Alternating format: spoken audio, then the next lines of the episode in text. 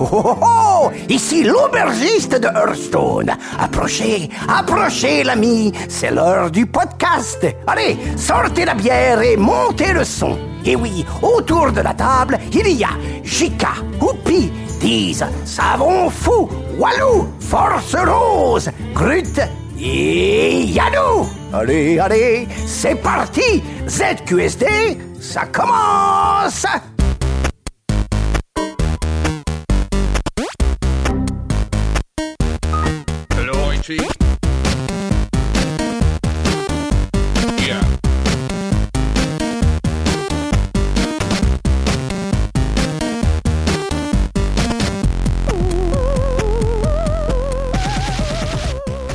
Bonsoir à tous et bienvenue dans ce numéro 43 du podcast de ZQSD. Nous sommes le mardi 20 octobre, nous sommes en direct sur Twitch euh, et nous sommes à la bourre pour une fois, c'est On est très le très 20 rare. septembre, JK. Oui. Ah, parce que j'ai- parce que j'ai écrit 20 octobre sur le, sur le document, c'est c'est pour ça. Je n'ai plus aucune On notion du commence temps. à la bourre, les Finalement, dates sont en pas retard. bonnes. Non, mais On est finalement, vraiment à la bourre. t'étais pas en retard, t'avais un mois d'avance. C'est ça. Cette fois dans le téléprompteur. c'est ça. Nous sommes le 20 septembre et euh, nous sommes à la bourre et de- je me suis dit, c'est une émission parfaitement à l'arrache. Je suis arrivé très tard. On a, on a, on n'a pas grand, on a, on n'a pas préparé grand chose ce soir, je vous l'avoue. Euh, mais c'est pas grave toi. parce que oui, enfin, voilà. Euh, mais bon, je pense qu'on va se marrer hein, parce que voilà, c'est pas comme comme disait, je sais plus sur Twitter, c'est c'est pas vraiment informatif, mais ça, ça risque d'être rigolo. Euh, une équipe re- relativement réduite ce soir puisque exceptionnellement, je suis sûr que c'est une, des- une des rares fois où Walou n'est pas là. Ouais. Est-ce que on c'est pas l'une ça n'a rien à voir avec le fait qu'il soit parti au monde hein. Ça Ouais, n'a ouais, aucun m- rapport. monsieur se la raconte depuis qu'il est dans la presse généraliste, ça y est quoi. D'après ce que j'ai compris, on n'a même plus le droit de le, tutoyer. Ouais, je sais, il arrive avec une canne et euh, un manteau de fourrure maintenant à la rédac. C'est- n'importe quoi. Et euh, Grut aussi, il peut pas là non plus. euh, on en les embrasse très fort. Euh, mais il y a Yannou qui est là. Bonsoir. Bonsoir, mon gros Yannou, un, un auteur cette fois-ci, un vrai. Oh là là. Arrête, je te ferai arrête. dédicacer mon livre tout à l'heure. Avec plaisir. Half-Life, je rappelle, 20 19,99€ chez Sœur Il le tient à l'envers. C'est- Il lit ses c'est- bouquins quand il prépare ses émissions. Que C'est 24,99. Ah oui, par hein, contre. Puis- et puis l'édition first, l'édition first print. mes, mes mes pourcentages de L'info, l'info. Je vous l'ai dit, vous apprendrez rien ce soir. Euh, il y a également Savant Fou qui est là, bonsoir. De rien, bonjour. Rien, merde. Je n'ai même pas préparé mes formules de politesse. Bonsoir. Bonsoir, Savant. Oupi, euh, Oupi, pour une fois, est à la place de euh, Théo. Non mais euh, comme la dernière fois, il faut y faire JK parce que maintenant Ah ouais, je vais c'est être vrai. ici tout le temps, tu vois, les, les PC Ouais, mais ont je bougé, suis j'ai bougé avec habitué les à PC, ça. Non mais c'est c'est vrai, pas grave. triste. JK, il aime pas le changement. Ouais, c'est ça. Ouais, Ça fait ouais. 3 ans que c'est quand même 4 ans que c'était comme ça et là ça change. Eh ouais, je sais bien. Euh, mon bon Oupi, merci. Surf Rose. Ça va François, ça va bien et toi Ouais, ça va. Ouais, c'est vrai. Qu'on- Je, je trouve qu'on ne parle pas assez d'ABCD quand on parle de, quand on fait C'est des vrai. QSD. Euh, bah, il y a le nouveau numéro qui est en ligne avec Ouais, Médoc, Médoc 4, de oui. malheureusement ancien No Life puisqu'ils ils ont été De. No Life jusqu'à Enfin, oui, quelques oui. jours encore. Voilà, c'est Ah ça. Euh, donc, écoute ABCD, un podcast plutôt orienté parentalité et geek et geekerie. Ouais, et Voilà. pour ce numéro Je crois que 4, c'est la bio Twitter. Hein. Je doute qu'il ait écouté une seule émission. et numéro 4, on chante des génériques de dessins animés. Ah Voilà. bah ça, ça promet. Ouais. Euh, et il y a également 10 fidèles Hey poste que je ne vois pas parce que j'ai une boîte de Diablo devant moi. Ah bah il fallait arriver plus tôt hein, pour les. Je te vois absolument pas. Tout le monde. Merci Diz. Euh, alors ce soir, donc on a une émission comme je vous ai dit un petit peu préparée à l'arrache, exceptionnellement. Bon, là, on n'a pas d'invité comme vous l'aurez remarqué et on n'a pas préparé de dossier non plus parce que après tout YOLO. Non on mais c'est la hein. rentrée, il y a plein de jeux JK. Voilà, c'est la rentrée. Mais voilà, on va développer parce qu'on a pas mal de jeux, on a pas mal de previews, on va faire des belles actions, on va faire un. Oupi va est pas loin de nous faire un dossier sur euh, sur un jeu Blizzard qui est Non. jamais sorti. C'est un mini dossier, hein. on va dire ça comme ça. Et euh, c'est l'heure de faire. Non, c'est maintenant le sommaire ou c'est je sais plus. Je suis à la main Simon. Oh là là. Ah, je sais plus. Tu, tu peux faire comme tu veux, à ouais, vrai c'est dire. ça. mais en, Ouais. en général, on fait Voilà, le sommaire avant. Effectivement. Donc les. Il faut dormir le week-end. Hein. Non, bah, je te raconterai, mais je dors pas beaucoup. Euh, donc, les actus, on vous développera ça tout à l'heure. Et en preview, nous aurons Mafia 3. Ah, C'est déjà on la pire au craquage en direct d'une idole. Ah mon dieu, les icônes tombent. J'ai le bout depuis 4 heures du matin. On peut plus. Bref, donc, preview, on parlera de Mafia 3. On parlera de Divin- Divinity Original Sin 2. On parlera de Everspace. Euh, ensuite, bah, ce sera l'heure déjà, du coup, du blind test de Savon Fou. Oui. Et euh, nous ferons en critique. euh, bah, euh, c'est marrant parce qu'on va parler de deux jeux euh, dont on a reçu les développeurs. Ouais. Euh, on va parler de Major Blitz et Even Zero, donc ils ont toutes les chances de nous écouter. Je ne sais pas que- ce qu'on va en dire, mais Ils ont intérêt en tout cas. on sera pas plus gentil en tout cas parce que c'est pas parce qu'ils sont venus qu'on sera plus gentil. Et on va parler de Record également. Et euh, là, Est-ce que toi fout. tu vas parler à un orthophoniste par contre Je pense que j'y sont. J'espère que tu nourris mieux ton gosse que tu ne t'occupes de cette émission. Oui, oui, là, ne vous inquiétez pas, je vous rassure. Euh, et enfin, on terminera avec nos recommandations habituelles. Bien sûr. Voilà, et j'ai mal aux yeux parce que j'ai les yeux qui piquent, c'est normal, je pleure. Euh, c'est l'heure donc des remerciements. C'est l'émotion. C'est l'heure- donc des remerciements. C'est la pire émission, je te jure. Ah, on remercie Limite qui nous dit excellent podcast, ne changez rien, continuez. Ah bah ouais Peut-être changer une ou deux Message, reçu, ouais. On, on remercie Mathieu qui nous fait un. Ah, c'est bizarre parce que c'est marqué Mathieu entre parenthèses Vincent, donc on le sait pas comment il s'appelle. Je n'ai pas compris. Peut-être que Mathieu, c'est son pseudo. Je sais pas. C'est tellement cool Je comme découvre votre podcast sur le tard et j'ai passé un très bel état à vous écouter au boulot. Il me reste encore des heures de plaisir en remontant les textes dans dans cette émission. Oh là J'arrive là. pas à les Il est en train de pleurer. Faut pas pleurer, c'est pas grave. Alors, euh, Et on a même pas Elle, vu re- encore. elle, elle reviendra. en remontant les précédentes émissions. Aujourd'hui, je me suis tordu de rire avec les prouesses de Savon Fou au Kazoo, numéro 17. C'était magique. Putain, C'était le pire blind test qu'il a fait, arrêtez. Jika nous fait une Non. Denise Favre. Non, je suis pas d'accord. Mes collègues ont dû se demander ce qui m'arrivait à rire tout seul. Merci encore et santé à vous. Merci à toi. Rémi, alias Perrault, salut l'équipe ZQSD. Une petite contribution de ma part pour votre super podcast. Je vous écoutais durant ma période de recherche d'emploi aux USA et j'ai enfin trouvé un job, donc je me dis que c'est un peu, peut-être, grâce à vous Mais tout oui. ça. Est-ce que ça veut Ah, dire mais qu'il nous c'est écoute complètement plus grâce à nous. hein. J'espère que cette contribution sera utilisée à bon escient, pain au chocolat, bière, chips ou opération d'agrandissement de l'habitat JK. A-t-il Bon, besoin elle, de ça elle- elle a marché une fois, ça suffit. Et j'attends avec impatience vos prochains épisodes. Kiss Kiss Bang Bang.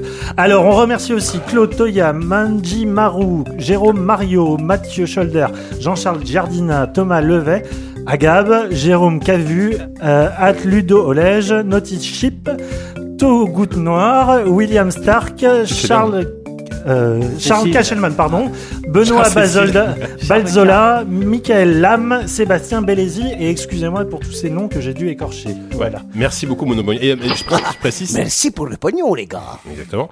Manjimaro qui fait un podcast, si je ne m'abuse, sur Sega, qui s'appelle Sega Legacy. Donc, euh, allez l'écouter. Je, je ne l'ai jamais écouté, mais je sais qu'il en fait un. Ok. Euh, donc, bah, du coup, ça va être l'heure. Après ces remerciements incroyables faits par le bon Yannou, tu as une voix absolument suave. Euh, ça va être l'heure des actus. Ah, ce lancement.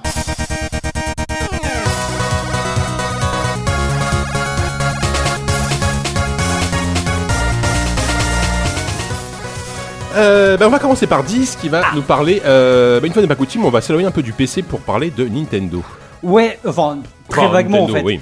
Euh, ça me fait bizarre de pas te voir, JK. Ouais, hein. Parce que- Coucou. Euh, oui, en fait, il y a, il y a- il y a quelques jours, il y a eu une sorte de, de mode de, de mock-up et d'images un peu. De fausses images de la future console de Nintendo, la NX, qui ont commencé à pulluler un peu sur, la toile. Et il y en a un, notamment, euh, qui a été. Alors, qui n'a pas été fait, mais qui a été relayé, qui a été posté sur Twitter par. Ok, Putain, non. ça c'est un téléphone. Mais, rien oh, pas. Non, c'est pas moi. Écoute, ça- ça- le, le gars, son pseudo, c'est Eldindon. Donc ce- peut-être que ce bruit était en hommage. Ton téléphone a glouglouté. Putain, il y a des effets spéciaux maintenant Ouais. dans cette QSD.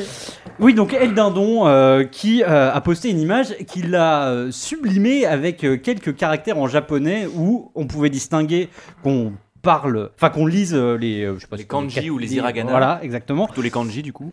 Je, je sais pas, oui, peut-être. Euh, on voyait des, des- des chiffres apparaître avec un prix euh, et une date de sortie. Ce tweet euh, qu'il a fait, euh, je pense, euh, pour rigoler, parce que j'ai regardé, j'ai remonté un peu sa, sa timeline à ce garçon, qui, euh, au demeurant, est assez confidentiel euh, sur, sur Twitter. Il a, je sais pas, il a 300, 300 abonnés. Mais euh, ce tweet-là euh, est monté en très, en très peu de temps à 11 000 retweets Ah ouais. qui euh, lui lui-même euh, tweetait après en disant mais j'ai j'ai créé un monstre etc quoi.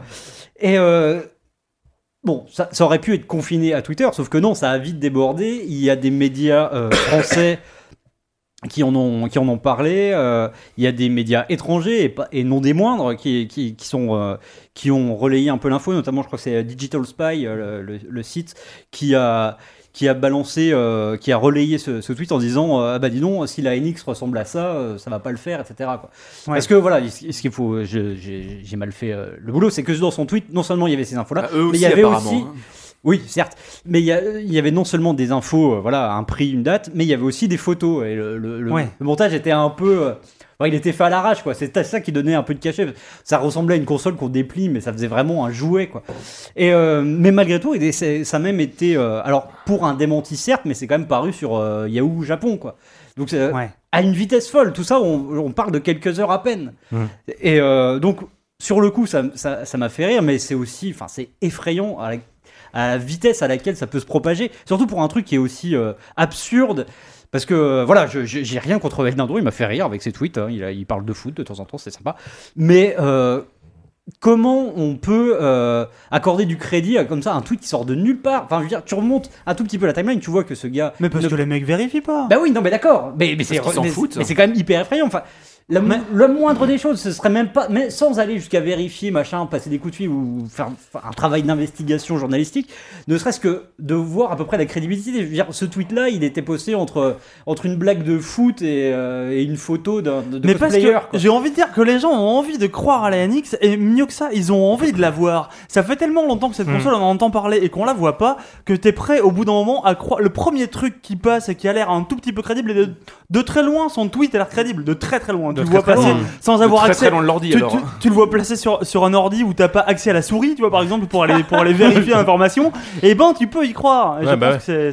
Et puis c'est propre de, de chaque console de Nintendo, à chaque fois les, les projets café et tout. Nintendo c'est les seuls, en tout cas depuis euh, la DS, on va dire, on la Wii, qui on attend une sorte de feature incroyable quoi. Tandis Ouais. que voilà, tout, tout le monde se fout entre guillemets de, de ce que sera la PS5, on sait que ce sera une console plus puissante. Nintendo, on attend toujours un truc incroyable, donc évidemment le moindre concept un peu chelou est repris, détaillé, etc. Ça bon Surtout que euh, la NX a cette euh, particularité, je crois que c'est la première fois. La date de sortie est prévue pour mars Ouais. Euh, 2017. ouais. Ouais, ouais, même c'est temps, ça. si je me souviens bien. Zelda, Enfin, ouais. Je crois que c'est peut-être la première fois qu'on est aussi proche d'une date de sortie Mm. d'une console Ouais, sans ouais, avoir sans avoir. le début d'un concept, d'une euh, d'une photo. On n'a rien, aucune spec, Bah on n'a rien ouais. du tout.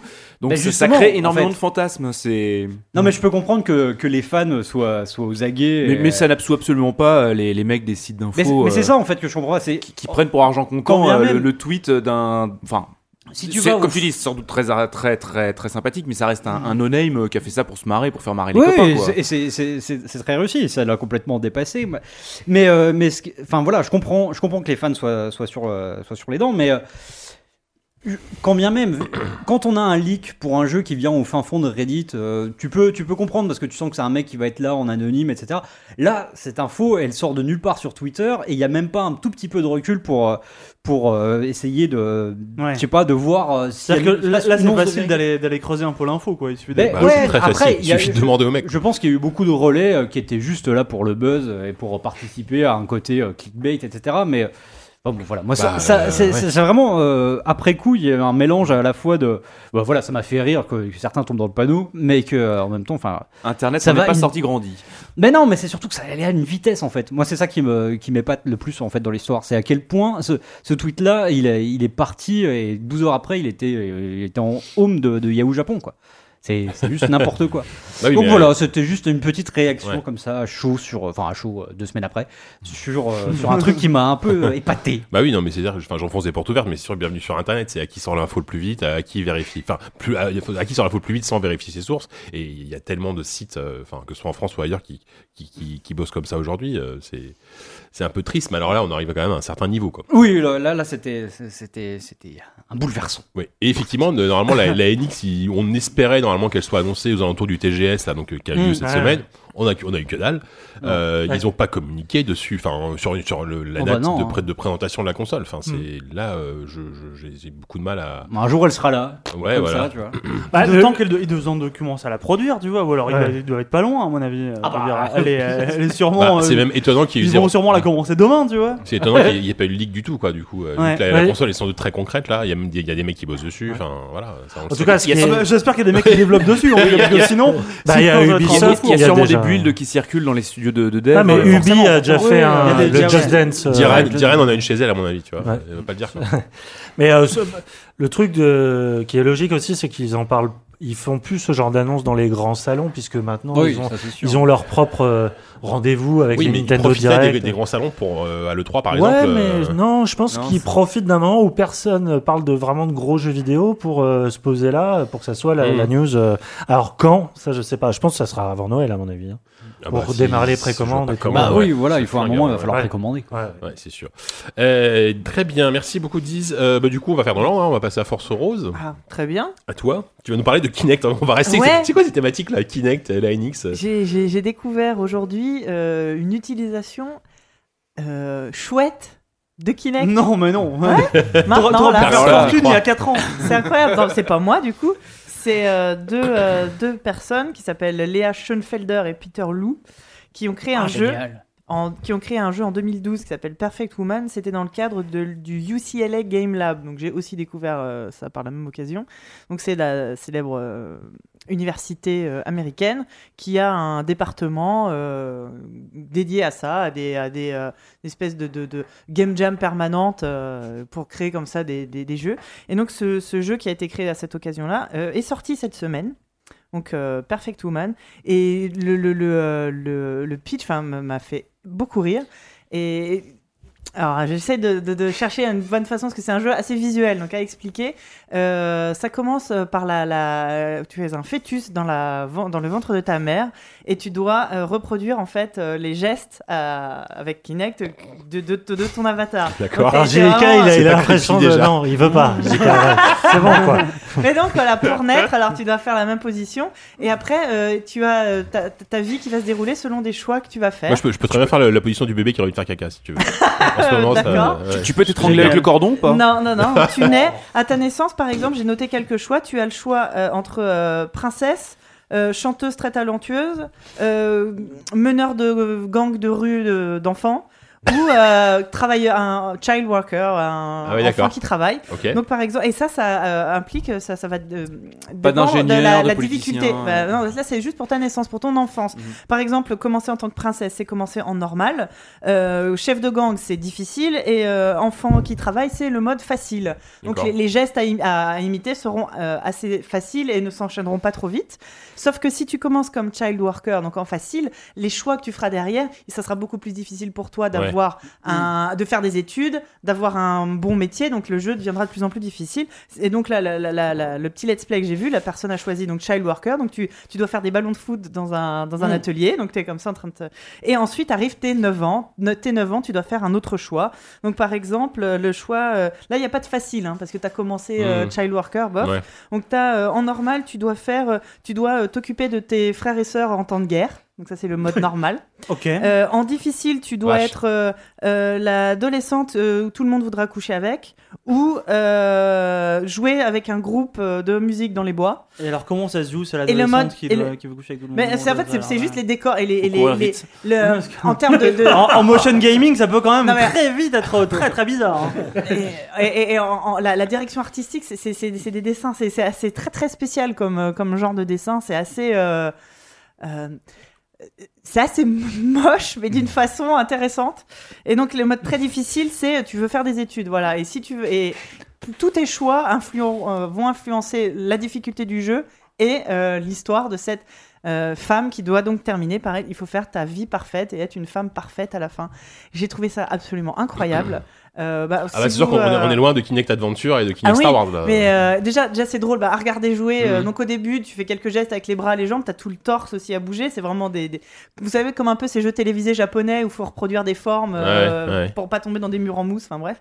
Et, Takeshi Castle. et au fur et à mesure, d'ailleurs, la, la, la- la petite vidéo de présentation est très drôle. T'as une femme habillée en façon aérobique des années 80 qui fait des, des gestes. C'est très très drôle.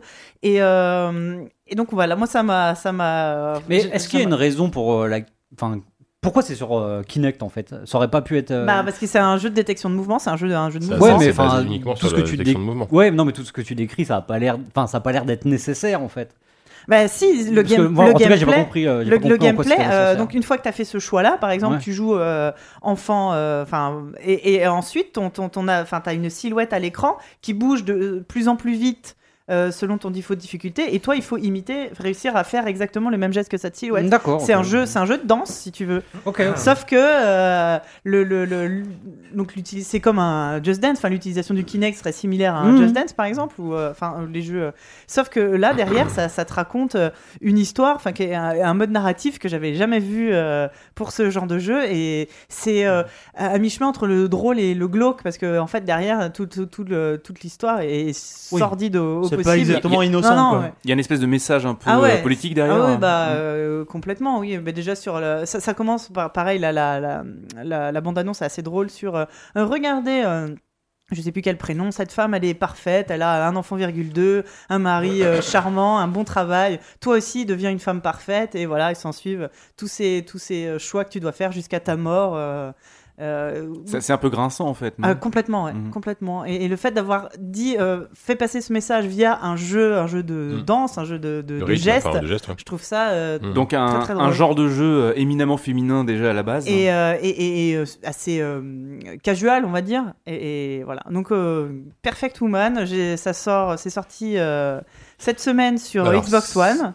Ah, mais c'est sorti sur. Ouais, Ah ouais, j'allais ouais, te ouais. dire, c'est un jeu hack euh, sur PC. Mais non, il, c'est- a- il a un été ultra fait- indé, Il ultra a, niche. il a euh. été fait euh, Ouais. donc pendant le UCLA Game Lab euh, en 2012 et il est sorti cette semaine sur Ah, Xbox c'est One. ouf. Vu qu'il a été présenté sur beaucoup de salons sur PC, euh, Ah ouais. euh, est-ce qu'il y aura une version PC Mais bon, il faudrait l'équivalent d'un Kinect. donc Bah, bon, le ça Kinect est compatible PC maintenant, Oui, je voilà. crois. hein, donc, A priori, euh, peut-être une version PC. Et donc, je suis, je suis très curieuse. C'est la première fois que j'ai envie de jouer à un jeu Xbox Moi, One. j'ai j'ai un Kinect qui, est au fond de ma cave depuis 6 mois. Je vais peut-être le ressortir du coup. bah écoute, euh, voilà. servi. euh, je Ah, c'est suis marrant, très curieuse de d'accord. ce jeu-là. Ok, Voilà. bah donc c'est intéressant. Euh, merci Force Rose. Du coup, euh, Oupi, on te garde pour la fin. Euh, bah, ça va être à Savon Fou. Tout à fait. Alors, on te regarde pour la fin, c'est déjà un peu. c'est affreux. pour, la, pour, la bonne, pour la bonne bouche. Bah, si, c'est un peu ça. Alors, puisque la mode est au, aux news de deux semaines, je vais, je vais rester dans le ton. Euh, et Pourquoi je vous- j'ai dit ça?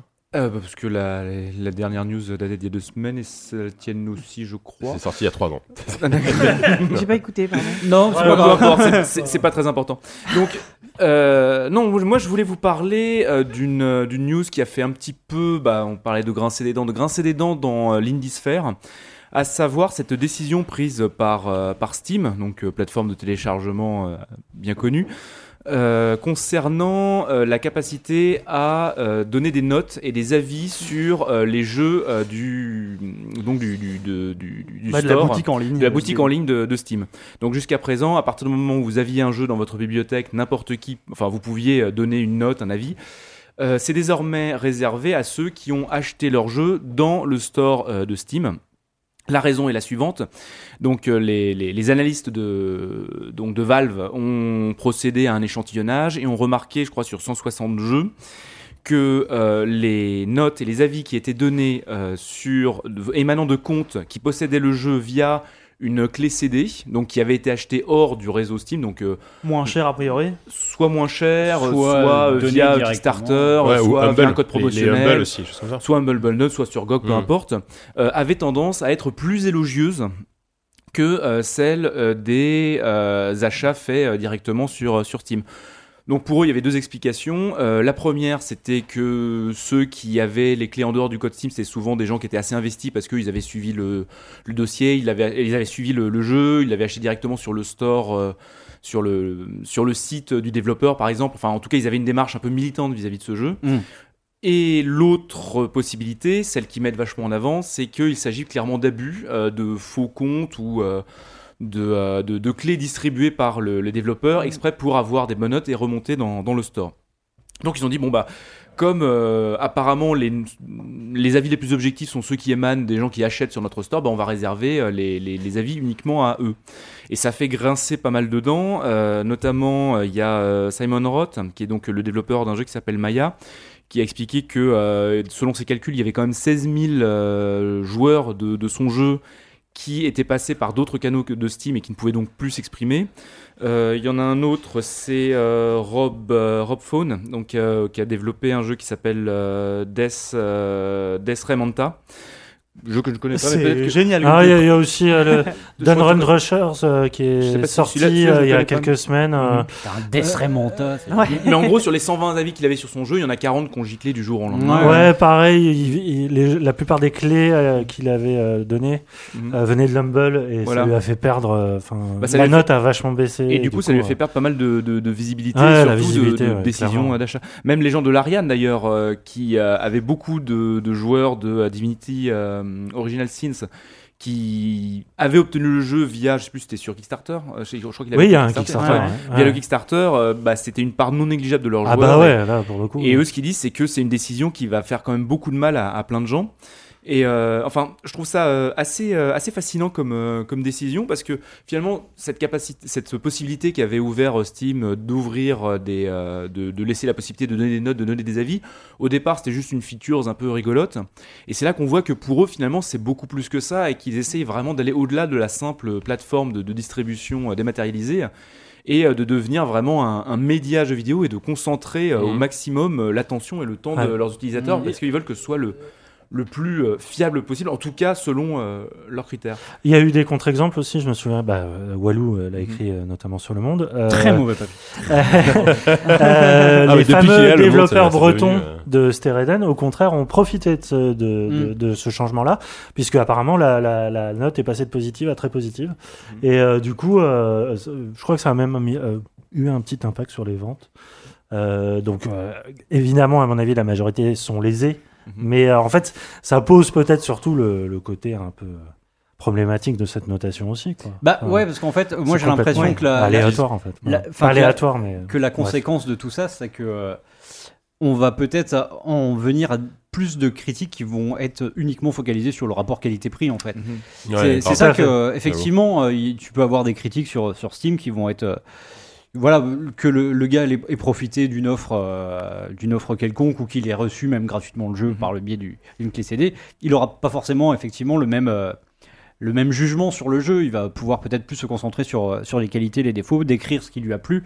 Alors que très vite, je... c'est pour ça que ce sera plus sévère, c'est que on va se retrouver avec une majorité de critiques qui vont dire euh, putain, euh, 40 balles pour ça. 40 balles euh, pour 2 heures, 3 heures de jeu. Voilà, euh, ça. et puis, vis- et puis de- du Mais point de est-ce vue que des c'est. développeurs. Ah ouais, vas-y. Euh, J'y vais euh, vite fait, mais euh, du point de vue des, des, des développeurs euh, indés. Vas-y comme tu veux. hein. c'est aussi, ça peut être un petit peu mal pris parce que c'est vrai qu'il y, avait eu à un moment quelques timides essais de la part de ces gens-là de s'abstraire un petit peu de cette immense machine qui est devenue Steam.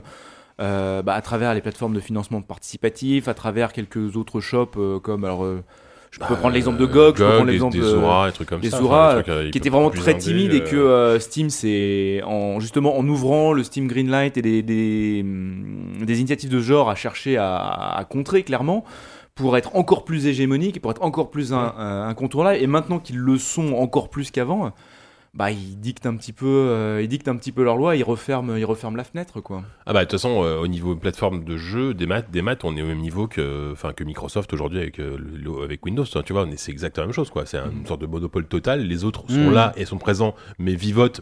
Même s'ils existent un GOG GOG ça, du GOG il, il- il se porte très bien mais c'est infime par rapport au volume euh, que représente Steam quoi. Mais en même temps euh, enfin je veux dire Steam aujourd'hui c'est tellement incontournable c'est tellement efficace c'est tellement carré que euh, est-ce que c'est une mauvaise chose tu vois enfin Non, mais c'est toujours pareil. Le problème, c'est qu'il y a une systématisation dans, dans, dans, dans ce genre de, de décision comme ça. euh, Voilà, on sabre tout un truc pour euh, avec. Enfin, les justifications sont un peu euh, sont un peu limites quoi. C'est vrai que s'il y avait une sorte de ce serait hyper dur à mettre en place, évidemment, vu la- la- le, tran- le, le, le trafic, j'allais dire le Le transit. transit, ouais. Ouais. Vu le trafic sur, sur Steam. Mais euh, s'il y avait, enfin voilà, s'il y avait une sorte de, de, de, de sas où on vérifiait la, la viabilité d'un commentaire et donc de la note, ce serait peut-être plus, euh, plus intéressant comme ça, quoi. Parce que effectivement, je pense qu'il y a beaucoup de, de, de critiques qui vont, enfin, on va juste balancer un avis très négatif avec euh, un jugement à l'emporte-pièce. Et c'est ces trucs-là qui peuvent plomber euh, une Mhm. notation au final. Alors que des, les avis les plus construits sont parfois de les avis Bah, de ceux ouais, qui suivent ça d'un en petit fait. peu près euh, c'est ça qui est, qui est un soit peu qui sont attachés à la démarche du studio, euh, qui ont suivi le projet. Euh, Après, qu'on- est-ce que ça, c'est faut- pas le, le boulot des critiques aussi, tu vois? Enfin, qui, qui, enfin, tu vois, qui a, à contre-exemple, euh, nous autour de cette table, on, on, on va pas se mentir, on paye quasiment jamais nos jeux, quand, vu qu'on vu qu'on les, on les teste. Ah, on- moi si maintenant. hein. Souvent, ouais, non mais euh, sous, Bande sous- de- non mais bande de bourgeois. Ouais, Il Il y en a plein sur le compte de t'as- accès au compte- paye non, pas. mais t'as accès au compte- bourgeois, t'as- crevard. t'as accès au compte de comme nous. Et, et c'est vrai qu'on on, on- on a très facilement des clés, des clés, mais ça, au, au contraire, est-ce que notre avis, le fait qu'on paye rarement ces jeux-là, euh, est-ce que je pense que notre avis est peut-être plus objectif Tu vois, c'est- enfin, c'est un débat que je peux, je sais pas si c'est peut-être le moment de l'avoir, mais euh, mais est-ce est-ce est-ce que est-ce que est-ce que En tout cas, moi, ça jamais- viendrait pas à l'esprit d'aller mettre une critique euh, d'un jeu si j'ai pas payé sur Steam. Enfin, je le Ouais. fais dans le cadre de mon métier. c'est ça, oui, vois. parce que c'est ton taf aussi. Voilà, mais bah oui, Parce que tu les monnaies des critiques en général. Bah, C'est ça, on oh là, connaît, les et cher, C'est la savoir. différence entre une critique et une recommandation, quoi. Enfin, Ouais. je sais pas, c'est une- sur Steam, ce sont des recommandations. C'est pour ça que c'est- vrai que c'est un peu. Néanmoins, C'est un peu pour que, ça, désobligeant, quoi. pour que ça génère de telles, euh, de telles réactions, je pense que pour eux, c'est un véritable enjeu en fait. Avoir leur communauté qui les suit sur Steam et qui sert le rôle d'influenceur vis-à-vis de, de ceux qui ne les connaissent pas. Ah, T'as vu le bordel que c'est de Enfin, toute façon, a- ouais, oui, dans tous les cas, il y a, il y a 50 tellement de monde qu'il y, aura forcément, il y aura, il y aura forcément que des déçus. Quoi. À partir du moment où tu laisses les gens donner une note, ils donnent une note pour, euh, pour une raison qui leur est forcément propre. Et des raisons de poster une recommandation sur Steam, il y en a 10 000. Soit tu es quelqu'un de bienveillant qui veut recommander objectivement ce jeu, à- enfin un jeu à une, à- au plus grand nombre, soit effectivement tu as une affinité pour les développeurs, Ouais, ouais. Soit, soit effectivement tu l'as eu gratuit et du coup tu as vachement d'affinité avec ce jeu. Dire, si tu commences à partir par là, il faudrait que tout le monde ferme sa gueule. Dans ce cas-là, est-ce que c'est mieux? C'est pas forcément mieux non plus. C'est jamais bien euh, en général. C'est c'est ça, en général, Mais, euh, ça commence non, à être mais, euh, euh, le début de la fin. quoi. T'as raison parce que malgré, enfin, euh, il y aura peut-être quelques contre-exemples, mais je pense que au final, la suppression de tout ça, euh, enfin, ce qui restera, ce sera un peu euh, proportionnel à ce qu'il y avait avant. En fait, je vois pas, je vois pas vraiment euh, des tendances s'inverser complètement. Tu peux avoir effectivement un plus Mm. euh, 10%, un moins Mm. 10% par-ci par-là. Mais, euh, mais effectivement, un mauvais jeu, il va pas d'un coup devenir extraordinaire. euh, et- Sur, Ah, sur non, le, sur le chat, il y a Chino457 qui dit ça bon, il paye pas ses jeux, mais il voit le pape, ça compense. c'est vrai, C'est parle, je ne sais pas. Tu nous pourras nous faire un dossier sur le pape d'ailleurs, je sais pas. Mm. Peut-être pas, peut-être pas aujourd'hui. Il joue à quoi le pape? Il joue, hein, je, je sais, on- je pense pas qu'il joue à beaucoup de trucs. Euh, Si, il tweet. Ouais. Je pense qu'il joue à des jeux politiques très compliqués. On s'en fout, en fait. Ouais, ouais désolé, c'est des euh, voilà. Euh, ce, sera, ce sera tout pour, euh, pour ça. C'était bien. Oui, C'était bien ça bien. actu. Ah bah non, mais il y a, y a- pour en parler des plans en plus des, des- bref, de la grille, des notes, etc. Mais ça finira par tourner en rond, donc euh, je Ouais, passer la exactement, suite. en, en circle jerking surtout. Euh, du coup, bah du coup, ça va être à Yannou, tiens. Qu'est-ce qu'on a comme actu ce soir C'est fou, hein. Oui, euh, alors, c'est à la fois une actu et une recommandation, pour le coup. Euh, Half-Life. le- va, on le sait. il est là. 5,90€ Il et est en, là, en first putain. print. Arrêtez T'as tout Euh, écrit à Starbucks pour qu'on te voit bien en train de travailler. Regardez, c'est un auteur. Bah oui, bah oui, il tapote son ordi à Starbucks. En vapotant. Ça m'a démasqué. Euh, non, c'était. euh, Il y a un jeu qui est un peu passé euh, sous les radars parce qu'il est sorti le 31 août. Et euh, moi, j'ai appris. euh, je vais faire intervenir une certaine, un certain chauvinisme dans cette euh, news, euh, puisque moi, j'en ai entendu parler parce qu'il vient euh, Mm. de la ville d'où je viens, à savoir de Mm. Metz. Et c'est très rare les jeux qui viennent de développeurs de Metz. Oula. Donc, j'ai- j'étais. Ah bah, on reconnaît les messes. hein. La façon de parler. euh, Ah oh. Le roleplay est total. Lorrain et un, un, un Messois, Messin. face à face, Messin, face Ouais. à face. Putain, on Un va arrêter cette émission. hein. un Lorrain et un Messin, tu vois, genre l'opposition Ouais, qui vient de c'est créer Incroyable. Euh, non, c'est un jeu. euh, je, je crois que j'avais vu un test sur Ga- Gamecult et ça s'appelle Neurovoider. Et du coup, j'ai été voir. C'est un roguelike hyper bien. Enfin, c'est vraiment, pour le coup, je dis vraiment pas ça par chauvinisme. Je l'ai essayé.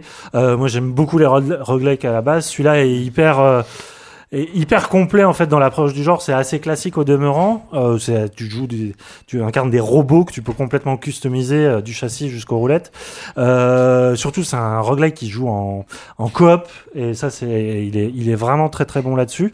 Euh, c'est l'approche un peu hardcore évolue du du roguelike et euh, du coup ça m'a poussé un peu enquêter sur bah, d'où il venait ce jeu-là et en fait il a été fait dans le cadre d'un on va dire d'un d'un d'un organisme qui est né à Metz. Parce que Metz, on peut se moquer de Metz. Je comprends, hein, quand on n'y a, quand on n'y a jamais été, c'est facile de se moquer, mais c'est vrai que c'est une ville qui a vachement souffert de ce le côté ancienne ville minière, machin, très commerçante. Mais euh, on peut Moi, pas moi, j'y que- suis allé, euh, depuis j'ai plus envie de me moquer. hein. tu compatis seulement.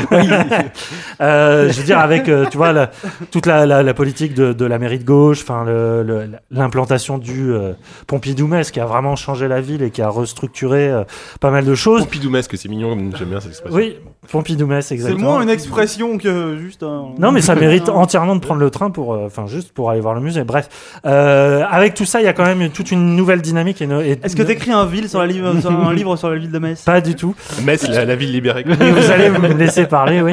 Il y a une nouvelle dynamique culturelle et euh, notamment dans un endroit qui s'appelle Blida, qui est dédié euh, c'est, euh, à la création. Bien, hip-hop de Blizzard. Oh, là là, faut chier. Non, mais je vais arrêter. c'est bon, j'arrête. Allez, vas-y.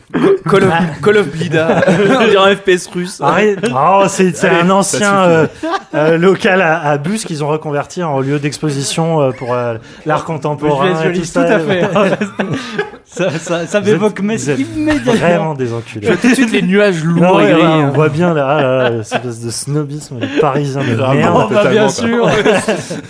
Et donc, au cœur de ce, euh, ce blida, je ne me démontrerai pas, hein, euh, a été créé le East Games. Est-ce est que, donc, est-ce que- est-ce que euh, la BitCon, c'est en sur novembre Bref, j'arrête. C'est bon Laissez-le parler. L'IPA, trop bien. Euh, le, trop le- Games, donc, c'est une sorte de, de cluster professionnel. Alors, j'ai appris ce que c'était qu'un cluster aujourd'hui. C'est un agglomérat de, euh, de plusieurs activités, notamment plusieurs entreprises au même endroit et dédiées à la même activité. Et ça a été né au fait, justement, euh, parce qu'il n'y avait aucun acteur pour euh, les développeurs de jeux vidéo euh, dans le Grand Est. C'est pas seulement Metz, c'est vraiment la, la grande région. Et euh, du coup, ils sont sentis quand même, le- parce que ça s'était fait aussi à- dans, dans plein d'autres régions, à l'ouest, à Paris, c'est Capital Games, euh, dans le sud et tout ça. À et il Lyon, manque euh, t'as- deux trois pôles comme ça maintenant. Exactement. Et donc il s'est créé ce pôle qui qui cherche euh, à la fois à réunir bah, justement les jeunes talents, les jeunes indés euh, sous un, même local parce que l'endroit est très grand euh, et surtout euh, travailler à leur apporter une visibilité que ça soit au niveau des acteurs de la région, euh, les politiques et tout ça, les fonds d'investissement, euh, mais aussi national, le SNJV par exemple, d'organiser des, des événements, de pouvoir les faire monter à la Paris Games Week. Enfin vraiment c'est c'est un- c'est c'est quand même une initiative qui est vachement bien et qui, qui existe dans les régions et je pense que ça a aidé pas mal de, de, de jeux indés euh, à, à subsister en France, enfin en tout cas à se lancer. Donc voilà, euh, j'ai contacté le- le- le- l'organisateur euh, qui m'a dit qu'il n'y avait pas vraiment de conditions particulières pour y adhérer. Mhm. Ça marche un peu comme une assoce. Faut, faut quand même travailler dans le jeu vidéo et tout ça, avoir un projet et tout ça et adhérer. C'est je crois que c'est cin- 50 euros à l'année, euh, ce qui est pas ce qui est pas cher parce que euh, voilà, euh, Neurovoider est par exemple un, un jeu qui a peut-être pas eu dans les médias pas assez de représentati- représentation, mais qui En dehors mérite de la vraiment. NES Connection, Gotos et toi, quoi.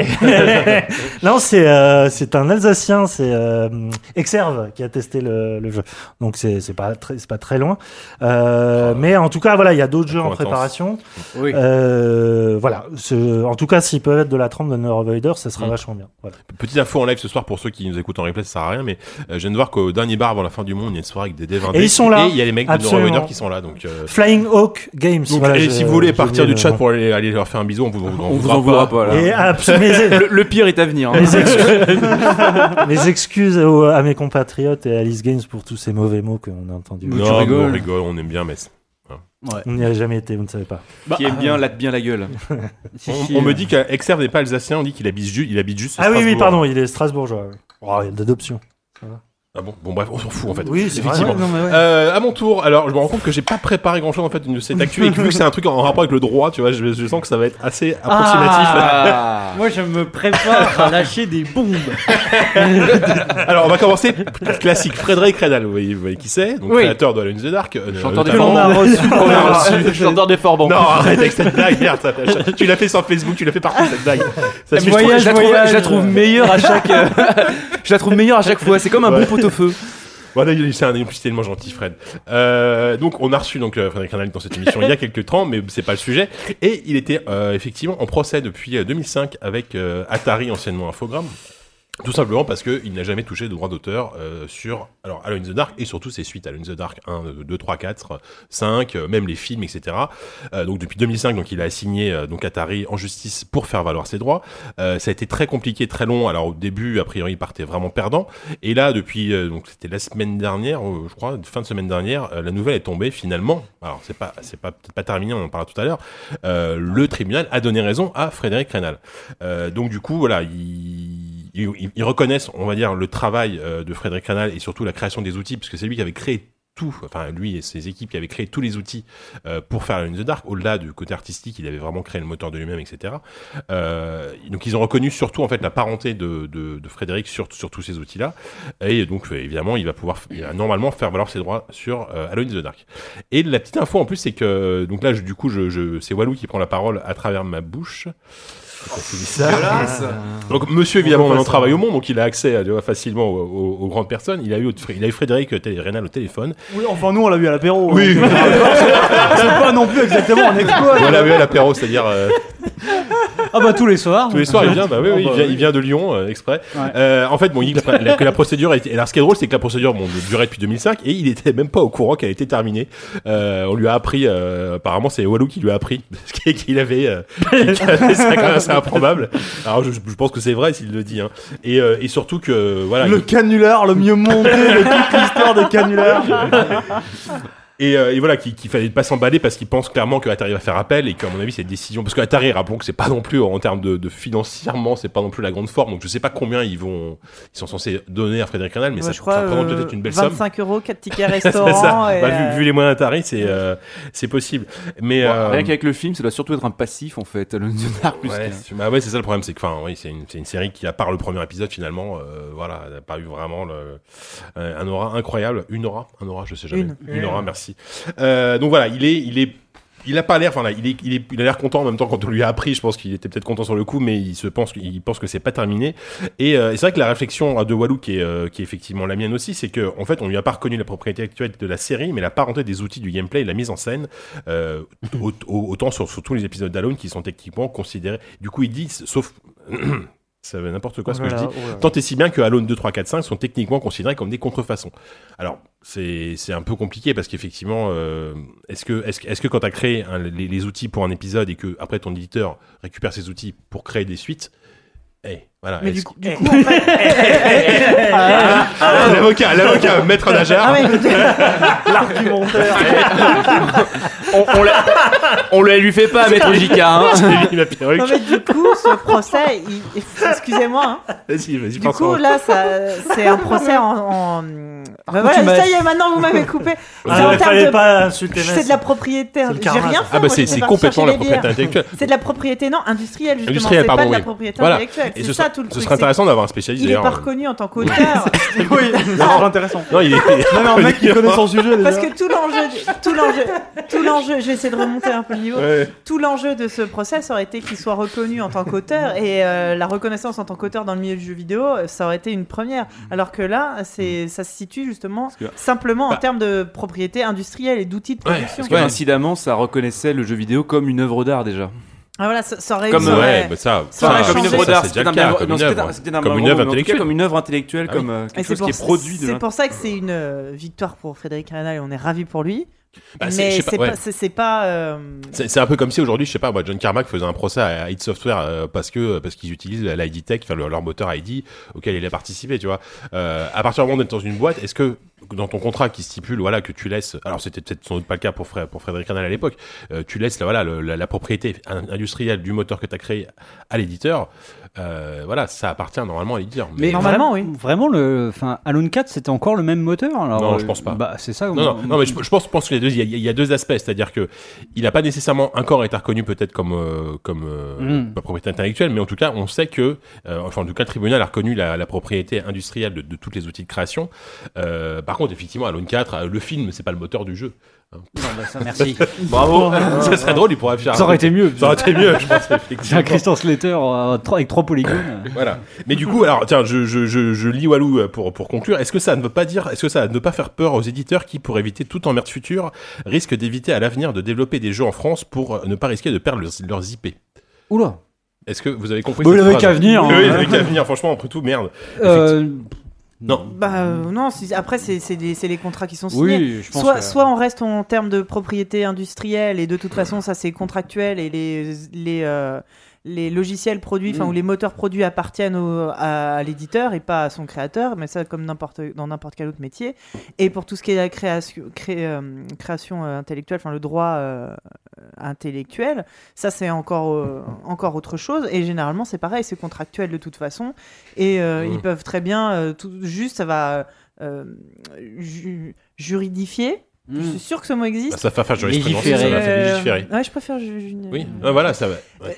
Et, que, et maintenant, euh, quand les, les, les, les, les, les créateurs vont, vont euh, en, en, en tant qu'auteurs vont créer des, des jeux ou des Ouais, nouvelles, euh, des nouvelles euh, licences ou comme ça, parce que c'est encore très peu le cas de toute Mais façon. le- les le- jeux vidéo, Mais non, encore mais voilà, surtout- on parle d'un truc qui est préhistorique. Oui, c'est Oui, ça. d'accord, mais qui- ça, qui- ça crée un, malgré tout un précédent parce qu'aujourd'hui, le problème, c'est que Oui, quand, quand t'es créateur de jeux vidéo. quoi Enfin, je Non, mais, veux dire, oui, mais euh, je veux dire, quand t'es créateur de jeux vidéo, la, la technique et l'artistique sont intrinsèquement. Kojima, il est pas propriétaire de Metal Gear. Mais non, mais je veux dire, il n'y a plus de jeux qui sont faits de cette manière-là, en fait. C'est c'est juste ça. Bah ouais, mais par exemple, alors je, je dis je dis une bêtise, mais est-ce que Kojima est propriétaire de son, du moteur euh, Je me Non. semble. Non, Bah non. c'est pas le Non, cas. ah non, euh, le, le Fox, Oui, ah bah oui, le Fox il l'a abandonné. Oui, voilà. Donc du coup, pe- peut-être que, alors effectivement, ça, c'est une affaire qui date des, qui, qui, qui date d'il y a très longtemps. Mais est-ce que ça va pas encourager les éditeurs à se blinder encore plus euh, juridiquement au moment de la signature du contrat, en disant voilà tous les outils que tu crées au sein de ta boîte. euh, Je pense que c'est déjà des contrats qui existent. Bah, tu vois, je, je reviens, tiens, je reviens à Carmack. Euh, alors, c'est un tout petit peu différent, mais qui est en procès avec, euh, avec Bethesda, parce qu'en fait, Bethesda l'accuse d'avoir développé euh, des, des outils. jeux. des- non, non, mais Salaud d'avoir développé des outils pour l'Oculus Rift alors qu'il était encore chez Bethesda, donc il développait ça au sein des locaux de Bethesda. Donc Ouais. juridiquement, ils disent ça nous appartient. Ça a été développé au sein de- des locaux de Bethesda Mm. sur tes heures de travail, Ouais. donc ça nous appartient. Donc là, on est sur, on est quand même sur une bataille juridique. euh. Alors c'est vrai que moi, moi, moi, je trouve, enfin, c'est un sujet intéressant. Alors qu'il faudra- aurait suffi qu'il code depuis le parking, il était hein. Grave. Bah oui, au, oui. au- au Starbucks en face avec Yanou, euh, c'était. Ah, mais là, Mais- mais- il a potentiellement monopolisé des, euh, des, des, des ingénieurs Et qui bossaient des, chez, voilà, chez et des ressources de tout, Et, tout simplement un PC, euh, tu vois. Mais de toute façon, tout ce qui est propriété intellectuelle et propriété industrielle, c'est déjà largement euh, Oui. légiféré. Et les, les lois Surtout ont en beau, France. ouais. les, beaux- les lois ont beau être euh, différentes aux États-Unis et en France et dans d'autres pays, ça reste quand même euh, super encadré. Et, euh, Mm. Je pense pas que ça va changer. euh, Oui, là, je pense qu'en fait, c'était un micro enfin pas un micro-événement bah, pour les personnes concernées. Pour, pour lui, c'est important, euh, mais Oui, voilà, c'est ça en fait. Je pense que c'était. Il n'y a, y a pas euh, énormément de cas en fait. Là, c'est quelque chose de très particulier parce que parce qu'on part d'un jeu qui est fait à quelques personnes et qui devient. Qui, qui, qui, qui grandit, qui devient un truc beaucoup plus, beaucoup plus énorme. Un truc. euh, Enfin, on n'avait pas encore euh, ce genre de, de trajectoire pour des séries euh, à ce moment-là, quoi. Donc, je, je pense que c'est tout simplement ça. Puis je crois que ça n'a pas mal été relayé parce que bon, euh, le capital sympathie quand même de. de Bah, bien sûr. ah bah oui, alors que la énorme. capitale sympathie, sympathie d'Atari, bah, Atari, euh, c'est presque devenu une insulte. euh. moyen quoi. Ouais, bah oui, c'est sûr. Enfin, et puis Qui sait c'est- encore qui bosse là-bas, tu vois?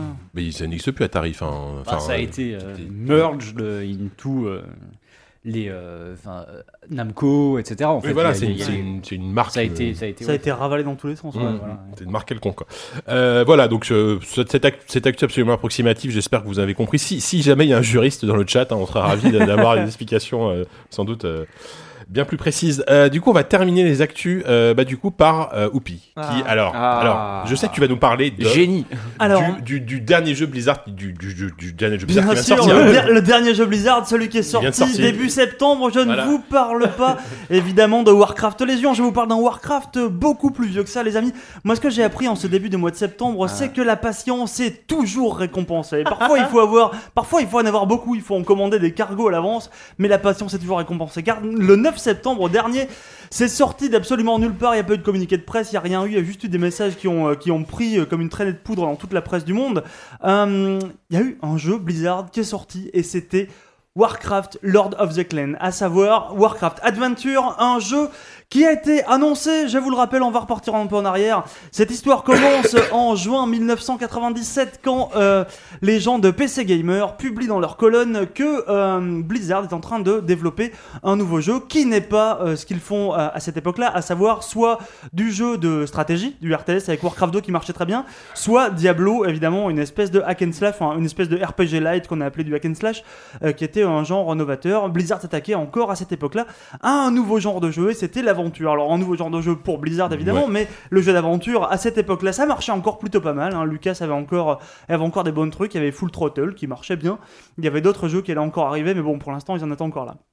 Et donc ce jeu-là a été annoncé en juin 1997. Il y a plein de mecs qui se sont dit putain, ça a l'air pas mal, ça va raconter l'histoire de Warcraft après Warcraft 2. Et finalement, ça a été abandonné à peu près euh, un an plus tard, euh, juste avant le 3, euh, le 3 1998, euh, avec pertes et fracas et tous les mecs qui ont, tout plein de mecs qui se sont dit putain merde, vous pouvez pas abandonner un jeu Warcraft et tout, c'est vraiment nul la vie. Je vais me suicider. Et personne n'a fait ça, je pense pas pour, pour ce jeu en tout cas. C'était un peu exagéré. Peut-être aujourd'hui, par contre, aujourd'hui, depuis, la hype de ce jeu est montée parce que Blizzard a, a ça Bah, de ouais. précieux. Souvenez-vous d'ailleurs de, ce, de cette news que j'avais fait sur le Bien projet sûr. Titan, hein, qui était interminable. Celle-ci le sera tout autant, mais au moins là, il y a un jeu. hein, c'est quand même- c'est ça la vraie surprise finalement. Blizzard a, a une solide réputation, certes, mais ils ont aussi des jeux très très connus. Et celui-ci a été euh, pendant longtemps l'un des jeux, l'un des jeux perdus, on va dire, les plus, les plus attendus et les plus cotés qui soient. Et euh, alors, ce jeu-là, on savait qu'il existait parce que, euh, pour la simple et bonne raison que, en 2010 déjà, on avait commencé à voir circuler sur internet des vidéos de let's play, enfin de, des, long play de 20 minutes de, de, de ce jeu qui tournait, euh, visiblement sur une version qui avait l'air russe, euh, c'était un peu chelou. Et il y a eu plein d'autres versions depuis qui sont sorties au compte-goutte, enfin plein de plein de cinématiques pardon qui sont apparues comme ça euh, euh, de façon tout à fait erratique sur YouTube et euh, jusqu'à ce que euh, le 9 septembre dernier un certain Raidor un charmant euh, un charmant cosaque euh, qui... Non, non, non, non, pas du tout Si, si, il est, si, si, il est russe en tout cas. oui, bah, oui, il est russe, est. Charmant, c'est allé un peu loin. Avec un Alors, mouton mort sur la tête. Il est, il est charmant parce que j'ai Cosaques. j'ai chargé, j'ai échangé plusieurs mails. J'ai chargé, putain, j'ai échangé plusieurs mails avec lui aujourd'hui et c'est un garçon tout à fait délicieux. Euh, Ah, bref, bah. Donc euh, un certain Raidor a balancé sur euh, un forum qui s'appelait comment ça s'appelait Scrolls Euh, of Lore, Scrolls of Lore, ouais, c'est ça. Scrolls of Lore, une version donc bêta quasiment terminée de de Warcraft Adventure. Évidemment, le mec s'est pris des des tas de coups de fil sur la gueule et son lien a été aussitôt effacé. hein, donc ne le cherchez peut-être pas sur ce site-là. Mais après, vous savez bien Ouais, qu'à partir du moment où un ouais, jeu comme ça est en apparu sur Internet, euh, il est potentiellement trouvable. Cherchez bien, cherchez mieux. Un petit torrent. Mais- en tout cas, enfin bon. Sur le coup, le mec a pas été, a pas été inquiété plus que ça. Déjà lui, euh, sur le coup, enfin, c'est un garçon que je pense, que je soupçonne d'être un peu naïf quand même.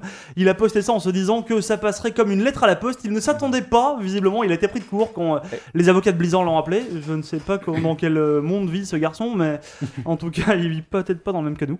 Et euh, donc, euh, le jeu est apparu à peine quelques heures hein, sur les internets. Il a disparu quasiment aussitôt, mais il y a plein de gens qui ont eu le temps de le télécharger, dont moi. Et euh, donc j'ai pu réaliser un- une espèce de vieux Bah fantasme, ouais, hein, jouer, euh, jouer à ce jeu d'aventure fait par Attends, Blizzard. ou pire, que fan de, 18 ans. fan de Blizzard et fan de Point and Click, alors là, Évidemment. c'est- Euh, là, c'était un jeu qu'on nous vendait euh, étant à la sauce LucasArts euh, fait par Blizzard. Euh, forcément, ça allait être, ça allait être incroyable. Alors, j'ai lancé ce jeu. La très bonne nouvelle déjà, C'est que c'est pas un virus. C'est que c'est pas un virus. Et c'est vrai que ça, Ton c'était PC a une, pas explosé. c'était une putain de bonne nouvelle. Tu veux dire que t- ton ordi s'allume pas tout seul la nuit euh, Et Il a j'ai- passé pour- la journée. Ouais. Alors, T'as pour- pas se connecter sur le site de la NSA, toi je, je pense que j'ai pas encore vérifié les, les activités louches de mon ordinateur. Oui, parce Et que t'as il passé la journée avec des écrans bleus. hein, quand Non même. mais je pense que c'était tout à fait décorrélé. euh, de- Enfin j'espère. Non mais j'ai- j'ai confiance en ce garçon. Il me, répond- il me répondrait pas par mail. En même temps il s'attendait pas à ce que Bah les oui. avocats de Blizzard l'appellent. Donc peut-être qu'est-ce que- peut-être qu'il est vraiment aussi Je sais pas ce qu'il t'a répondu. Euh, Putain. Russian euh, Girls next. euh, to, évidemment, la vraie, Skynet. la vraie question, euh, la première question qui nous vient à l'esprit, c'est comment ce garçon euh, a eu ce jeu? Alors à cette question, évidemment, il ne répond pas, hein, parce que bon, il est, il est naïf, mais il est peut-être pas non plus suicidaire.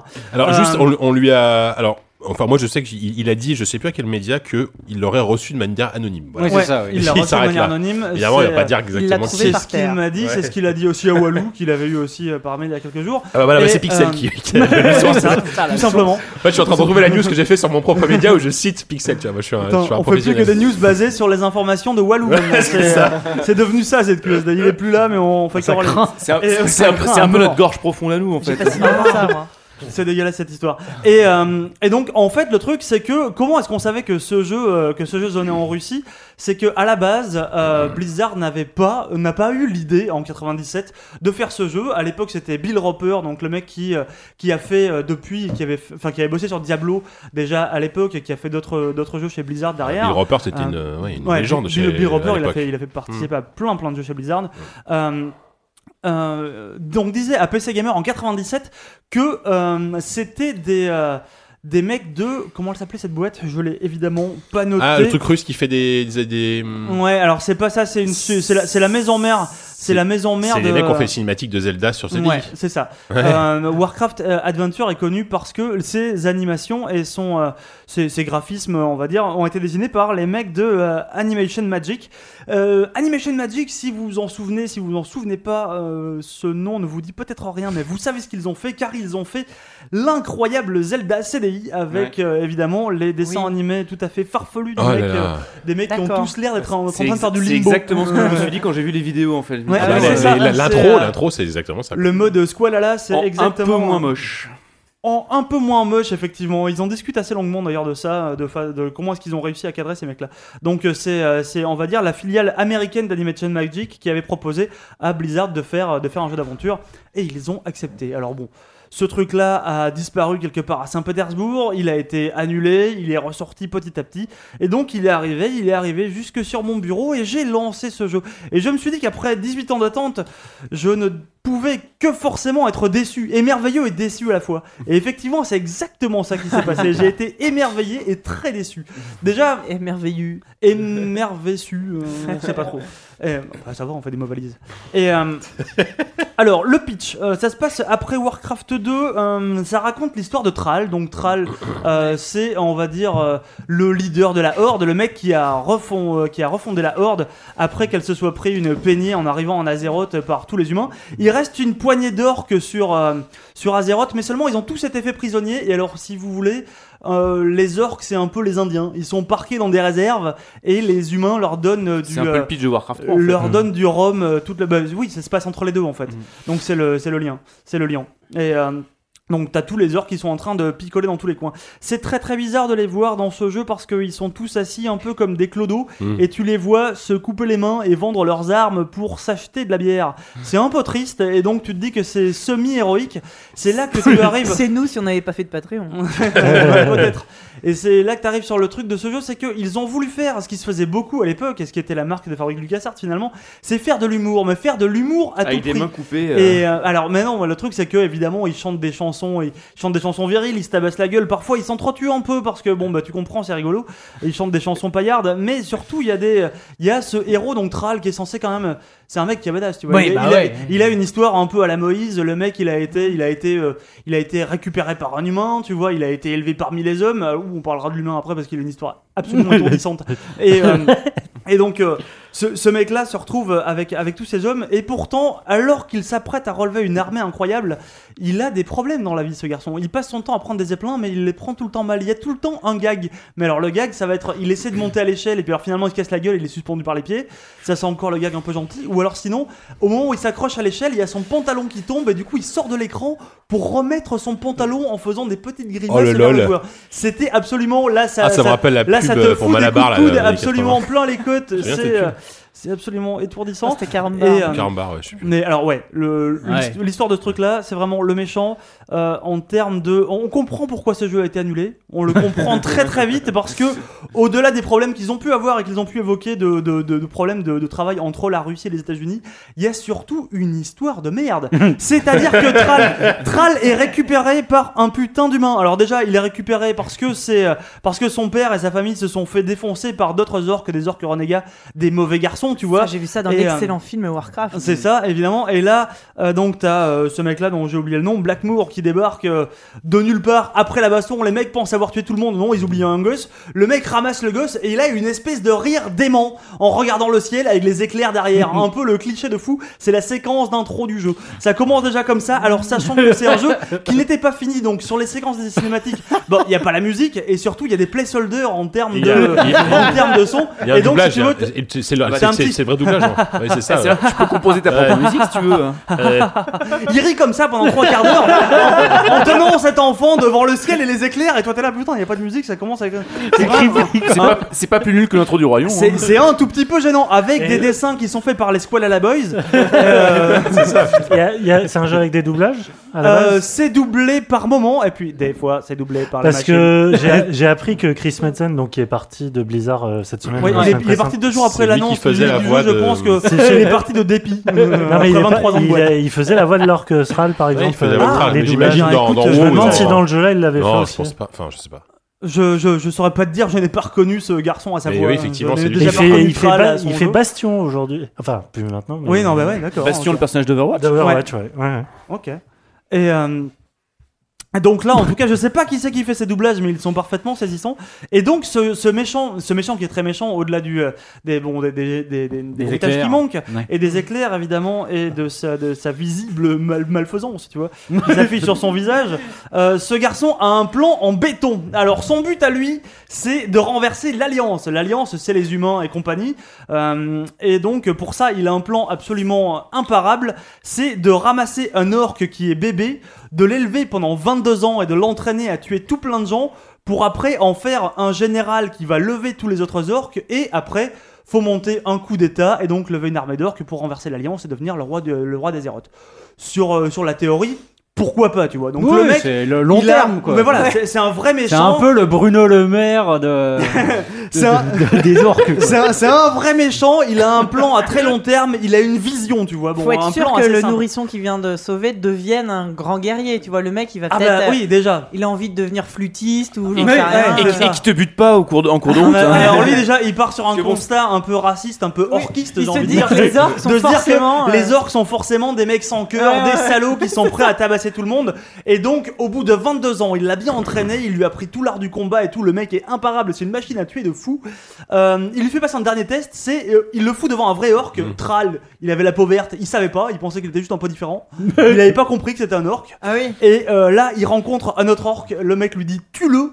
Thrall refuse de le tuer et donc le mec balance son plan de 22 ans au chiottes et il dit bon bah écoute tu veux pas le tuer. Du Bon. coup je vais te tuer à toi.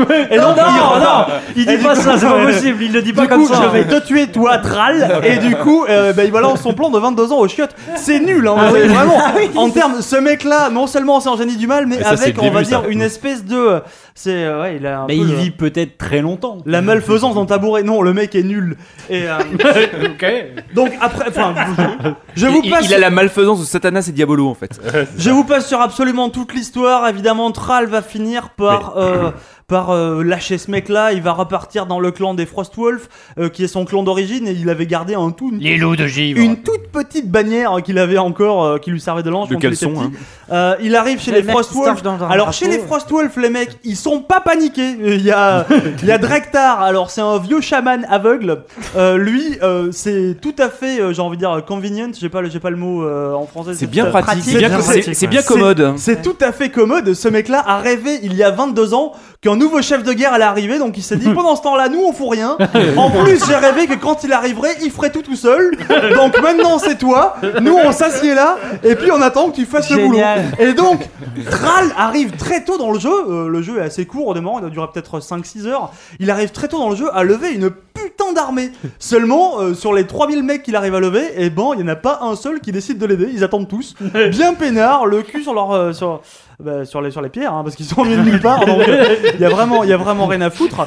Et euh, donc eh ben, lui bon bah écoute pas euh, bien content d'avoir retrouvé des orques il accepte ce plan absolument absolument étourdissant et il va vivre des aventures palpitantes. Il va rencontrer on va dire un peu tous les gens qui vont devenir les grands les grands demain genre euh, Zul'jin le, le boss des trolls. Là bon bah c'est c'est juste un troll qui, qui, qui, qui revend des trucs à la sauvette dans une boutique de merde. Euh, Je me rends compte que C'est peu- aussi le pitch de Kung Fu Panda 3. ouais, ça, ça, je sais pas je suis pas assez Il y a peut-être un, ça se trouve, des mecs de, de la boîte d'animation russe, chez, Ouais. boss chez DreamWorks je maintenant, pense tu qu'il y a vois. un truc. ouais. Gazlo, le, le gobelin, euh, le gobelin chef ingénieur de tous les gobelins euh, de l'armée de Thrall. Donc euh, là, bah, c'est juste un mec qui lui sert de taxi, hein, avec Ouais. ce, ce fameux zeppelin à boîte à boîte à Uber gag. Gob. Ouais, c'est ça, Ubergob. Euh, Gazlo, c'était étourdissant. Et puis alors, on rencontre des mecs, des mecs qui voués à devenir des très très grands de, Bah de, de, de- de l'univers de, de Warcraft, à savoir Alexstrasza. Donc Alexstrasza, euh, une puissante, un, un très puissant dragon en tout cas, euh, qui lui demande comme ça, l'air de rien, pour lui rendre service en 2-2, euh, d'aller. D'aller tuer Deathwing. Alors Deathwing, je sais pas si c'est vraiment le, le dragon en termes de dragon hyper badass dans, euh, dans l'univers de Warcraft. Il y en a peu, mais il y a lui, euh, c'est peut-être l'un des plus bourrins. Euh, on finit par aller le voir, on découvre que c'est un mec qui passe son temps à, bou à fumer la chicha et à bouffer des vaches. Il fait absolument rien. On le rencontre. Je m'attendais à un combat Ouais, un, un peu épique, un truc. Et puis alors non, en fait, tu te fais un peu. Tu te fais manger par, euh, par Deathwing, donc c'est un peu la, la baleine de Pinocchio, vous voyez, donc tu te retrouves dans le ventre de ce mec-là. Alors il y a plein de blagues avec euh, son anus que l'on peut entreapercevoir depuis, depuis son estomac. c'est tout à fait. euh, on sait pas comment ça marche l'anatomie a des dragons, Ah ouais. visiblement c'est. Bah, surtout assez de mort, il est, euh, c'est- Et donc- est, est plutôt assez massif. Ah vois. bah il, il est massif. Bah, il a une vue puis- perçante, hein, faut croire. hein. Et puis surtout, euh, je veux dire, on le rencontre. Ou il a une fistule. On arrive, Ah ouais. on arrive, et c'est c'est la vraie bonne nouvelle. On arrive à le tuer environ 5 minutes après. En, euh, en- il tousse en fait, et à un moment il tousse, on lui a bouché les naseaux et il meurt. Il a la tête qui tombe par terre, littéralement. C'est un mec, c'est le destructeur des mondes. Il est mort en toussant. D'une C'était absolument, euh, absolument ridicule. Encore mieux qu'Elvis Au, milieu Ouais, de mais- toute cette guerre incroyable, évidemment, euh, vous draguez des naines, euh, enfin de tout. Ouais. Moi, moi j'ai une remarque quand même. qui. Est-ce que tout ce côté ridicule, ça colle pas finalement avec l'esprit un peu, un peu LucasArts qu'il voulait donner? Non, mais Je veux bien dire, sûr, si, bah si, Ron Gilbert avait fait un jeu Warcraft, ça se trouve, il aurait fait la même chose. Non tu mais vois. bien sûr, bien sûr. Là c'est c'est là, c'est si tu veux par rapport euh, par rapport au canon de l'époque, ça paraît presque logique de faire ça. En plus, Ouais, euh, voilà. Thrall à l'époque, c'est pas c'est pas encore un très grand personnage de la de la série, euh, et c'est vraiment ce que demande ce que demandait le jeu d'aventure. Euh, mais euh, là, je sais pas. Aujourd'hui, voir ça. Ouais, 18 c'est ans triste, après, ouais, euh, je suis très content d'avoir euh, vu le jeu, qui, euh, mais je suis. Tu je étais suis- très content de pas l'avoir vu plus tôt. je suis, ouais, je suis très content de pas, de peut-être pas l'avoir eu à l'époque, parce que en plus, enfin, c'est un peu euh, au-delà du fait. Je veux dire, fallait un certain avoir, avoir recul et une jeux pas tout à fait finis, de. mais là, c'est un peu, c'est, c'est un peu triste. Enfin, toutes les blagues potaches, les super sorciers qui ont les bras qui tombent, enfin, Non, je passe les blagues. est-ce hein, qu'en pleine, qu'en pleine époque, parce que là on est à l'époque, bon, ça commence à être la fin de l'âge d'or de LucasArts, mais s'il était sorti à ce moment-là, tu t'aurais trouvé le jeu tout aussi meilleur que tu crois ou? Euh, Parce que tu aurais été plus tolérant dans la masse de jeux d'aventure, bah, là, là, le truc, c'est que euh, ce qu'on peut, qu'on peut voir aussi sur cette version, ce que ça nous permet de voir, c'est, on va dire, le, le travail qui reste à accomplir sur un jeu que s'estime être en bêta pour Blizzard et un jeu qu'ils auraient pu Ah oui, sortir, j'imagine, à l'époque. Mm. Euh, T'imagines que déjà la, la masse de travail qui restait à faire est étourdissante. Et d'ailleurs, on peut l'apprécier. Et c'est peut-être le, le plus beau truc de cette, de cette release, j'ai envie de dire, c'est que euh, au-delà du jeu même, il y a euh, tout un tas de de fichiers doc, il y en a des millions, et en fait c'est la correspondance de, euh, ils sont en russe, c'est la correspondance de Blizzard avec les studios Animation Magic. Oh, et il y a dans le Ah ouais. jeu un document de, il y a, y a même trois, trois fois le script complet du jeu, des documents de 122 pages, euh, annotés et, euh, et modifiés, de euh, vraiment le jeu découpé étape par étape. Alors euh, ils te disent que c'est un jeu qui est fait pour, euh, pour les garçons de 12 ans qui aiment les jeux d'aventure, que c'est un jeu qui, euh, qui se base vraiment sur ce qui avait été fait pour Full Throttle à l'époque, un truc avec plein d'angles de caméra assez, assez on va dire, nouveau et un peu inhabituel pour essayer de dynamiser un peu le, jeu d'aventure aussi, qu'ils avaient... que hum, ces, grosses feignasses chez LucasArts avaient fait 39 tableaux pour, pour Full Throttle, que là ils en voulaient 60, qu'ils voulaient avoir euh, 40 000, enfin il y a plein plein de, de chiffres comme ça, des, plein d'infos qui sont euh, très très intéressantes à data miner aujourd'hui.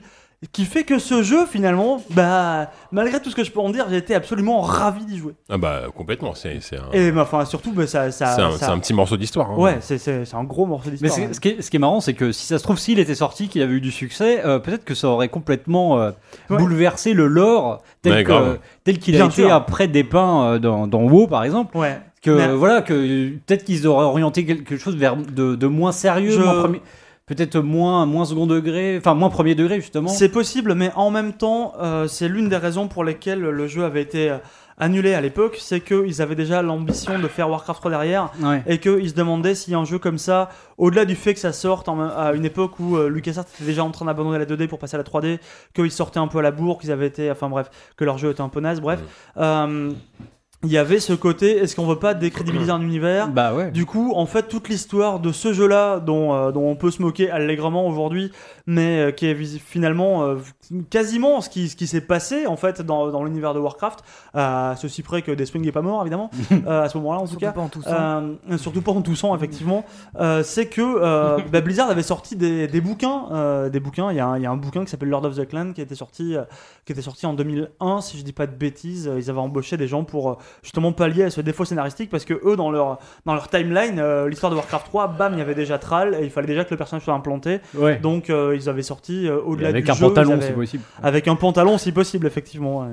C'était un peu gênant mais c'était c'était c'était Warcraft Lord of the Clan et Eh ouais. c'était Bah, il faudrait faire la même chose pour Starcraft Ghost et puis. euh, Essayez, voilà, essayez d'y jouer, hein. Franchement, essayez d'y jouer. Non mais oui, ah bah, c'est carrément si, si vous êtes intéressé à l'histoire de Blizzard, je pense que c'est c'est super intéressant euh, Ouais. de découvrir ça. Carrément. Eh bah du coup, ça nous fait des bonnes actus tout ça. hein. Ouais. C'est- intéressant. hein. Maintenant, j'a- j'a- j'attends Et tu encore nous- 10 ans pour Tu nous parles comme à ton gosse hein oui, justement, et en plus il m'écoute, on vient de me dire, je vais d'apprendre qu'il m'écoute en direct. Donc évitez, évitez de dire des bêtises, bon, en même temps il a pas l'âge de comprendre, donc ça va. Euh, donc, du coup, on a terminé nos actus, euh, bah, c'est l'heure de passer au preview.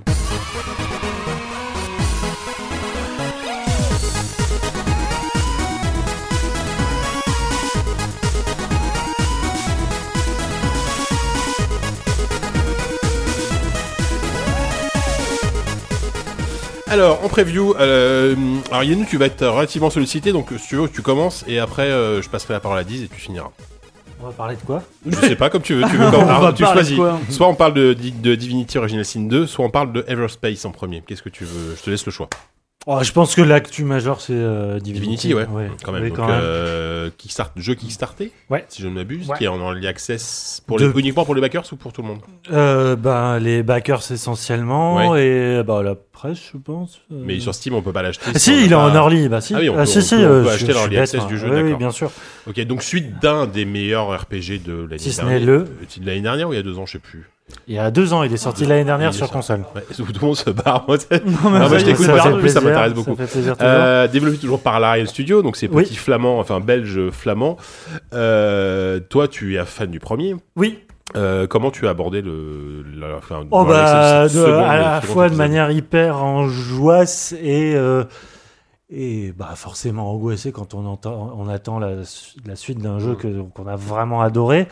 D'autant plus que celui-là, euh, contrairement euh, euh, par rapport aux, aux autres épisodes euh, de, de Divinity, est vraiment dans une continuité de, de, Ouais. Sin. Mmh.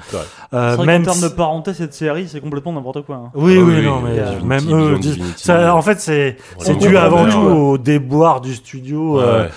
Enfin, ils ont connu, ils ont vraiment eu la Scoon pendant des, des années. Hein, euh, L'Ariane, euh, là, c'est vraiment leur, euh, Bah, S'ils sont encore là, c'est presque miraculeux. c'est leur période de gloire seulement maintenant. Mais après Hmm. 10 à 20 ans de, enfin, traversée du désert, Ouais. euh, ils ont dû euh, pour toucher euh, des, enfin, pour survivre, développer des jeux euh, pédagogiques, machin, Hmm. tout ça, pour les télés, euh, notamment locales. euh, Enfin, bref, voilà, oui, c'est c'est l'année du retour en grâce. Et autant le premier Original Sin avait un peu surpris tout le monde dès, on va dire, la première preview, autant celui-là est attendu comme le Messi par la plupart des, des, amateurs de, RPG occidentaux. Et euh, voilà, et comment dire, euh, ce nouveau jeu-là, euh, pour l'Early Access, ils promettent déjà 12 heures de contenu. Ce qui ça, énorme. ça commence au début du jeu. Enfin, c'est Ah ouais, tout, le début, c'est du tout le jeu. début Ouais, du ouais, jeu, ouais. d'accord. Échoué sur une plage comme euh, comme beaucoup de, Exactement. bah, comme le 1 d'ailleurs, je crois. Euh, Absolument. Ouais, Euh, Le début, ça, ça se ressemble beaucoup. Oui, on est toujours. euh, alors, je sais plus parce que j'ai rencontré les développeurs euh, sur une session de 4 heures.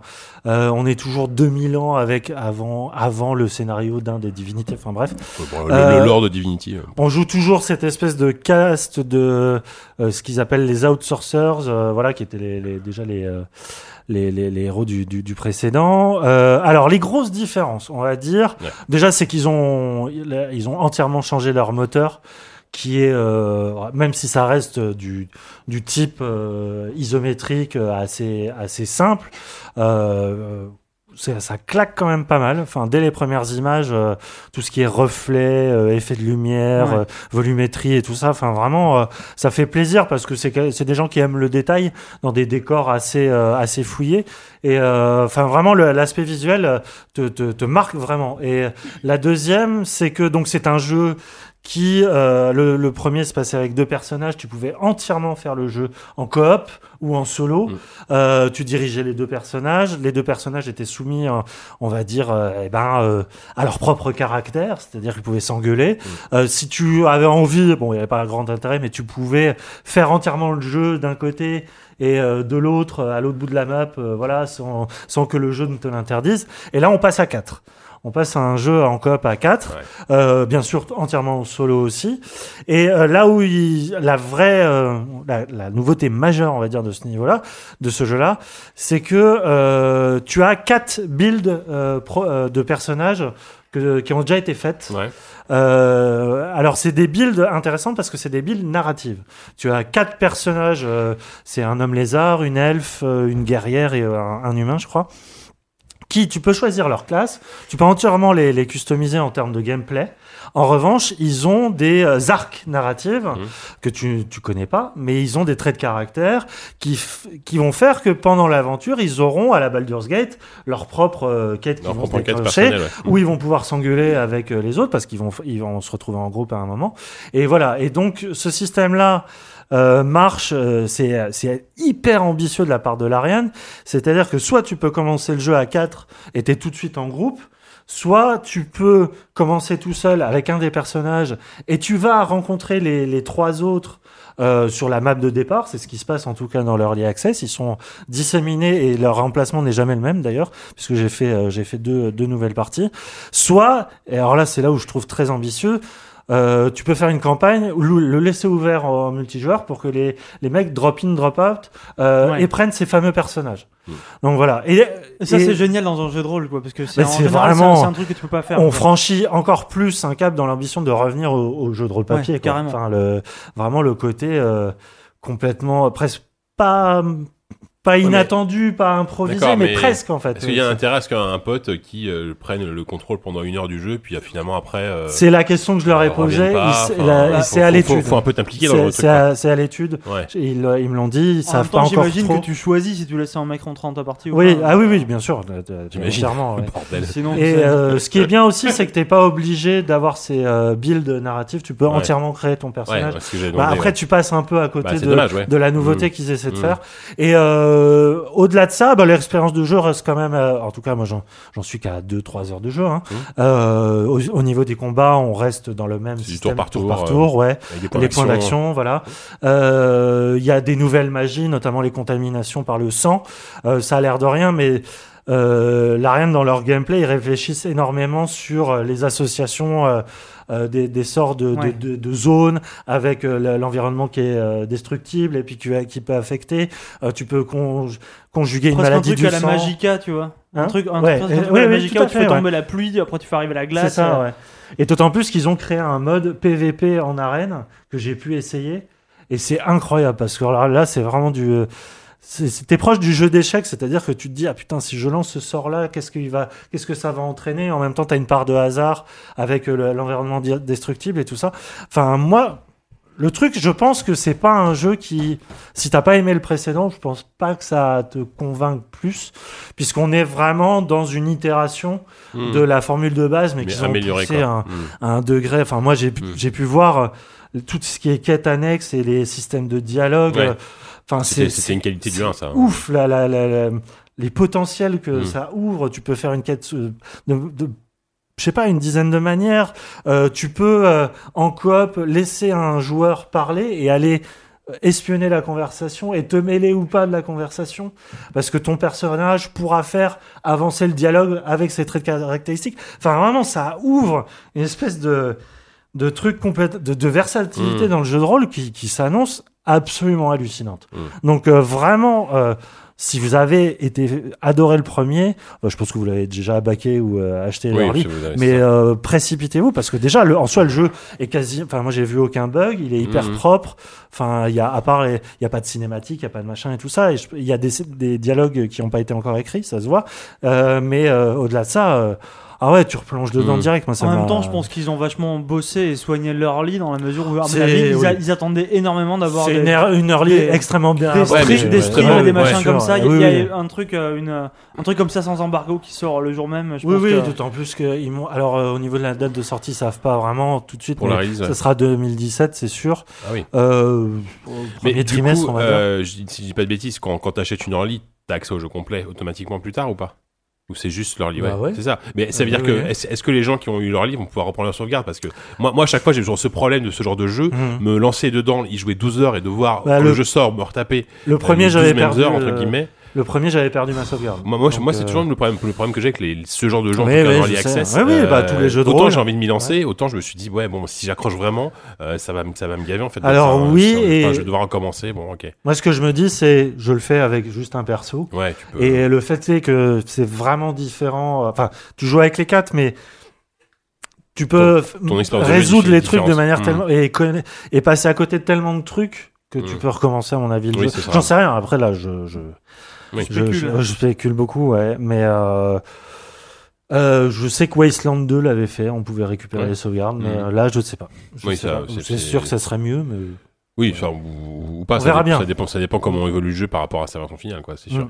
Euh, D'accord. moi, je pense que c'est un des GOTY euh, de 2017. Potentiel, ouais. euh, ouais, ouais. Mm. Bah, en tout cas, dans la catégorie ouais. jeu de rôle à Paul Ah oui, School, oui. bon, il y en a pas 10 000, mais euh, C'est vrai qu'au niveau de la concurrence, T'avances pas sur les. Gauthier hein, parce que tu sais bien Bah, a- que comment ça se passe. C'est moi qui. Oui, c'est vrai. euh, C'est toi qui. Mais ça, sort en 2017, c'est-à-dire qu'on fera, le, on fera que dans un an et demi, donc ça va déjà, je pense que. Bah, en termes de concurrence, il y a, il y a Obsidian qui bosse sur le, le- la suite de. Pillars, enfin le, la suite de Pillars, c'est une suite, suite, mais c'est un nouveau jeu dans le même style-là. Et puis, c'est à peu près tout. Enfin, je il doit y avoir des projets Kickstarter un peu obscurs. Bah, il y a le Tides of euh, Numenera qui va Ah bah oui, sortir un oui, jour. oui, quand il y a. Torment quand même, ouais, euh, qui lui potentiellement a- peut, peut, peut frapper très fort. Euh, et euh, par exemple, exactement. Donc du coup, ça, tout, et a priori, tous ces jeux-là sortiront en 2017. Donc peut-être qu'en Oui. 2017, on aura finalement un- au moins un trio de, de RPG à l'ancienne, euh, C'est possible qu'on ait une belle fournée. ouais. potentiellement intéressant. Ouais, Euh, Pas moins à l'ancienne, mais il y a le, nouveau jeu de Pierre Nabites aussi, euh, qu'on a vu vaguement. euh, Ah, les mecs ont fait euh, Ryzen et Ouais. Gothic. Ouais, tout à fait. Oh la vache. Ils font, euh, ils font un truc qui s'appelle. euh, pas si je sais plus comment ça s'appelle, Euh, mais c'est un plus à la, à la Fallout. C'est un truc un peu Ah ouais, euh, post, po- euh, post-apo, post-clic. ouais. Je l'ai, je l'ai vu passer, mais euh, c'était la fin de la journée à la Gamescom. J'étais, Oui, claqué. t'étais claqué. Euh, Je D'accord. Comment ça s'appelle C'est- Bon. Il y a très peu de lettres. et Je crois qu'il y a un X. Voilà. Ça Super. s'appelle X. Démerdez-vous avec ça, tout simplement. X, ouais, c'est ça. X, Euh, Exen, non, ça existe déjà. Ouais, non, un truc Exen, comme ça. oh oui, Exen, c'est bien. Euh, du coup, bah tiens, dis, garde la parole, puis on va Ah changer bah oui, hein, c'est tellement radicalement intéressant ce que je de style, puisque tu as eu l'occasion de jouer à un jeu qui sort lui assez, bi- assez bientôt, assez bientôt, très bientôt, Assez bientôt. très bientôt, c'est-à-dire Relativement Ah, c'est, ouais, c'est ce qui est en- marqué sur la jaquette. ça sort en hein, octobre, sort je crois assez bientôt. Ça, Ça c'est- sort euh, le oui, début octobre. Les citations de ZQSD à l'arrière des jaquettes de jeux, ce serait incroyable. Il me semble que c'est le 7 Bah, octobre. Tomb Raider, c'est des chaussons, tu sais que chez Microsoft, Je- ils ont essayé de le faire passer. Je hein. crois que Yannou a raison, je crois que c'est le 7. Tu sais que maintenant, enfin, c'est pour rigoler, mais le, le RP de Microsoft qui écoute ZQSD, Ouais. euh, je sais plus, je crois que c'est Oupi qui avait dit en parlant de Tomb Raider, c'est Tomb Raider, c'est des chaussons. Et je l'avais eu au téléphone, tu sais que cette phrase-là, Il y a j'aimerais j'aimerais peu de bien. chance que j'ai je vais, ça, je vais, hein. je vais en parler au département marketing pour voir s'ils peuvent la placer derrière, mais à mon avis, ça n'a pas abouti. Euh, donc, euh, tu as joué à Mafia, non, tu as joué ou tu as pas joué oui, j'ai d'ailleurs joué, Tu as joué, oh à. Mafia 3. Tout à fait. Euh, Mafia 3 qui est un jeu qui, mine de rien, l'année dernière à la Gamescom nous avait un peu scotché, euh, Mhm. pour pas, pour pas mal d'entre nous, c'était un peu le jeu de la Gamescom. ouais, Euh, en tout cas, donc, la, la- voilà. la promesse de la Gamescom. Oui, voilà la promesse. Donc, le jeu en monde ouvert, bien sûr. J'ai un GTA Live pur qui se passe dans les années 60. Mhm. Euh, toi, 10, donc tu étais plutôt euh, très très curieux et euh, même, Ouais, euh, carrément, impatient d'y jouer. J'avais envie de voir ça parce que parce qu'effectivement la Gamescom l'année dernière, euh, j'avais trouvé ça assez intéressant Ouais. Comme euh, comme pitch et comme cadre. Alors pour rappel, effectivement, donc ça se passe dans les années 60, mais ça se passe surtout dans la ville de New Bordeaux. New Bordeaux, c'est euh, une, une sorte de De Nouvelle-Orléans. c'est voilà, c'est ce que euh, c'est ce que Liberty City est à New York. New York, alors que là, donc, c'est la, c'est la Nouvelle-Orléans, mais ça s'appelle New Bordeaux. Et on y incarne un personnage qui s'appelle Lincoln, qui euh, est un vétéran du Vietnam, qui revient dans, dans la ville où il a grandi, euh, euh, où il a été, il a été, enfin, il, a- été traîné de foyer en foyer. Il a finalement été recueilli par plus ou moins par la mafia, la Black Mob. locale et qui à son retour va avoir cette trajectoire assez classique qu'on peut retrouver par exemple dans dans, dans GTA 3 par exemple ou enfin dans San Andreas et dans un peu un peu dans Vice City aussi c'est-à-dire qu'on va euh, pouvoir euh, remonter un peu les, les échelons euh, jusqu'à devenir euh, le, le parrain C'est un local grand classique, hein, mais même dans Ouais. Mafia 2, je crois que c'était comme ça, ou Mafia 1, je sais plus. oui, bah, de toute façon, le, le, le côté ascension Mm. euh, sociale et criminelle, euh, voilà. Euh, Disons que c'est un MacGuffin assez. Les, les, les- les assez affranchis, les affranchis, oui, tout ça. Quoi. oui, voilà, oui, non, c'est- tout à fait ça.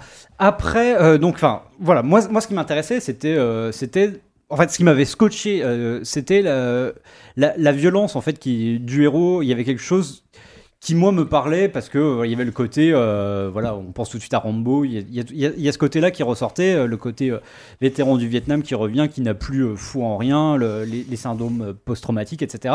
Il y avait quelque chose d'intéressant, surtout que très tôt dans le jeu, on est, on est victime du- d'une trahison et que on nous vend le jeu comme une pure histoire de vengeance. euh, et moi, moi, je trouvais ça assez, assez intéressant de, de, voilà, que, que derrière cette euh, montée dans, dans, dans, l'échelle de la criminalité, il y ait quand même une motivation euh, presque primale, comme ça, qui soit juste de vouloir tuer tout le monde pour assouvir une vengeance. Donc voilà, ça c'est la promesse, c'était la promesse du jeu.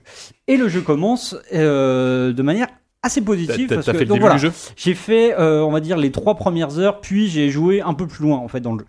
Et euh, ce, qui est, ce qui est marrant, c'est que le, ce cut euh, qu'on m'a fait euh, a plus ou moins séparé deux impressions. On va, donc, la première, donc, les trois premières heures, j'ai trouvé la, la mise en place, l'espèce de tuto euh, mise en place introductif, etc., est euh, plutôt bien foutu. Euh, Ça commence par, euh, par une scène de, braquage où on fait des allers-retours un peu avec des flashbacks, etc., où en fait, la scène de, braquage euh, se passe deux semaines après le retour environ de, de Lincoln euh, à New Bordeaux. Et euh, on a des flashbacks comme ça qui remontrent euh, son arrivée. Donc, euh, com- comment il recontacte euh, ses proches, euh, la présentation des personnages, etc. Et oui, et ce qu'il faut, euh, ce qu'il faut ajouter, c'est que la narration, euh, moi, je l'ai trouvée très très intéressante parce que elle prend le parti de faire un peu euh, une sorte de mélange entre un fait entrer l'accusé et une émission cops, tu vois. En fait, Wow. ça- Ah non, ouais. non, en fait, c'est ça qui est assez marrant, c'est que ça, ça, ça prend le parti de raconter l'histoire de manière, enfin, aujourd'hui, euh, en 2000 et, et quelques. Ah d'accord. Et Ah oui, c'est là. raconté par le biais de souvenirs. Alors, on va avoir des images d'archives, par exemple, de tel, tel personnage qui a été lié à, à Lincoln et à toute cette histoire à un moment, Mhm. qui va être interrogé euh, devant une cour de justice. C'est un euh, truc à la trop détective un peu non aussi? bah, y a- pff, ouais, il y a, y y un peu de ça. Ouais. ouais. Il y, a- il y a un peu de ça. Je pense que oui, j'avais pas forcément pensé à cette référence-là. Moi, je, je voyais plus vraiment le côté reconstitution Mhm. d'une grande saga criminelle, tu vois, comme on, on aura un documentaire à la télé. Ouais. Moi, ça c'est vraiment ça qui, qui, qui ressort de, de, de, de, de- de la narration. Et par exemple, on a euh, le, le prêtre local qui. euh, 40 ans ou 50 ans plus tard, euh, revient sur tout ça et qui dit euh, Ah, Lincoln, euh, voilà, moi je l'ai connu gamin, c'était un très gentil garçon, je m'en veux pour ce qui s'est passé. Tu vois. Et tout ça avec une sorte de, de, de chape énigmatique. On ne sait pas exactement euh, la conclusion, évidemment, ils vont pas nous la donner dès Bah le début, même si on peut se douter que, euh, à la manière, par exemple, bah, bah, des affranchis, justement, on connaît quasiment déjà la fin, d'une certaine manière. On se doute que ça va se terminer dans un bain de sang, Oui. euh, à la Scarface, etc. Quoi. Le voyage, tout ça, à destination. Non, j'irai pas jusque là, mais mais- disons qu'il y, a- y y quand même il y a quelque chose qui est très intéressant du, de, euh, de l'ordre de, du, du, du destin en fait. Il y a- on n'a pas vraiment de libre arbitre. On, se, on sait qu'on va accompagner ce personnage vers un point de départ qui. enfin, c'est pas nous qui allons le décider d'une certaine manière. Tu, tu vois ce que je veux dire Mhm. C'est euh, c'est déjà écrit en fait. Il y a, c'est la fatalité euh, là-dedans.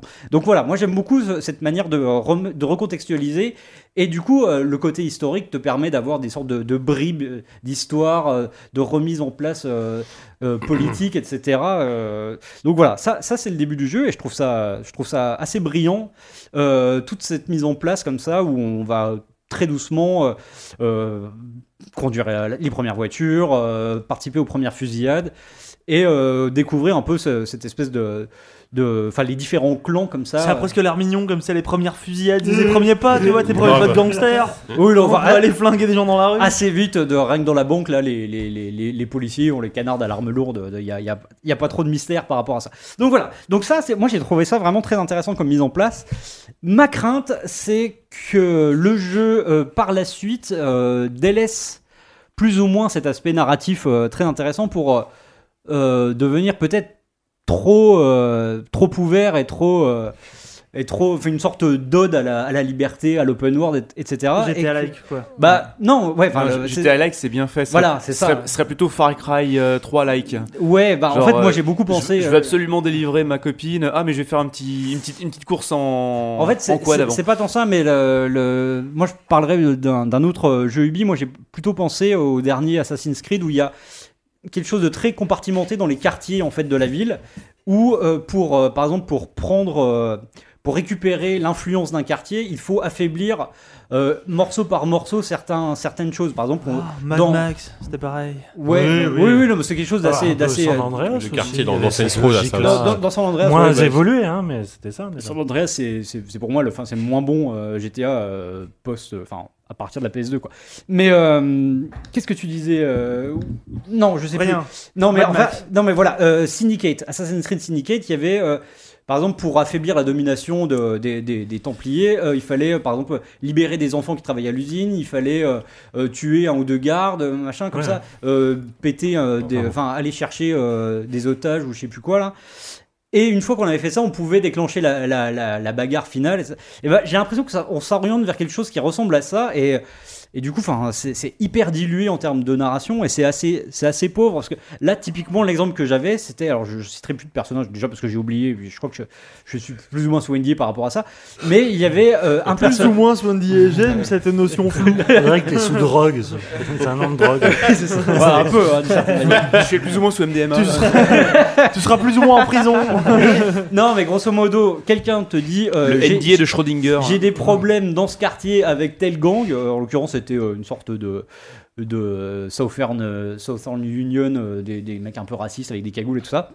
Et genre, ils ont tel budget, c'est avec ça qu'ils arrivent à, à gérer leur quartier. Et toi, pendant un moment, bah, tu vas passer ton temps à affaiblir leur manne financière, soit en faisant péter leur, euh, des fourgons, soit en allant euh, tuer euh, tous les gardes qui, qui se baladent et qui font du trafic d'êtres humains à l'étage supérieur d'un supermarché, etc. Jusqu'à ce qu'ils soient suffisamment affaiblis pour que tu puisses récupérer le quartier. Et si c'est ça vraiment, la, disons que le, le, le noyau dur du jeu, La moi ça m'intéresse beaucoup moins parce que on voit clairement euh, qu'il y a des passerelles entre euh, ce jeu-là qui est fait donc par un studio qui s'appelle euh, Hangar, euh, Hangar 13 mais qui euh, com- est commandé par, euh, par Touquet. Touquet et Rockstar sont liés et tu Ouais. sens clairement que ça s'inspire de, de GTA. Sauf que ben, voilà, GTA n'est pas GTA qui veut. quoi. Et j'ai envie de dire. euh, C'est sûr. Mais pas On, GTA on qui disait veut- ça déjà des deux premiers. hein. Ouais, je sais, mais, mais là, enfin, là, on y est encore plus dans, Ouais. la, dans, la, dans la parenté. Et enfin, n'est pas GTA qui veut, et n'est pas Nico Bellic qui veut aussi, parce que le personnage de Lincoln, moi, c'est ma plus grosse déception, c'est que passer le drame initial du jeu. euh, qui, qui est plutôt bien géré d'ailleurs, euh, qui amène à une ou deux scènes un peu où tu as l'impression que euh, enfin qu'il est vraiment traumatisé, il a des sortes d'hallucinations, etc. Très vite, tu sens que cette, euh, c'est c'est devenu une sorte de justification très très euh, faible, ce- ce- cette trahison et cette volonté de vengeance, pour arriver sur un personnage beaucoup plus classique. Euh, qui s'épanouit dans, un, dans, dans son monde ouvert et qui va euh, juste avoir des ambitions très très personnelles. Je suis épanoui dans mon monde. Mais non, mais, mais si, mais, mais c'est ça en fait. En même temps, je sais pas si tu veux, mais Nico Bellic, c'est quand même un mec qui a massacré la moitié de la ville parce qu'on a foutu trois coups Ouais, de poing mais à son, à cousin. Ouais, mais pas du tout, parce que euh, Nico, Nico euh, le- il était complètement dépassé par la situation. En fait, il, il comprenait pas du tout ce qui lui arrivait. Il pensait que c'était ça, ce qu'on ce qu'on voulait de lui. Il y avait, il y avait quelque chose comme ça de, de presque innocent en fait dans son comportement. Oui, que moi je trouvais- toute la figure de l'immi- l'immigrant Bah, qui voilà, arrive il dans. y avait C'est quand même. il y a jamais une volonté de, de pouvoir en fait, de, de conquête du pouvoir chez Nico Bellic. C'est Non, c'est c'est exactement ça. Il, il- Il passe il est- son C'était temps à le mec rendre qui service. subit, c'est le mec qui subit, ouais, ouais, voilà. oui, il pense que, il pense que c'est ce qu'on C'est attend le de lui. jouet du destin. Et puis, euh, enfin, je veux dire, dans GTA V, euh, le personnage de Michael, il y a que- quelque chose de, voilà, la, crise de la quarantaine complètement absurde, euh, voilà, influencé par, comment s'appelle cette série? J'ai oublié.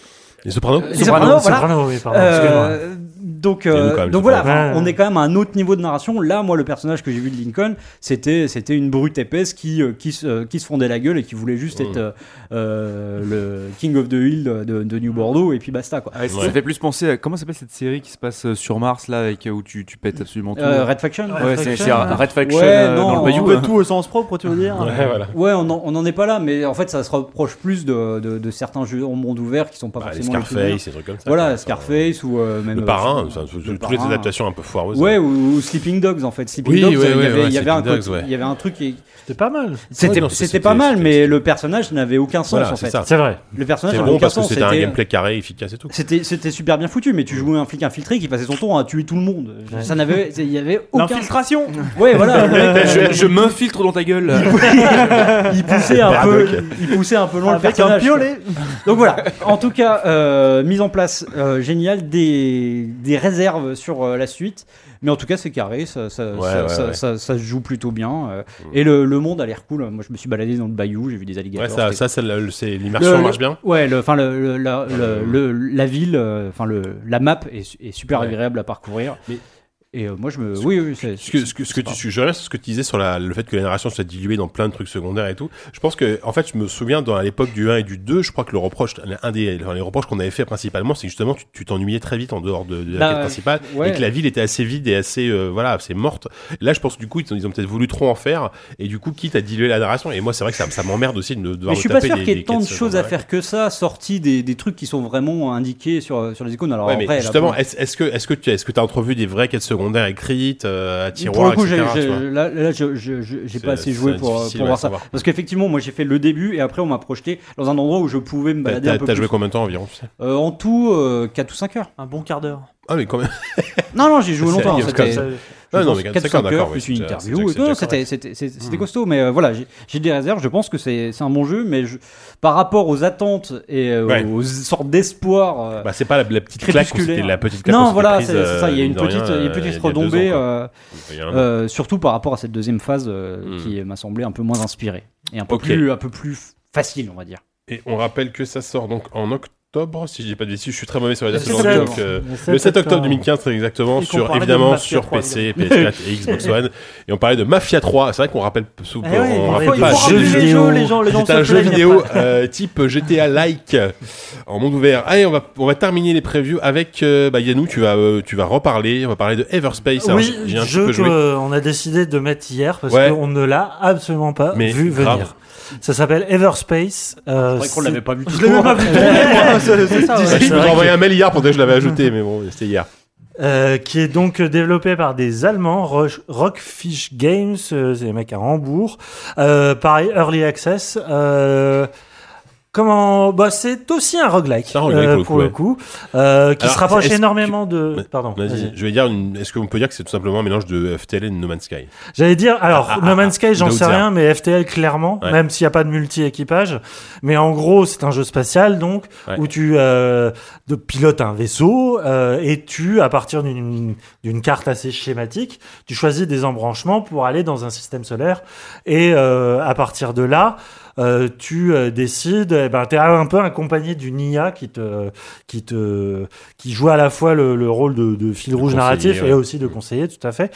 Et là, dans chaque système solaire, bah, tu as plusieurs cas de figure. Un champ d'astéroïdes, euh, des débris de stations, des euh, nuées de pirates de l'espace. Euh, à toi de choisir, euh, sachant que un couloir pour l'hyperespace et donc l'accès à la prochaine zone arrive au bout d'un certain temps. À toi de voir, ben, est-ce que tu vas aller chatouiller les pirates de l'espace qui euh, vont pouvoir te donner Viens, des garçon. pièces euh. C'est le pire qu'on puisse leur faire. tu vois. Ah ouais, ouais, ouais, c'est clair. Chatouiller les pirates de l'espace. Pour C'est aller récolter des pièces de rechange ou euh, des, des thunes ou du fuel parce que c'est il faut faut bien voyager dans l'espace et donc il faut euh, surveiller tes, tes- Mm. tes doses de carburant euh, ou tu vas aller sur un champ d'astéroïdes ou pour miner euh, des, euh, des des produits euh, extrêmement C'est luxueux pour ça que je parle de de Sky, parce qu'il y a quand même un côté farming qui est assez présent, parce que tu récupères quand même beaucoup ah de ressources. mais alors Attention, ouais, non, mais j- ouais, attention, je ouais, dis c'est beaucoup mieux. hein. non, Enfin, ça a l'air beaucoup mieux. J'accepte. beaucoup mieux. J'accepte, j'accepte la comparaison dans l'idée. Dans l'idée, dans-. Ah bah, dans l'exécution, l'exécution, on est très très loin parce que déjà il faut pas d'accord. 15 faut pas 15 ans pour forer une, forer une seule ressource. Ouais. Euh, T'es pas du tout euh, gêné par tout ce qui est inventaire, euh, tout ça. Et surtout, euh, euh, tu peux améliorer très très vite ton armement avec euh, ce que tu ramasses. Tu, euh, tu peux tomber sur un marchand. Enfin vraiment, c'est du roguelike. De, enfin dans les dans la, la structure, Mmh, c'est vraiment ça. mécanique. Sauf que d'une part, c'est absolument sublime. Voilà, attention, on, C'est- on, on citait FTL, c'est pas du tout en, en 2D Ah pixel art. hein, là, on parce est que le roguelike du- en général, c'est du. Voilà, là le jeu est magnifique, c'est le Unreal Engine 4. Ouais, on est plus du côté d'élite, euh, C'est ça. voire euh, non, peut-être pas autant que Bah, Star Citizen. Bah, faut voir, mais existe un jour. t'as quand même des, quand, quand t'arrives, t'as des arrière-plans qui sont magnifiques. C'est hallucinant. Après, c'est des euh, petits espaces euh, euh, de jeu, mais euh, putain, les, les champs d'astéroïdes et surtout les, les espèces de volutes bleutées. Mmh, euh, Enfin, ça, c'est la très première zone. Dans la deuxième, ça devient rose et tout. Mmh. Enfin, c'est c'est magnifique en termes de, de DA. C'est vraiment euh, assez euh, épatant. Surtout que le roguelike, souvent quelque chose de très pixel, Bah, en très, général, le, ouais, le roguelike, très, c'est associé à très, pixel très lofi quoi et là euh, non au contraire Euh, donc du- déjà t'as as cette part là et puis surtout les les gunfights les dogfights sont hyper bien Ouais. c'est hyper nerveux très c'est arcade. très arcade Très très, facile. facile à C'est prendre c'est en main parce que ça joue presque comme FPS au niveau de la prise en main, je trouve. Enfin, ça, ouais ouais ouais C'est vraiment hyper, ah hyper oui, c'est vraiment en fait. t'as t'as- une gâchette pour le, le tir principal les missiles et puis Mhm. euh, l'accélération et puis au-delà de ça c'est toi qui ça. gères et euh, moi ce que j'ai trouvé hyper bien c'est que on est on est à peine dans un early et que euh, ils promettent un scénario quand même assez enfin plus développé que là parce que là il est inexistant ce que j'ai trouvé hyper bien c'est ce côté accident du roguelike mais appliqué à l'espace c'est à dire que tu peux vraiment euh, le coup de poker, il est dans, euh, par exemple, tu vas miner, mais tu vas te mettre en danger parce que euh, forêt, ça, fait une signature thermique et c'est ce qui attire les pirates de l'espace. Ou alors, si tu vas négocier avec un marchand, à tous les coups, enfin pas à tous les coups, mais euh, si tu restes trop longtemps, tout d'un coup, tu as un, un voyage hyper lumière qui s'active devant toi et tu as une énorme corvette euh, ennemie qui, qui te menace. Une corvette Une corvette de l'espace. oui. Enfin, Oui, Oui, pas, pas la voiture. pas hein. c'est, euh, non Non, Si, une corvette, bah si, il y a une Bah, corvette, c'est un, euh, c'est un, vaisseau de transfert, une sorte de vaisseau. Tu regarderas de sur internet donc. Euh, C'est- une, catégorie de. le mépris de il Metz. t'a chatouillé comme si c'était un pirate de mais- l'espace. se venge, karma, bitch. C'est euh, une catégorie de vaisseau de guerre dans la bah, marine et par extension. je euh, trouve euh, que c'est, enfin c'est spectaculaire et en même temps ça joue bien sur le côté euh, est-ce que je mets ma, ma, ma vie en danger Ouais. parce que je veux juste attendre euh, de, de farmer le truc? Enfin, je, je trouve ça vraiment. Enfin, c'est sorti de nulle part. Mhm. C'est à la fois hyper beau, hyper Ce qui est assez chouette, c'est qu'à chaque fois, bon, comme, dans beaucoup de roguelikes, quand, quand tu perds, tu récoltes, tu, enfin, la thune que tu as amassée, tu peux quand même l'utiliser pour booster ton prochain vaisseau. Oui, Il y aura, apparemment, il y a qu'un seul vaisseau dans cette early, pour mais il y en a d'autres. Il y en aura deux. Il y en aura d'autres, euh, au moins deux, deux en plus, d'accord. Ouais. Euh, et c'est vrai que c'est beau. La première fois que j'ai vu le jeu, Ouais. je dis putain, c'est à ça que je veux jouer. Enfin, en termes de space opéra, c'est. euh, C'est immédiat, tu vois, c'est un spectacle C'est immédiat, voilà. C'est assez facile, tu vois, mais en même temps, ça, marche tout de suite. C'est ça. Là, où Elite Dangerous, moi, me refroidit très vite parce qu'il faut passer trois heures avant de comprendre comment déco- faire Mhm. décoller ton vaisseau, limite. Euh, là, c'est vrai que c'est immédiat. Et alors, et contrairement à No Man's Sky, qui est également immédiat en termes de prise en main, je reviens dessus. Euh, là, quand même, malgré tout, le- le- l'ennui ne, ne, ne se pointe pas très vite, quoi. Ah non, non. Euh, non. faudra voir sur la longueur, mais, euh, mais ouais, je trouve ça assez chouette. Ouais. Effectivement. C'est vraiment une curiosité que comme ça. ça. Sort, on sait, non? Euh, non, je que pense ça pas qu'ils peu aient de date. part. hein. Après, j'ai peur que si. C'était Ah, en, encore en une fois, je- cette semaine. on va croire que je suis anti-early, mais j'ai l'impression que c'est aussi le genre de jeu qui peut rester en early access pendant 3 ans. C'est euh, un peu le risque, avant effectivement. de- de- d'arriver vraiment parce que là à mon avis le, le- c'est le genre de l'access par contre qui va qui peut se vendre très bien parce que les gars ont pas forcément envie d'avoir un gros scénario etc et euh, c'est vrai que bon ça ça pour le moment c'est pas je, je regarde mais j'ai pas d'infos particulières Ok. là, sur la page Steam donc voilà Génial. euh, Everspace Ok, ça, ça veut dire qu'on doit couper. ouais c'est ça euh, c'est donc c'est sur PC pour le moment euh, en, early, en early access euh, ça coûte donc- Sur console aussi. ça bientôt. coûte 27 euros quand même ah oui bah en fait on va pas, on va pas commencer du prix Alors, non mais ah, quand même on va Est-ce que le prix influe sur le. bah, bah, ouais après bon ouais, Sur ton avis, parce que j'ai l'impression que c'est le cas. Quelle sera ta note Steam? 28 euros pour un early access bon je trouve ça bon, Mais non, mais c'est Je Oui, que c'est pas le prix, c'est leur. Divinity- oui c'est c'est- est pas loin de. Ouais, ouais, ouais, c'est pareil, hein. dit, ouais, c'est encore la même chose. Mais bon, euh, très bien. Du coup, bah, on a pu terminer ces previews et on va pouvoir faire euh, le quiz.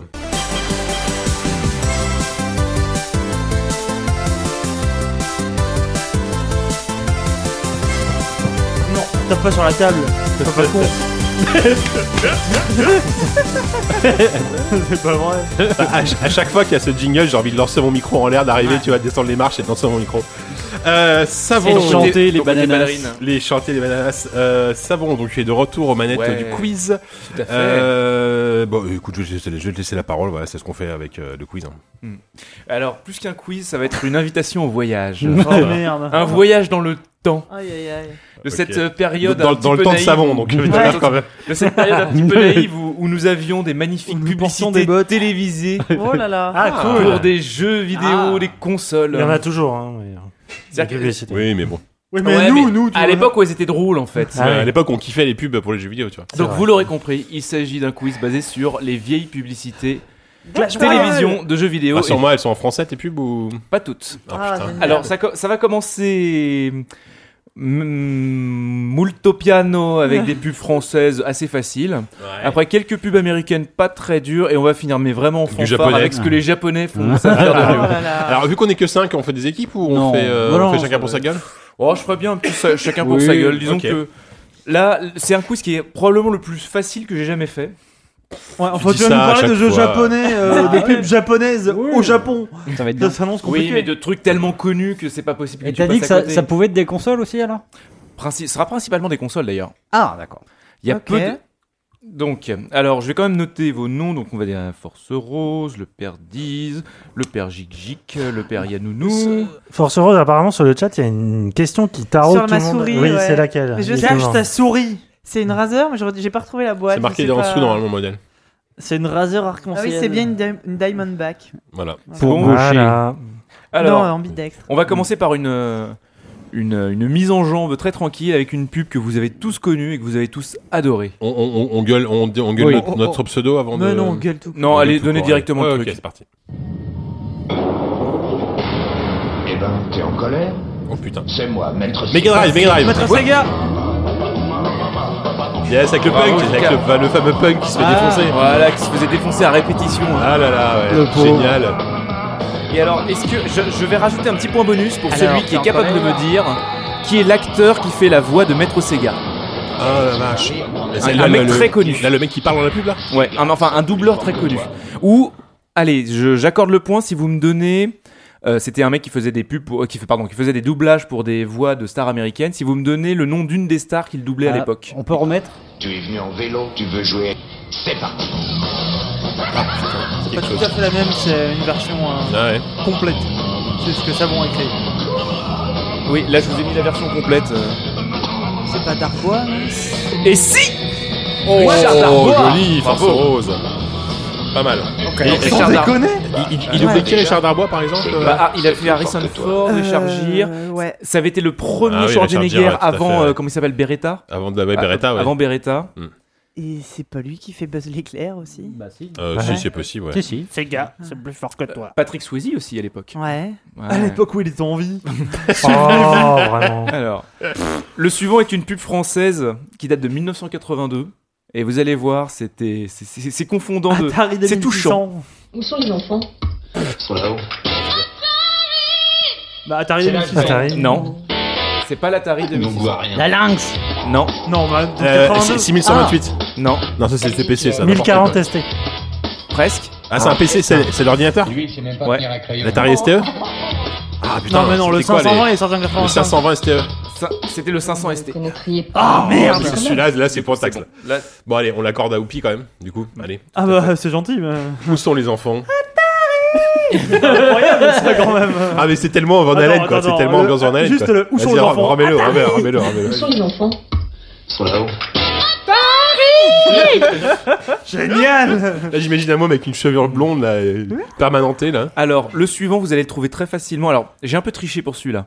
C'est pas à proprement une pub TV, mais c'était une vidéo qui accompagnait Ah. de, Ah bah oui. de, de promotion qui Super accompagnait. NES. avec- Ah, mais Ouais, c'est c'est facile, mec. Alors C'est là, pas Super Mario là Euh, Super Nintendo. c'est Super Nintendo. 34, Oh, mais arrête, c'est tellement connu, ça. 64, 77, Vas-y, on va laisser tourner un peu. 55. ça. Ouais, c'était tellement hallucinatoire.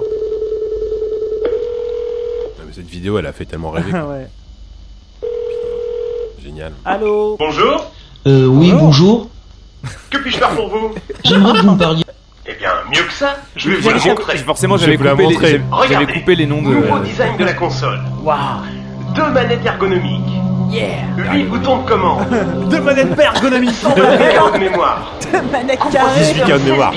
On peut voir ce que ça donne Suffit de demander. Regardez, C'est génial. Comment Bon, c'est il y en a- possible il y en a un qui a dit Super pareil Nintendo C'est premier, je crois que c'est toi, non Oui, voilà. Comment c'est possible un truc l'a pareil reconnu Ouais, mais je l'ai hein. dit. La perspective sur le terrain de foot, la Moi, je veux le Super Mario, la vitesse du tir, C'est la et toute des fin, ça dure goals 5 minutes. Génial. Croyez-moi, ça va sursauter devant les. Le mec le moins convaincu de l'histoire Génial Génial Et il est où mon chèque? Il y a quand même Bon, vous voulez que la le, le mec qui appelle pour avoir des infos sur la console c'est qui est si pour peu, la si rotation. peu motivé, franchement il est suspect. Bah, c'est surtout que c'est genre. 360 degrés. Regardez, c'est 360 gratuit. degrés Euh, On est au téléphone, mec. 360 degrés papa. sont en parachute. C'est le mode Le 7 seul qui se rapproche de Ça veut rien en dire, le mode 7 c'était incroyable, plus en termes de film plus. c'était génial. Les mecs, on, savait pas ce que c'était quand c'était gosse. Bah, tout comme on savait pas ce que c'était qu'un bit, mais alors euh, le Accrochez-vous. 32 c'était 16. quoi. Castlevania 4. Tout ce qu'on savait. hein. C'est vrai qu'il y a Les mathématiques, c'est comme ça que C'est la différence entre toi et JK. Oh Oh, moins vite, moins vite Entre moi et 32 JK. Voilà, vous avez C'est perdu. Ok. C'est le moment de rappeler qu'il y a un excellent série JV sur la Super 3D. Nintendo. Est-ce Exact. qu'on est-ce qu'on peut toujours le commander? Est-ce qu'on peut toujours le commander? Est-ce qu'il euh, Non, était livré est- avec une est VHS euh, On peut le trouver en. Oui, je sais ça, c'est un Ah, scrolling. Ah, bah voilà. de, livrer leur série avec la VHS. Ah Bien sûr. Ça aurait été illégal aussi. illégal et ça nous aurait coûté la Des copies de GFVHS. ouais. Puis pour lire, euh, ouais, Allez, formidable. Le, le suivant ne De devrait pas vous poser tellement de problèmes si vous l'avez vu à l'époque, elle a dû vous marquer. Eh monsieur, je peux sortir? Deux minutes. Il faut imaginer la grosse veste en jean.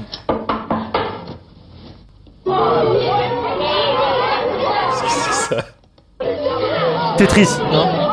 Game Boy, Game Boy. Pac-Man Non, Game Gear. Game Gear. Ah, non. La Lynx. La lynx Oui, la lynx. Ah, ouais, mais à bout d'un moment, on dit, toutes les Non, on n'entend rien C'est pour la Lynx. Ah, j'aimerais voir les images parce que ça a l'air tellement ringard. Ah mais euh, fa- fallait imaginer en Ça a fait l'air le gamin qui avait, gardissime. qui avait une veste jean sans manches Ouais, ouais. avec une poche d'une profondeur mais C'est la Lynx. tu aurais pu y mettre, tu, pouvais y mettre un nouveau-né mais lui il y mettait la lynx en fait. C'est un sac de couchage. Un porte-bébé. C'est vrai que la Lynx, euh, putain, je crois qu'il devait y avoir 25 piles aussi comme la Game Gear. Mais c'était bien, j'aimais bien ça. Enfin, ça me Non. faisait rêver. ça, Non, non, c'était non, une c'était- base, c'était ça. non, c'était de la merde, mais ça me faisait rêver dans les Oui. magazines, tu vois. Non. 76 piles. euh, Ouais, ouais, c'est ça. En fait, c'était des consoles que tu, tu, tu jouais chez toi parce que tu branchais sur le secteur, c'est comme la Game Gear quoi. Ah, je me souviens. J'ai eu deux Game Gear. La Quand- première quand a fumé. Elle a fait pchit et puis j'avais plus rien. Ça bon Quand j'étais gamin, il y avait, euh, j'avais des voisins. euh, ils- C'était deux, deux, deux gamins qui étaient particulièrement riches puisqu'ils avaient la lynx et ils se baladaient partout avec un sac banane avec une avec un, une- un gros char- enfin pas un chargeur Un mais une batterie une batterie spéciale à l'intérieur Ah ouais Une banane Ils avaient une sac banane, banane les mecs, avec, la avec une Lynx. batterie sur laquelle ils Est-ce branchaient est-ce leur qu'ils avaient une Neo Geo ces Les ceintures batterie. Je sais pas, jamais ils m'ont jamais laissé rentrer chez eux. Dis-toi qu'aujourd'hui, je pense qu'ils ont ouais. les casques Oculus euh, Ouais, c'est ça, portatifs ouais. avec les batteries hein, dans le dos. Oui, avec le sac à dos. Ouais, le, sac à dos le sac à dos batterie. C'est génial ça. Putain, génial. Alors la suivante n'est pas très compliquée. Attends, c'est non la plus. 5 ça Mais en tout cas, c'est le c'est l'époque, c'est la belle époque des pubs comparatives américaines. Ah. Et oui, c'est la 5.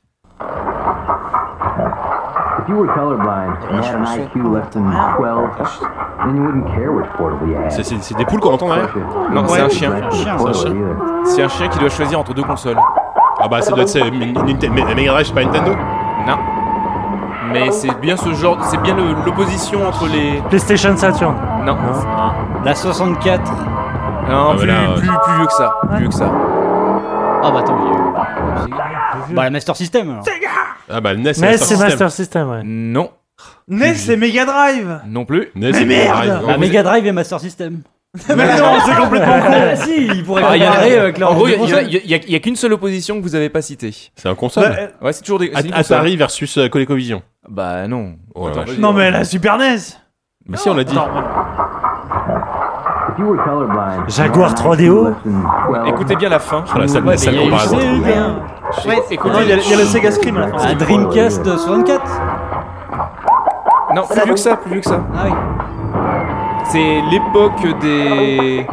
C'est l'époque des Saturn 16 bits, mais c'était pas une console de Mais- salon. Mega c'était. Ah, Game bah, Gear, Game- Game- putain, Game Boy, Game Game Gear. Boy, Game Gear, évidemment. Ah merde Et Oupi marque son deuxième point. Du coup, c'est une pub pour pourquoi? Pour la Game Pour la Gear Game Gear. parce que j'ai eu deux Game Gear Parce qu'en gros, ce qu'il disait, c'est que si vous êtes un clébard, bah vous voyez pas les couleurs, donc vous en foutez de jouer sur Game Boy. euh, Ah, Allez, là.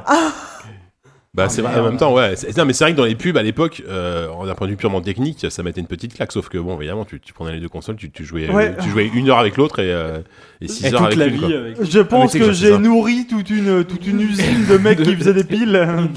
Avec, euh, putain. En plus, c'est des consoles qui techniquement ont mal vieilli Non, parce que mais- la, la- la plupart sont niquées. Quand, quand on achète une, t'as une chanson de qu'elle marche plus ou que le, le son, Le, le- le jour où ma Game Gear a fumé, je me suis retrouvé avec un tiroir plein de piles, plein de piles neuves. C'est pas possible. J'ai investi plus en piles qu'en console. Ouais. bien racheter une putain de console. Ouais, mais c'était quand même, j'aimais bien la Game Gear. Je crois que moi j'ai énormément joué à la Game Gear, mais un seul jeu, c'était DuckTale. Moi, à c'était l'époque. Moi, c'était Columns. Non, sur ça, c'est Game Boy, ça, DuckTales. Ah non, il y a un DuckTale. Il est sorti sur Game qui- Gear Ouais, qui était en Pas couleur vrai. et tout, et qui était Eh, super bien euh, animé. Game Gear ou Game Gear Parce que attention là. Ah, à l'époque, on disait Game Gear parce qu'on Ouais, savait bon, pas ouais, en, disait en Game Gear. France, oui, c'est Moi, Gear. c'est Sonic et Shin Shinobi sur Game Gear. J'aimais bien. Ouais, Ok. je, sais, je sais pas ce que dit le petit Robert. euh, Euh, bon, on va, on va lui demander au petit Robert. Alors le prochain est vraiment un incunable de la publicité. Ah. Vas-y, chef. This is Odyssey, the new electronic game Odyssey L'Odyssey Bien. Bah, il vient de le dire. J'ai pas que- coupé. This is. Odyssey. Ah ouais, putain, alors ça c'est rétro. Écoutez bien. J'ai le son à fond là, parlez loin du micro. Oh, le vieux synthé quoi. Logic. Analogic. T'entends le ping-pong derrière Suffit Attends, attends, attends. is complete with 12 electronic Les enfants qui rient derrière. C'est. On, terrifiant. entend, on entreprendrait presque Noël Duchesne en train de prendre des notes J'ai pour euh, plagier c'est le jeu. Twilight Zone. Oui, c'est ça, ouais, grave. Ah, c'est ça. Nous venons d'entrer dans un monde. Alors, attendez, pour, pour, pour les plus jeunes, on rappelle que l'Odyssée, c'est techniquement la première console de salon au monde, Ouais. euh, conçue par Ra- Ralph Baer à l'époque. euh, Magnavox. La Magnavox. Odyssey, et tu pouvais, t'avais une sorte de clone de Pong, effectivement. Enfin, non, non, t'avais, non, t'avais c'est le Pong t'avais le Pong original euh, qui a été cloné par euh, Nolan Bushnell. euh, D'ailleurs, les tribunaux ont donné raison. euh, Tout à fait. Monsieur Berg, qui est, euh, décédé récemment a deux et ans. euh, qui a euh, sa biographie chez Pixel 9 est passionnante. Alors le suivant, on est encore dans la pub, euh, on est encore dans la pub comparative et on revient chez les francophones. J'aime tous les sports. Alors quand les jeux électroniques Mattel m'ont demandé de comparer... Je vous le La. ColecoVision. Mattel, les Intellivision. Intellivision. Alors quand les jeux électroniques Mattel m'ont demandé de comparer leurs jeux avec ceux d'Atari, je n'ai pas pu refuser. J'ai comparé le baseball d'Atari avec beaucoup plus proche de la réalité. Ensuite, j'ai comparé le football d'Atari avec celui Sega Atari. ressemble plus au vrai jeu de football. Mais qui parle À mon avis, si vous essayez de Votre choix se portera de lui-même sur Ah là là, le suspense. ah mais ça c'est le Sega Scream à la fin, les, les campagnes de jeux sportifs. est-ce qui a dit à télévision hein C'est moi qui ai dit une télévision. Bravo, monsieur. Oh la vache, là on est dans le vieux. hein. Mais j'adore ce mec qui, qui De parle. Ah, c'est un cas- c'est québécois. Il y, a- il y a la version complète normalement, je crois. Ah oui, c'est vrai, Je, crois que j'ai mis la version complète. À quoi ça ressemble J'aime tous les sports. Alors, quand les jeux électroniques Mattel m'ont demandé de comparer leurs jeux Intellivision avec ceux d'Atari, je n'ai pas pu refuser. Euh, ben non. J'ai comparé le baseball d'Atari avec celui d'Intellivision. J'ai trouvé l'Intellivision beaucoup plus proche de la réalité. Ensuite, j'ai comparé le football d'Atari avec celui d'Intellivision. Là encore, l'Intellivision ressemble plus au vrai jeu de football. À mon avis, si vous essayez les deux, votre choix se portera de lui-même sur Intellivision. Alors, le monsieur en question, euh, je- on- il est très peu connu sous nos latitudes. Mais il s'agit, il C'est s'agit un de, Canadien. il s'agit d'un Canadien qui s'appelle. Yves Le Tourneau, Ah oui, un Canadien. ah, ça, ouais. un acteur québécois qui était aussi connu à l'époque pour commenter les matchs de NFL. Donc c'était un peu le. Thierry Roland. euh, J'ai l'impression qu'il essaie de faire un accent l'époque. snob. Euh, Oui, c'est ça, tu complètement- sais pas trop. Alors le Excellent. suivant est une pub assez what the fuck et là on arrive chez les japonais. Ah oui, Déjà, ça s'entend. ça ouais. Ah, faudrait- Il faudrait qu'on ait une Faut image. imaginer une autruche qui court sur une plage. hein. Super Famicom Oui, alors ce n'est pas là une pub. J'aurais dû préciser, c'est pas une pub Ah, pour c'est un jeu. pour une console, mais Ah. pour un jeu sur Super avec une Famicom. autruche qui court. Ah mais ça c'est Donkey Kong ça. Non, Kirby. Remets, il y a pas remets, beaucoup remets. d'autruches dans Donkey Kong. Je suis pas sûr que c'était vraiment, mais je le remets. Ah si, il y en a une. Ah, C'est la musique Chocobo, donc c'est Ouais, Et Final Final Fantasy. Ouais. 7. FF6 Non, Non. pas sur. euh, Ah oui, ah oui, mais Bon, FF6. je vais l'accorder, je vais quand Si, même si, l'accorder si, à si, 10. si. Ah oui, c'est le c'est- 4. Ah, Oh. C'est impossible de savoir ça. Oui, c'est- là, Donc c'est- ils ont fait courir une autruche pour faire un chocobo. Voilà, et, en euh, gros, tu voyais juste une autruche qui traverse le champ avec un mec qui rigole et donc euh, la jeune fille qui dit euh, Final Fantasy. Ouais. Super Famicom. Ouais, ce ce qui est bien, c'est que tu peux, laisser le nom, tu peux laisser le nom des jeux parce que déjà, il faudrait arriver à comprendre. euh. Ah bah le truc c'est qu'en plus il y avait pas énormément de choses à montrer puisque FF4 c'était sur euh, NES. Oui, Oui, oui, sur NES. qui est ressorti. oui, après C'est le DS. c'était le Attends, c'est le deuxième sur NES Non, c'est le non, c'est le Le premier? Quatrième. premier. Non, c'est le Non, c'est le premier sur NES. Les trois premiers, ils sont sur. euh, Oh, Un, je sais deux, plus. Bon. Mais non, le, Mais c'est le est pas premier bon en fait. C'est Ah le ouais. premier bon. Oui, FF, c'est celui qui a une- c'est un un vrai des seuls que j'ai fait jusqu'au bout. Oui. Et Non, d'ailleurs, oui, effectivement, la- les, les versions DS, euh, la version DS est- en 3D, elle est pas mal. Ouais. Parce que le, premier Final Fantasy, il avait pas été traduit en Mystic Quest. Si je dis pas des conneries là. Euh, non, si, tu. Mystic Quest, c'est euh, Ah non. caisse- c'est- euh. Oui, oui, c'est, euh, Ah oui, c'est ça, c'est Mana. Mana. C'est. Secret of, ça. Mana. euh, Autant pour moi. Alors la suivante, euh, on reste chez les japonais avec ce qui est désormais ma chanson préférée de tous les temps. Ah, C'est c'est- C'est. Oui, Ah, c'est enfin, je l'ai dit. Sanshiro. Attention. Ah, on l'a jusqu'au bout parce qu'elle est fabuleuse. Donc c'est pub pour la Saturn, je crois. C'est ça Ouais, tout à fait. Ah, j'allais le tir.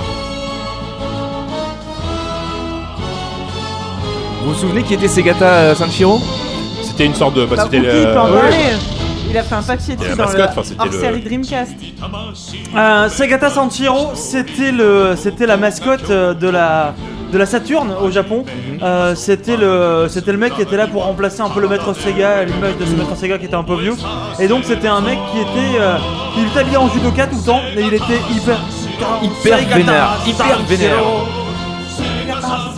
Et en fait, le mec euh, se pointait un peu n'importe où. Partout, il y avait des gens qui faisaient autre Ouais. chose que jouer à la Saturne, genre dans une, Et il dans une tabassait boîte de des gens. nuit. euh, Genre, il tabassait des, des gamins qui allaient faire du baseball. Mais vous êtes pas en train de jouer à la Saturne Prends ça dans ta gueule Même les gamins à Noël qui voulaient avoir des cadeaux, il leur lattaient la gueule et à la fin il leur foutait une Saturne dans les mains.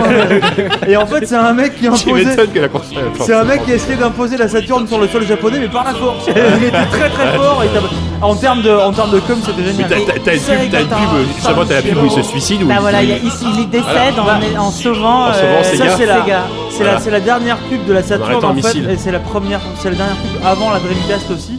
C'est euh, c'est dans l'excellent d'ailleurs JV Dreamcast qui est toujours en kiosque peut-être euh, ou on sait plus. Si, si, il est sur le point de sortir peut-être. Euh, et euh, Encore un peu. Du coup, il fait la, il fait la dernière pub de la Saturn et il sauve en fait.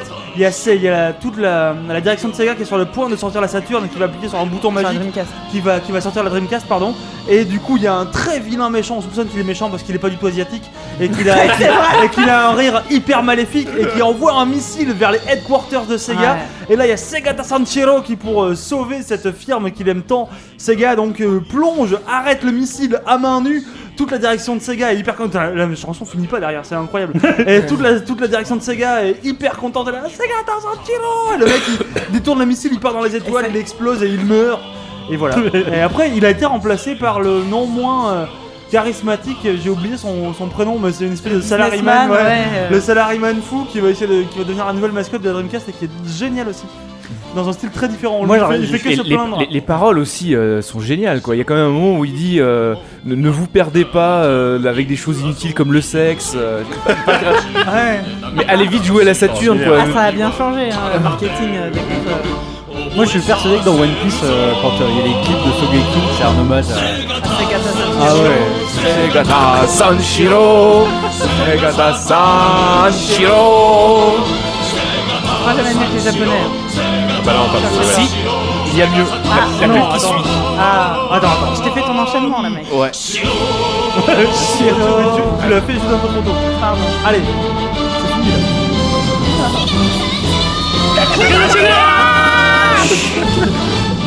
Fort, enfin. pardon, On mais va se faire va. pourrir par les Donc voisins. oui, on a fait mieux. Ce qui est pour moi et, et ma pub préférée, c'est très personnel. C'est hein. euh, quelle, quelle, quelle c'est nationalité Pub française. Ah Et je pense que vous La allez. France. Là, celle-là, elle a bercé nos adolescences à tous. Honnête- Mes chers compatriotes, bonjour. Ah, PlayStation. Je vous parle en Oui. direct Ah du oui. Cap. Le comité anti-PlayStation, bien sûr. Voilà. Génial. Je vais vous parler de ça. Avec le singe, non On pourrait croire que c'est une simple auditoire. Mais dedans, c'est le tourne-dos de la mort. Euh, Comment savoir? Pas une banale console de jeu. Tu- tu peux mettre la version complète, si tu étranges. Ah bah attends. Ok, alors on coupe celle-là et on va démoniaques. repasser la version. Celle-là, elle est fabuleuse. elles sont- elles-. Mais oui, ils avaient des bonnes, ils avaient des bonnes Version équipes de complète. Mes chers compatriotes, bonjour. Je vous parle en direct du CAP, le comité anti-PlayStation. Sachez qu'un horrible fléau menace toute l'humanité. Je vais vous parler de ça. On pourrait croire que c'est une simple auditoire. Mais dedans, Non, personne ne le tourne-dos de la mort. Le tourne-dos de la mort, d'où ça tourne-dos de la mort. pas une banale console de jeu. C'est beau comme un texte de ces signes étranges. Les savants le certifient, ces effets sont démoniaques. Vous pouvez voir ici un jeune homme sain. Là, tu voyais un mec avec l'air là, euh, un sujet exposé à la. PlayStation pendant quelques C'était un singe, Il a hein, un c'est singe, ouais. Rappelez-vous, ne sous-estimez pas la puissance de la PlayStation. Ah là là, c'est vrai que euh, la, la- la campagne de pub publicité. PlayStation, elle était quand même assez Alors, cool. Globalement, Eh bien- tous les points, mais on a quand même un- un- une belle égalité entre Jika et Oupi. Parce que c'est fini en fait. Bravo. Oh, c'est vrai. Et c'était- oui, c'est fini. on tout pas- Ah bah c'est tout. Bah, le dernier. Tu te plains parce qu'il y en a trop. euh, Bah oui, mais là, tu vois, j'en aurais bien J'ai repris un fait, petit j'ai fait tu 10 vois. morceaux Je là. bien un petit T'as coup de bien. Sega Sanshiro. T'as pas annoncé qu'il y avait un dernier donc on a été pris Ouais, tu, vas mettre un, petit. Segata là, vite fait là Ah bah merde, mais Juste, vraiment. juste en fond sonore pour terminer. Euh, Donc égalité entre. Ah ouais, mais du coup, il y a rien pour nous départager du coup. C'est pas grave, Bah, vous avez gagné tous les deux. Ouais, allez. Oui, vous êtes tous les deux aussi beaux. Surtout toi, JK. Ouais, tous les deux barbus, c'est tout. Ouais. Non mais c'était c'était un chouette. euh, Ouais, c'était C'est quoi les pubs de, de console aujourd'hui les Bah, This is for the players pour euh, Ouais, PlayStation. c'est- hein. ça se prend Ah, vachement la tête les- en fait. Et Xbox, c'est quoi, Jumping oui qui étaient toutes assez gratinées quand même. Ah, mais c'était affreux. Les Enfin, pubs oui, elles étaient. Et puis sinon, enfin, si, il y a eu les, ouais. les pubs avec les vieux guests, genre Nagui qui Oui, parle voilà, de la DS et tout. ouais. Ah ouais. Ah oui, Michel. Larocque qui joue la DS. Ah, c'était Ah oui. Michel Larocque, quoi. Voilà, alors qu'au Japon, Alors ils que ont ça, bon, quoi. Alors, alors- alors qu'au au Japon, ils continuent à faire des pubs what the fuck hein, pour, les, pour les jeux vidéo. Enfin, ça, Ouais. Je crois que ça continue un peu quand même. Ouais. Non, sinon, ouais, Ouais, pour enfin, les en guest, ils doivent avoir euh, euh, Ardoguet. euh, Tu crois, ouais, je sais pas. Mais ouais, les, mais les pubs de jeux, elles, sont, elles se ressemblent toutes en fait. Il y a, il y a Ah vraiment bah, maintenant, plus c'est du tout de trucs mort. peu. Enfin, Bah maintenant, c'est vraiment. toujours le euh, trailer qui, fait, qui tabasse, machin. euh. Ouais, avec ou, alors, euh, ou alors, les effectivement, inserts, les, des, les trucs des- à la Nintendo. euh. Disons que le message essentiel, c'est euh, joue à mon jeu, tu te sentiras pousser des couilles quoi. Donc généralement Ça, le prix dépend c'est genre du type de jeu, mais euh, 399 ouais, ça dépend euh, du chez type de jeu, euh, mais. mais euh, Ouais, Après, non, ouais, c'est ouais. souvent non, c'est non, c'est vraiment des sortes de clips. Après, euh, je, très après je trouve que t'as des slogans efficaces. Genre, enfin, moi je trouve que le slogan de la PlayStation 4 il est hyper efficace. Tu vois. Euh, Ici sur The Player, c'est le truc euh, hyper simple. Tu vois, qui, qui va, qui va. Non mais, je fais pas la pub pour PlayStation, mais pour le coup en termes de marketing, je, Ouais. trouve ça, je trouve que ça a un impact. Tu vois, c'est très simple. Oui, après c'est juste temps un slogan efficace quoi. pour le coup. Comment? C'est juste un slogan, Oui, c'est c'est pas. un slogan, d'accord, mais, tu... ouais, mais vu, vu qu'il le matraque à chaque pub, tu vois. Oui, non mais euh, voilà. c'est vrai qu'il y a pu, euh, enfin, ce qu'avait mais- pu faire Lynch par exemple, mais bon, c'était pas Ah télé. oui, il y avait mais- la pub pour euh, PS, c'était la PS2. La PS2, ouais. Ouais, la, la pub de Lynch a été, euh, enfin, c'était quand même quelque chose. Le, cœur qui battait. et tout. Ah ouais, c'était c'était incroyable. Et ouais. Bah écoute, Savon, merci bien. Mais rien, c'est un C'était plaisir à la fois à euh, préparer et à réaliser. Bah ouais, ouais c'est cool, c'est cool. Euh, du coup, on va tranquillement bah, aller arriver dans la dernière partie de l'émission euh, avec les critiques.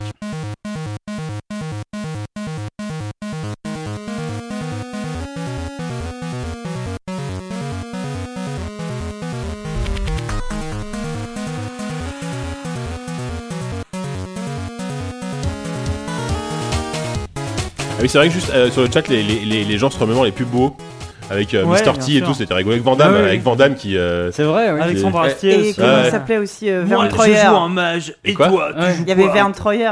Je suis Verne Troyer Ouais. et je suis un Oui. mage. Ouais, ouais, c'était, elles étaient assez. euh, Bah, il y avait aussi cool, le mec de pubs. Star Trek là, euh, euh, le premier Star, le premier euh, Captain Kirk. Ah oui. euh, Ah, euh, Shatner. Shatner, William Shatner. Habillé en curé là. Ah ouais. Ah, Bah mais- non, mais c'est vrai qu'aujourd'hui, Ah, les cool, héritiers, ouais. ce serait plus euh, les, les pubs euh, Clash, euh, Clash Royale ou machin.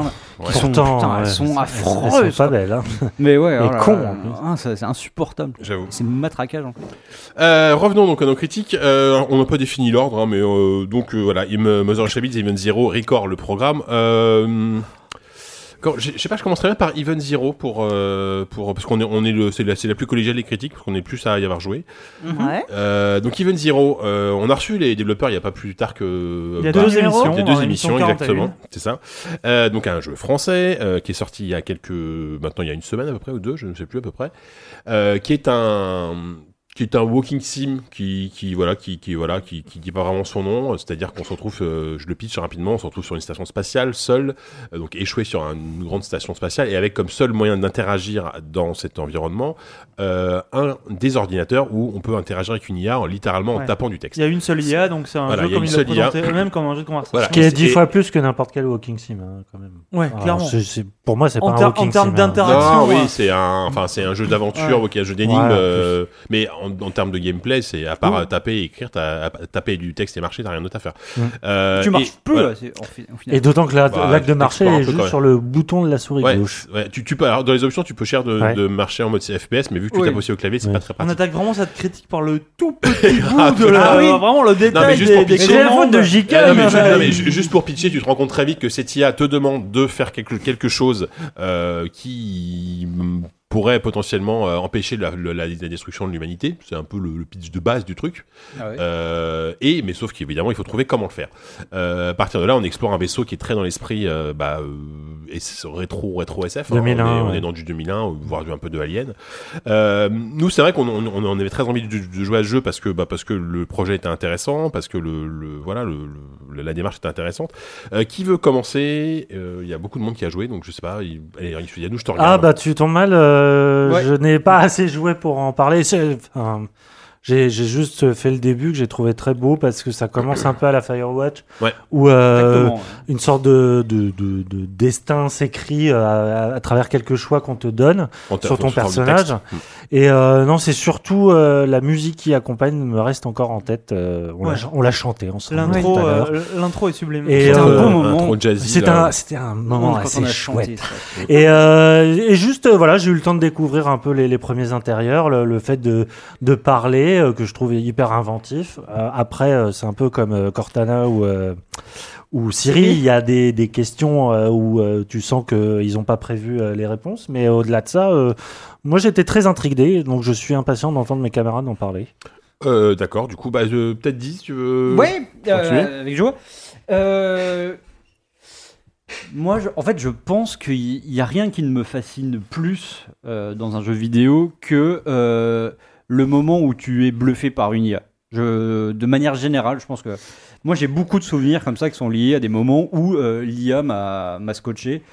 Je sais pas, là spontanément, je repense par exemple à, GTA 4 la première fois où après avoir provoqué un accident euh, horrible et avoir renversé quelqu'un, j'ai pris mon téléphone, j'ai appelé le, le, le 911 et euh, j'ai vraiment discuté avec quelqu'un qui est venu secourir cette personne. Moi, ça m'avait. Bon, c'est con, hein, mais moi, je- j'en revenais pas qu'un jeu soit capable d'a- d'aller.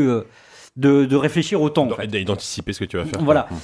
Et, euh, et j'avoue que, que, que, que ce jeu-là euh, m'a chopé aussi euh, par rapport à ça. quoi.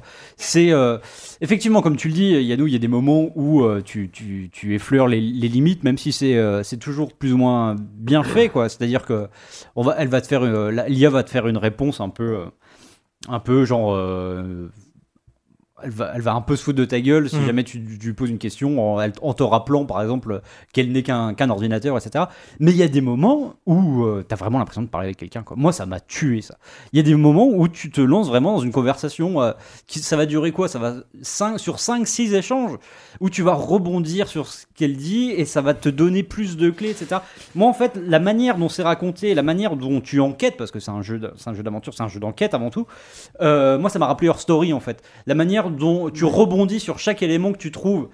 Et euh, par exemple, elle va, elle va, tu vas lui poser une question genre, euh, mais à qui est, enfin, à qui est habité dans cette chambre? Elle va te dire, oh, bah c'était la chambre de machin. Tu, bah c'est qui machin? Ah bah c'est la copine de truc. Et voilà, et tu commences à, à développer, et à comprendre un peu euh, toute cette histoire qui est plutôt, euh, qui est très bien gérée en fait grâce à des scripts. C'est-à-dire que je sais pas comment ça se fait parce que je l'ai fait qu'une fois, j'ai pas voulu le refaire juste euh, pour euh, être- rester cohérent avec ma politique de ce genre de jeu. Je ne l'ai fait qu'une fois, je garde mon expérience.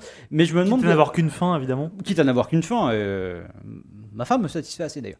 Euh, mais euh, On en parlera après. hors, euh, oui, bien hors sûr. micro. Oui, bah oui, oui. Mais euh, oui, non, là, le spoil, on va se faire pourrir. ah non, non, non, mais je vais, je vais rien Mm. spoiler, mais c'est vrai que ce moment, ce, c'est c'est- arriver comme ça à, à défricher un peu une enquête tout en ayant ces discussions qui est complètement improbable parce que, parce que voilà, au début, tu vas. Tu, tu penses vraiment que ça va être assez binaire en fait comme, euh, comme genre de, relation mais non il se passe des trucs jusqu'à la fin où tu te rends compte qu'il y a des conséquences aussi dans tout ce que tu as pu dire euh, à, travers le jeu Euh, donc voilà moi- moi j'ai des réserves sur plein de choses au niveau du jeu, je trouve qu'il y a, il y, a, deux, trois problèmes en termes de, de, déplacement, notamment dans les phases euh, dans l'espace où c'est c'est assez pénible de se déplacer. Il y a plein de problèmes comme ça, comme ça, enfin, de, de, cosmétiques, euh, je vais dire. Mais rien que pour cette relation qui te permet, en fait, euh, de à la fois d'enquêter de nouer une relation, quelle qu'elle soit, avec, euh, avec cette entité, à la fois de voir à quel point elle peut être spirituelle par moments, euh, taquine, euh, comment dire, euh, rancunière aussi. C'est ça, c'est ça qui est, di- qui est dingue. ça. La rancune, dont- Rancunière, ouais. elle est rancunière, c'est incroyable. Elle- Les façons dont elle te répond, elle peut te sécher, quoi. Elle te vanne, tu vois. Oui, oui, et puis, et puis C'est un si jamais. ordinateur, le machin. moi, assez tôt, à un moment, en fait, je comprenais pas ce qu'il fallait faire et je me suis amusé à mettre une petite insulte très, très, très, très virulente, hein, très méchante. Et, euh, et ça, ça- ça- elle s'en est souvenue, mais vraiment, quoi. et ça, c'est assez rigolo, quoi.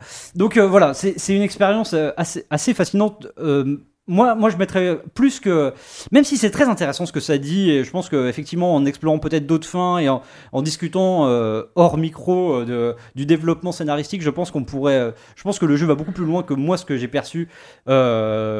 Mais au-delà de, au-delà de ça, c'est, c'est la, c'est, technique. Moi, c'est la, moi, ce qui m'a bluffé, c'est, c'est ce qu'ils sont arrivés à faire, ces petits gars là, avec, avec cette IA.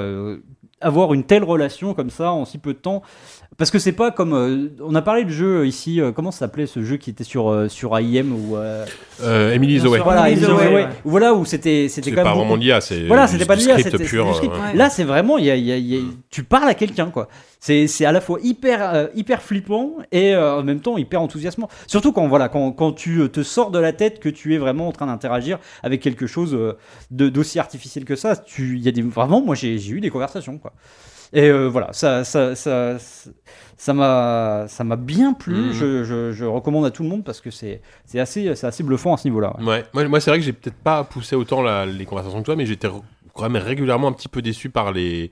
Pas forcément les limites de l'IA, mais le fait que je dois formuler peut-être deux, trois fois un truc pour qu'elle comprenne vraiment ce que je lui demandais. Quoi. Bah, y- Euh, parce y- que des ouais. fois, je, je tapais un truc et puis elle me répondait un truc à côté, ou alors euh, Ouais. elle répétait tout le temps la même chose. Elle dit bon, ok, je vais demander autrement. Et là, ça passait. Donc peut-être du coup, l'illusion était un petit peu gâchée. C'est parce que tu lui parlais en français aussi. Euh, c'est ça. Ouais, ouais, faut préciser euh, d'abord que anglais, pour le moment, le jeu est en anglais, euh, ce qui peut être Le jeu a été financé en partie peut- par le CNC, il n'est Voilà. toujours pas en français. Non mais ce qui, ce qui je peut clairement après, c'est un non mais c'est un niveau anglais qui est pas très élevé mais ce qui peut clairement Oui. être rebutant si vous parlez pas du tout anglais euh, mais lui, ils affirment travailler d'arrache-pied sur la version française qui devait malheureusement sortir pour la sortie du jeu officiel euh, mais qui est pour le moment encore euh, Ah, mais disons qu'en encore fait, arrivé. c'est vrai que tu peux avoir une conversation un peu, un peu soutenue, mais tu peux aussi te limiter à des commandes très basiques, Ouais, ouais, euh, open door, Ouais. des trucs comme ça, quoi. Mhm. C'est, c'est passé un peu à côté de Oui, voilà, l'expérience. mais, c'est- euh, faut- faut parce que voilà, ce qui, est, ce qui est très drôle, c'est quand tu commences à, à, à rentrer dans- vraiment dans le jeu et à essayer de, d'explo- de, de, de oui, t'essayes de, de, de chercher la petite bête un peu euh, parce que clairement en fait voilà enfin c'est là où on va en venir c'est que euh, est-ce que c'est parce que tu as été nourri euh, par euh, des, des expériences, que ce soit des films ou des jeux où euh, l'IA est forcément euh, maléfique, Ouais.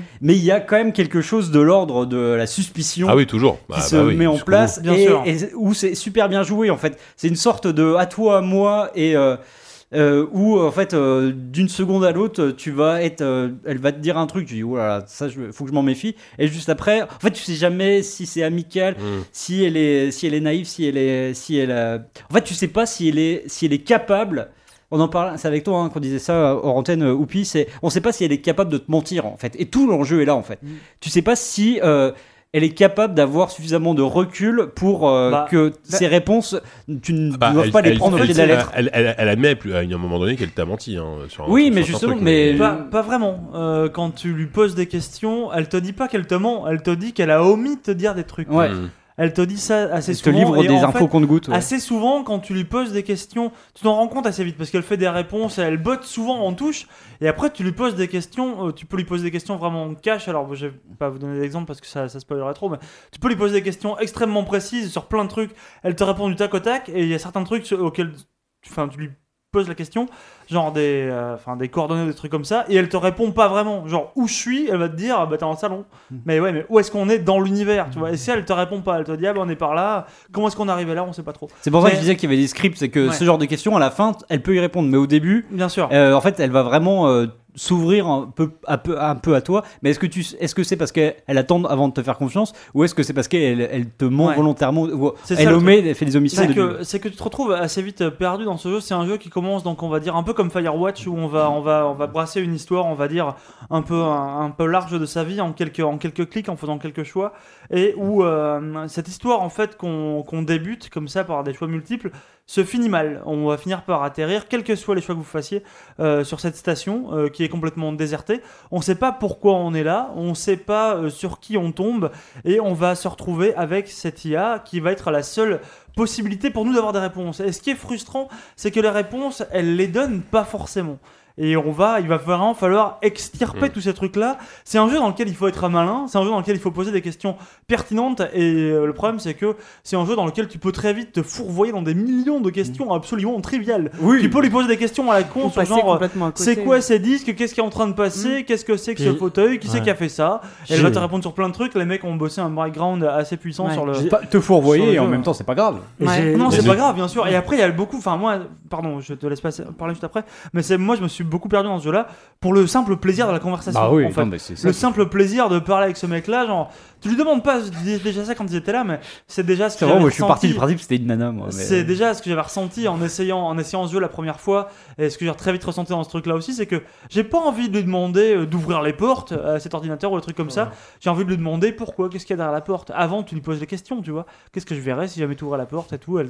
Et ça, elle te répond. Elle a des réponses pour ça. Mm. Genre dehors, ben, il y a des trucs. euh, Il faut que tu ailles les voir, mais euh, en même temps, tu sais, si tu veux pas les voir, euh, est-ce que je pourrais te le dire? On sait pas. Et puis alors, on se perd dans des tas de, de justifications et de mystères. J'adore les mystères. Moi, je me suis noyé dans tout plein de mystères avec ce jeu-là.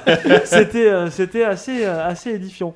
Mais euh, ouais, Mais il y a- c'est vrai qu'il y a des moments un peu, peut-être pas de script. C'est une histoire qui est courte au final. Ah oui. Si euh, je pense que une fois que, euh, une fois que tu fais un premier run, mon premier run, moi, m'a pris, je pense, euh, peut-être 4 heures.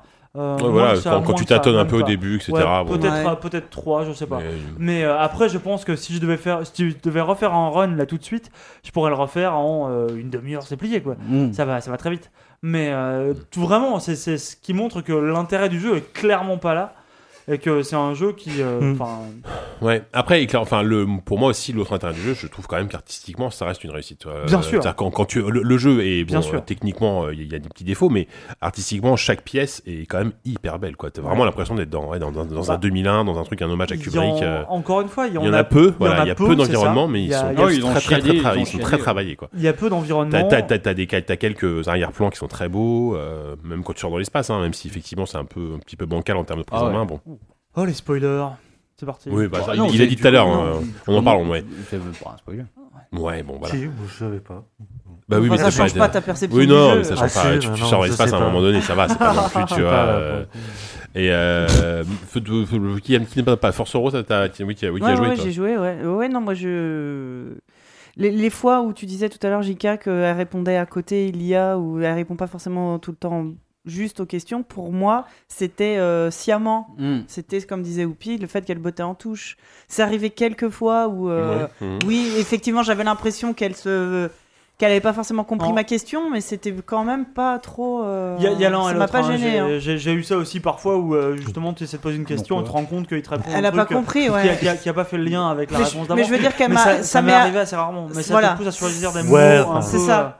Il y a eu des cas particuliers où j'avais pas l'impression qu'elle me cachait des choses. C'est juste que je sais pas, c'est euh, la ligne de, de dialogue là était pas euh, dans pas- le Non, non, jeu. il y, y y a des- il y a des couacs, mais c'est. Oui, Voilà, non, euh, mais par oui. rapport à Elle- elle tous- les dialogues qu'on Oui, a voilà, ouais. des fois je me suis dit ah oui là effectivement Non, elle mais a tu pas le vois clairement quand elle, quand elle te cache un Ouais. truc en fait. C'est ça que je veux dire. C'est, ouais. euh, tu vois clairement assez- aussi quand c'est pas euh, où ils ont pas pensé au truc là. Elle est assez tolérante vis-à-vis euh, des fautes euh, d'orthographe, de grammaire, parce qu'à partir du moment où c'est en anglais, on peut. Euh, C'est la ponctuation. ouais, pas trop fait gaffe, là ça. pour le coup il faut. Ouais, non, ça- enfin ça, ça va. Je, ouais, j'ai fait deux trois fautes de frappe, mais euh, en fait ça, ça dépend, ça dépend. Mais en fait, oui, mais il y, a- il y a plein de moments quand même. Moi, je, je suis pas d'accord. Moi, je, je, je- Vas-y, une phrase après l'autre. non, non, mais euh, je, je, je vous trouve un peu, un, un peu dur parce que, c'est- c'est- enfin, qu'il y ait des couacs dans un. Ah ouais non moi Ah, ça m'a ah, pas non, c'est non, ce que non, c'est ce que je dis c'est que ça m'a pas le du boulot tout a gêné. battu- Non, non, boulot a c'est battu, par euh, rapport à- Yannick, par euh, rapport à Yannou. Euh. C'est par non, rapport. Non, pas. Si, si. Yannou, Surtout je- que je je... ah bah j'ai même pas fait le Non, jeu. mais je te Je trouve, pas s'il a pas joué, il je te l'admet. trouve affreux. Il a vu le trailer. Je te non. trouve affreux. Non, non, j'ai fait les- les- le- la Quel- première demi-heure, je trouvais ça très bien. Non mais euh, bah, tu verras. Parce que effectivement il y, a- il a- il a Je il a- il a quelques couacs, mais sur Ah, l'ensemble, c'est incroyable quoi. Sans, sans, C'est spo- incroyable, sans ce- spoiler, t'as as, d'autres mécaniques de jeu, euh, tou- toujours en fouillant dans les or- ordinateurs, qui vont au-delà de l'IA, qui sont assez chouettes aussi, tu vois, où tu vas pouvoir explorer des trucs, apprendre des choses sur le background, etc. Mm. Euh, c'est- plutôt bien trouvé là-dessus, c'est sûr que... Voilà, après, moi, je- j'en Ah, parle mais peut-être en- fouiller les ordis et Mm. fouiller chaque poste et Ah le ouais, temps ouais, de mes plus grands plaisirs. Ouais, ouais, ouais, Ouais. T'as t'as quand même beaucoup de choses à Voir, découvrir. essayer de, de chercher Après- un peu dans les après, logs il y a- qui c'est qui a ouvert les Hmm. portes, quand c'était la dernière fois que ça s'est ouvert. C'est qu'est-ce sûr. que les gens Après, après le parti pris de, de pouvoir interagir uniquement avec le l'ordi est par moments frustrant. C'est-à-dire qu'il y, a- il y a plein de moments où tu, tu en, en fait, en fait, tu, quand, quand tu regardes un objet, tu as une, petite- une petite description avec un texte, mais aucun moment donné tu peux le saisir, tu peux l'attraper, tu peux le, etc., etc. C'est le parti pris du C'est jeu, le parti du pris coup. du jeu, mais c'est vrai qu'il y a des moments où tu te dis bon, il faut que je trouve un truc. Il m'a- Elle m'a elle m'a demandé de chercher un journal, un papier, machin. Ouais, et ouais. là, tu te dis bon, attends, C'est c'est lui chaud, qui est méchant. C'est pas, un jeu de ça, vrai. Ah, mais moi, je, suis un, vois. tout- je, suis un, je suis un peu moins enthousiaste que, que, que- hein. surtout que moi j'ai enfin a priori je, je pas Antoine mais je crois que j'ai un, j'ai un bug bloquant qui va pour moi déjà par exemple m'empêche de faire le jeu Ah, bon, on en parlera parce que moi j'ai Ouais. une grosse Ça galère. s'appelle le aussi. talent, JK. Ah, Il faut à, à la- à la fin enfin Non, mais Ouais, à en parle tout à tout à J'ai une grosse galère moi aussi vers la fin. et mais, le problème euh, c'est que je suis bloqué au checkpoint donc je Ouais, ouais, non, mais je pense que je pense que j'ai eu la, même- la, D'accord. la- la même galère. Mais Moi, je veux dire, moi je m'en fous. Euh, tout ça, tout ça, c'est secondaire. Euh, ce qu'il faut vraiment garder, c'est la performance euh, techno, quoi. C'est oui. juste dingue ce qu'ils ont réussi à c'est pour créer. ça qu'ils sont trois à faire le jeu ça c'est Et, Ouais, euh, et ils ont écrit un truc super, quoi. ouais, ouais. C'est Ouais, ouais. vraiment incroyable. Mm. Euh, Il y, a, il y a vraiment, euh, il y, a y, y, du- il y a du mystère, il y a, il y, a un- il y a une véritable enquête, je trouve. Et euh, tu, euh, tu vraiment, tu, tu, tu dois apprendre tout de, de personnages que tu ne connais Ouais. pas et, et ça réussit Arriver à remonter toute la vie Ouais. du vaisseau et essayer de ramper Et sur tous les. c'est super bien Et écrit, ça, hein. le truc, c'est que euh, c'est là que tu vois que c'est un ordinateur malgré tout, c'est que spontanément, lui, il te parle assez peu en fait des gens qui étaient là avant, parce qu'il a l'habitude de voir passer des gens. Et toi, le truc, c'est que quand il arrive à lâcher un truc genre tout à fait par hasard, genre c'est la chambre de machin, mais attends, mais c'est qui machin, Oui, tu ouais. vois? Et après, il dit ah oui, mais alors ça c'est la seconde chambre. Attends, mais la seconde chambre, a qui? Et en fait, tu découvres comme ça qu'il y a plusieurs personnages Ouais. dans l'histoire. Et euh, Euh, N'en dis pas trop, s'il te plaît. Non, non, non, mais Moi, déjà je, beaucoup. je donne juste un, un exemple de, de dialogue à la con. C'est euh, au tout début, je demande est-ce que je suis tout seul dans ce vaisseau? Et elle me répond euh, ah bah merci pour moi, tu vois. Et ça, ça voilà, c'est j'ai juste, juste ce. Moi, c'est la première fois où vraiment je lui dis ah, putain, ça c'est malin quoi. Euh, bah, bah, merci, euh, ça, ça me fait plaisir. Je sais plus ce qu'elle m'a répondu. mais Ouais. Voilà, ça c'est hyper brillant quoi. Il y a un côté évidemment, on pense à GLaDOS, etc. Mais euh, Ouais. Ah oui, oui, c'est bah, c'est- c'est très très bien. Bah moi c'était quand j'étais derrière les portes ou le machin comme ça, je lui disais attends mais si j'ouvre la porte et tout, euh, qu'est-ce qu'il y a derrière, je sais pas trop, tu me dis que c'est dangereux et tout, je suis là, est-ce que je vais mourir? Elle me répond bah oui sûrement. sûrement mais je sais pas quand tu vois. D'accord. Ouais, non. non, mais ça, c'est un chouette jeu. Enfin, c'est un, c'est un vrai, euh, c'est une vraie belle expérience. vraiment brillant. Euh, C'est, c'est assez, c'est assez réussi. Euh, bah, on va, on va pas en dire plus pour Non. ne pas spoiler, pour peu avant qu'Yannou se, se perce les tympans là. Euh, on vous conseille d'y jouer tout simplement. Euh, bah, on va, on va continuer dans la, dans notre lignée euh, de, de, de gens qu'on a reçus ici, puisqu'on va parler d'un jeu alors, qui n'a rien à voir. Et on va parler de Mother Russia Blitz, euh, développé. Alors, Force Rose, tu as, t'as- depuis le temps que t'as- tu veux en parler. euh, donc développé par le studio Le Cartel. Mortel. On avait reçu il y a quelques mois maintenant, c'était Numéro 29. euh, voilà Alexandre et Florian, euh, qui étaient les- respectivement le DA et le développeur du jeu. Donc moi, Rush je rappelle ce, ce beat'em all euh, complètement voilà l'ancienne pixelisé, euh, hommage à Street of Rage Co. Euh, en mode ultra violent, ultra vénère, donc voilà qui se passe dans une sorte d'URSS alternative. Un jeu forcément, enfin moi je sais que bon toi Force Rose, on, on sait que t'attends énormément de gens en tant que fan du genre. Moi aussi j'attendais beaucoup beaucoup de ce jeu. Moi, juste pour commencer par moi, moi j'ai eu un, un- un premier rapport assez douloureux avec, le avec ce jeu euh, parce que j'ai été euh, extrêmement. non, non, mais je, je- alors je sais pas si le jeu a été patché ou quoi, mais au début, je, je- je- le jeu m'a rendu fou très vite quoi. Euh, Peut-être que depuis, depuis, je trouve que ça va mieux, mais il y a, au début, il y a- je trouve qu'il y avait de vrais problèmes de, de pic de difficulté. Le début de la cour de progression, Voilà. il y a- une espèce de coup de petit- progression qui était décrochage à faire au début quoi. avant de, de commencer. Et, surtout beaucoup de bugs au début sur les. Alors encore une fois, je pense que je été patché depuis, mais beaucoup de bugs qui moi m'ont rendu fou parce que des plantages à répétition j'en avais, etc. Ouais, les Donc, bugs, euh, c'était avant que le jeu sorte. Voilà, je pense que voilà, de- en- depuis la ouais, release, euh, c'est beaucoup plus propre. Euh, mais Force Euro, je vais te laisser quand même en parler, euh, peut-être d'abord. Non, mais déjà, si vous avez trouvé ça dur, c'est juste que vous êtes nul, hein, je suis désolé. Mais non, rien à voir. Non, non mais c'est- putain, je, je reviendrai après, mais c'est, pas, pas tant ça qui me dérange. Qui m'a dérangé, en tout cas. Non, non, mais de toute façon, si, on, on va en, en parler. La difficulté, c'est quand même un des. euh, comment dire un des, un des reproches, entre guillemets, qui revient souvent. Mm. Euh, donc, comme tu disais, c'est, basé sur des, des- un principe de beat'em all à l'ancienne. Je tiens à rappeler que les beat'em all à l'ancienne étaient extrêmement difficiles. Et que euh, moi, par exemple, qui, euh, c'est, pas un secret, c'est un secret pour personne, je suis ultra fan des Streets of Rage, notamment du 3, qui, malgré tout ce que les trolls euh, peuvent dire, c'est le 3 le meilleur. Le 3 était extrêmement, le extrêmement difficile. Euh, Enfin, moi, j'y ai joué sur la version japonaise qui était réputée pour être très difficile. Ça a Bare été-. Ça a été vendu en Occident dans une version plus simple. Et il se trouve juste que ces modes de jeu-là ont un mode de jeu qu'on appelle le jeu, un mode de jeu facile. Et il n'y a aucune honte à jouer un jeu facile. Ah oui, oui. Et qu'en fait, c'est le genre de jeu qu'il faut d'abord faire un run euh, en facile. Limite, quand tu ouais. maîtrises le facile, il faut faire du normal. Et quand tu maîtrises le normal. Donc, c'est c'est, euh, une espèce de. J'en profite pour glisser un, un micro coup de gueule sur les gens qui snobent les, les, les euh, modes faciles dans les jeux. Parce que euh, généralement, si ça clairement. Existe, c'est qu'il y a une bonne raison. Mm. Bref, la parenthèse est refermée. Euh, donc ouais, moi c'est un jeu que j'ai découvert à la Gamescom de l'année dernière, euh, que j'attendais depuis avec impatience.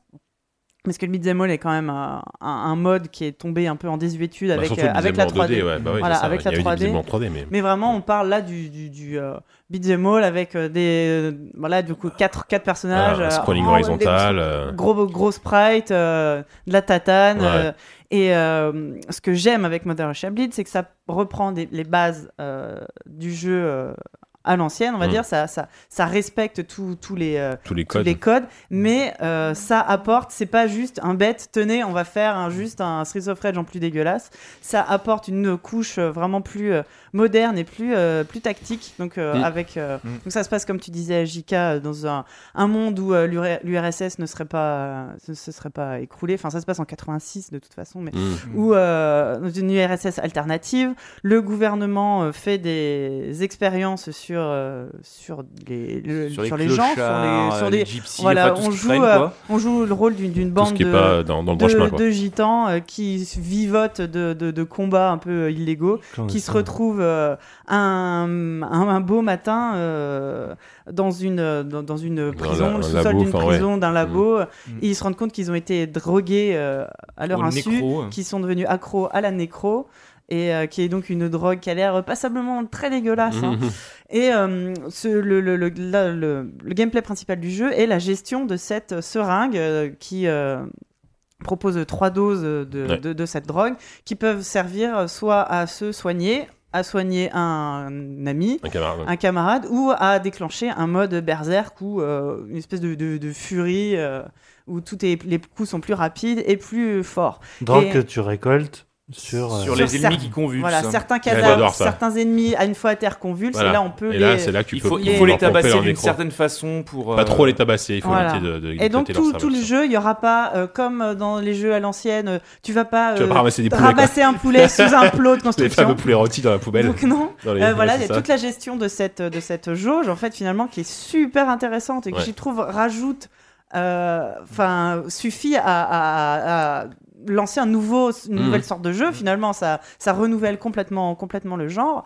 Et euh, ça, sinon, le, le jeu se déroule, se déroule en plusieurs tableaux qui se succèdent euh, les uns aux autres. Il y en a, euh, si je dis Huit. plus de bêtises, 8. Je crois, oui, Ce huit qui est un truc assez, assez classique pour Mhm. les jeux comme ça. C'est ça. Mais ce qui est bien, c'est que du coup, il n'y a pas de vie, il n'y a pas de continu. On, c'est plus euh, un jeu euh, où la performance Bah, est faite sur le and- time code. die and- checkpoint, C'est- euh, c'est du die and retry, il y a des checkpoints.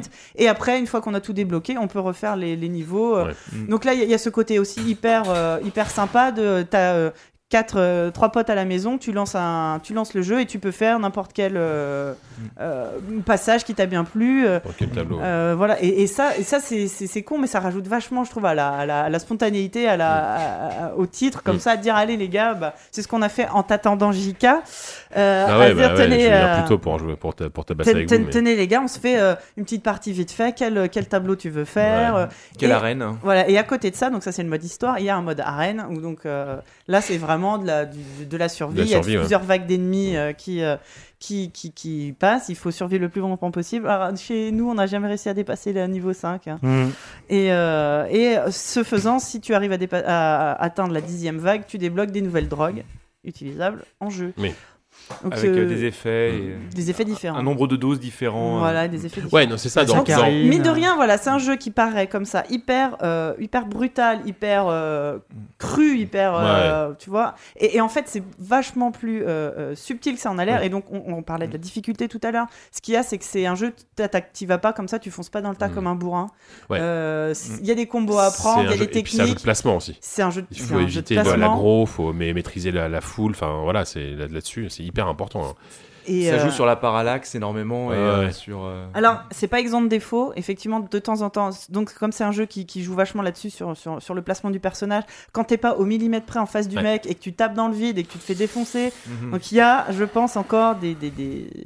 Le problème Mais- sur la verticalité de la, la hitbox, en fait, qui, Mhm. qui peut Ouais, être qui est- euh, qui est pas- pénalisant. qui est pas fou, et, ouais. Nota- et c'est un peu dommage. Pour ouais. finir les mecs au sol notamment, euh, Mais ou, pour- pour choper, ou pour choper les Ouais. armes qui sont au sol, euh, il y a des moments où tu as l'impression de rater. Ouais, alors, Alors que t'étais dessus, t'es là, mais j'étais. Un petit peu plus de permissivité à ce, à ce, Ouais, à ce ce serait pas mais- dommage. Mais, mais pour moi, du- des, pour moi, voilà, c'est des défauts Oui, qui sont quand même encore perfectibles. hein, Il a, il a les euh, défauts de ses qualités en fait. Voilà. C'est-à-dire que euh, à vouloir euh, énormément Être euh, exigeant. exigeant et à vouloir reprendre finalement parce que ces défauts-là tu les retrouvais aussi dans, dans Street of Rage. hein. Ouais, après, après, en termes de, de, de maîtrise du gameplay, de précision, Mhm. bon, je trouve qu'on n'est pas au niveau des, de ce que, ce que faisaient les Japonais pour, pour les défauts dont je citais, euh, enfin, que, que vous avez cité, effectivement. Bah, je me ce- demande ce si ça, ça tient pas justement un peu à de- son de- de- de, esthétique. de polish Mhm. et l'esthétique. Ah ouais, si on- l'esthétique justement Ouais. beaucoup plus pixelisée euh, ne fait pas que tu as peut-être un tu vois comme c'était c'est pas la, la précision des bons des petits sprites à l'ancienne que tu avais dans les dans les japonais C'est vrai, que ça joue beaucoup. ça doit jouer un petit peu dans ta, dans ta perception ouais, de, ton positionnement. Peut-être, ouais. ouais. Mm. C'est- Non, c'est c'est pas con, ouais. Et euh, ouais, c'est ça, effectivement. Et moi, moi, juste le- l'autre problème que j'ai avec le jeu, mais bon, j'ai réussi à m'y faire. Je trouve qu'en termes de sound design, euh, c'est pas terrible. C'est-à-dire que Oh. Euh, je, je- bah, moi, moi, moi, en fait, aut- autant euh, ce que je- là, j'ai par exemple, j'ai rejoué à Street Il of Rage sound 2. design, il Non, a, mais il a pas du musique. Non, Non, j'ai- non, non, la, la musique elle bien, défonce. hein. Mais en termes de sound design, c'est-à-dire que j'ai rejoint Street of Rage 2 par exemple juste après. euh, quand tu donnes un coup, t'as t'as l'impression d'avoir une patate de malade. Ouais, quoi. ouais, ouais. Là, je trouve que quand tu tapes, alors que c'est ultra violent à l'écran, les mecs qui ont la cervelle qui explose, etc. T'as l'impression de taper dans de la mousse, quoi. Et moi, j'ai j'ai mis beaucoup de temps à me, à me faire à ce, ce malheureusement ce, ce côté un peu mou du son par rapport à ce que à au ressenti visuel que j'avais, au retour visuel Ah que j'avais. C'est un petit peu déçu là-dessus, quoi. Euh, Ouais, Yannou, je nous savons, nous savons, tu vais, Oui, vas-y, veux la vas-y. main avant. Oui. Bah, en fait, euh, bon, on a parlé de la, la, la parenté évidente euh, avec euh, Street of Rage, euh, mais je pense même que je peux pousser un peu plus loin, c'est qu'à un moment, pour moi, cette euh, parenté s'est même muée en une sorte de faux ami.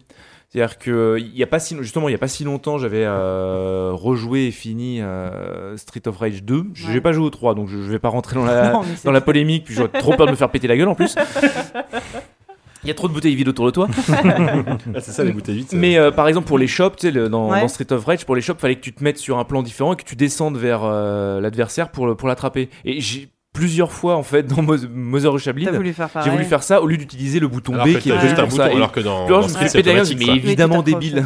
Ouais. C'est ça. Ils ont réussi à complexifier le système de combat. Mhm. Euh, enfin, je veux dire, dans, non, un non, mais dans, dans, les Street euh... Final Fight, t'as un t'as deux boutons quoi. Là, là, tous les boutons du pad sont utilisés quoi. Là, euh, ils sont bien utilisés. Là, où je veux revenir c'est que en fait, l'affiliation est, tellement évidente amenée. Enfin, l'hommage est tellement est tellement bien fait et fidèle que plusieurs fois en fait je me suis cru dans un Street of Rage et je me suis fait avoir parce que les commandes sont, sont un petit peu différentes. Hmm. Et donc cet aparté euh, mis, mis, à part, ce qu'il a aussi en commun avec euh, ces, ces vieux titres, c'est euh, le côté apprentissage par soi-même que je trouve vraiment très très agréable. Ouais. C'est pas un jeu à tuto, alors si t'as juste un tuto pour les coups de base au tout début, ouais. mais... Bah, pour t'expliquer le principe des seringues, le principe de la nécro. Voilà, voilà le, le, ça le, qui a besoin d'être expliqué, expliqué un petit peu. Mais une fois que t'es dedans, en fait, au début, tu vas être tenté de te dire, ouais, mais en fait, il y a trois coups, euh, c'est nul, c'est tout simple.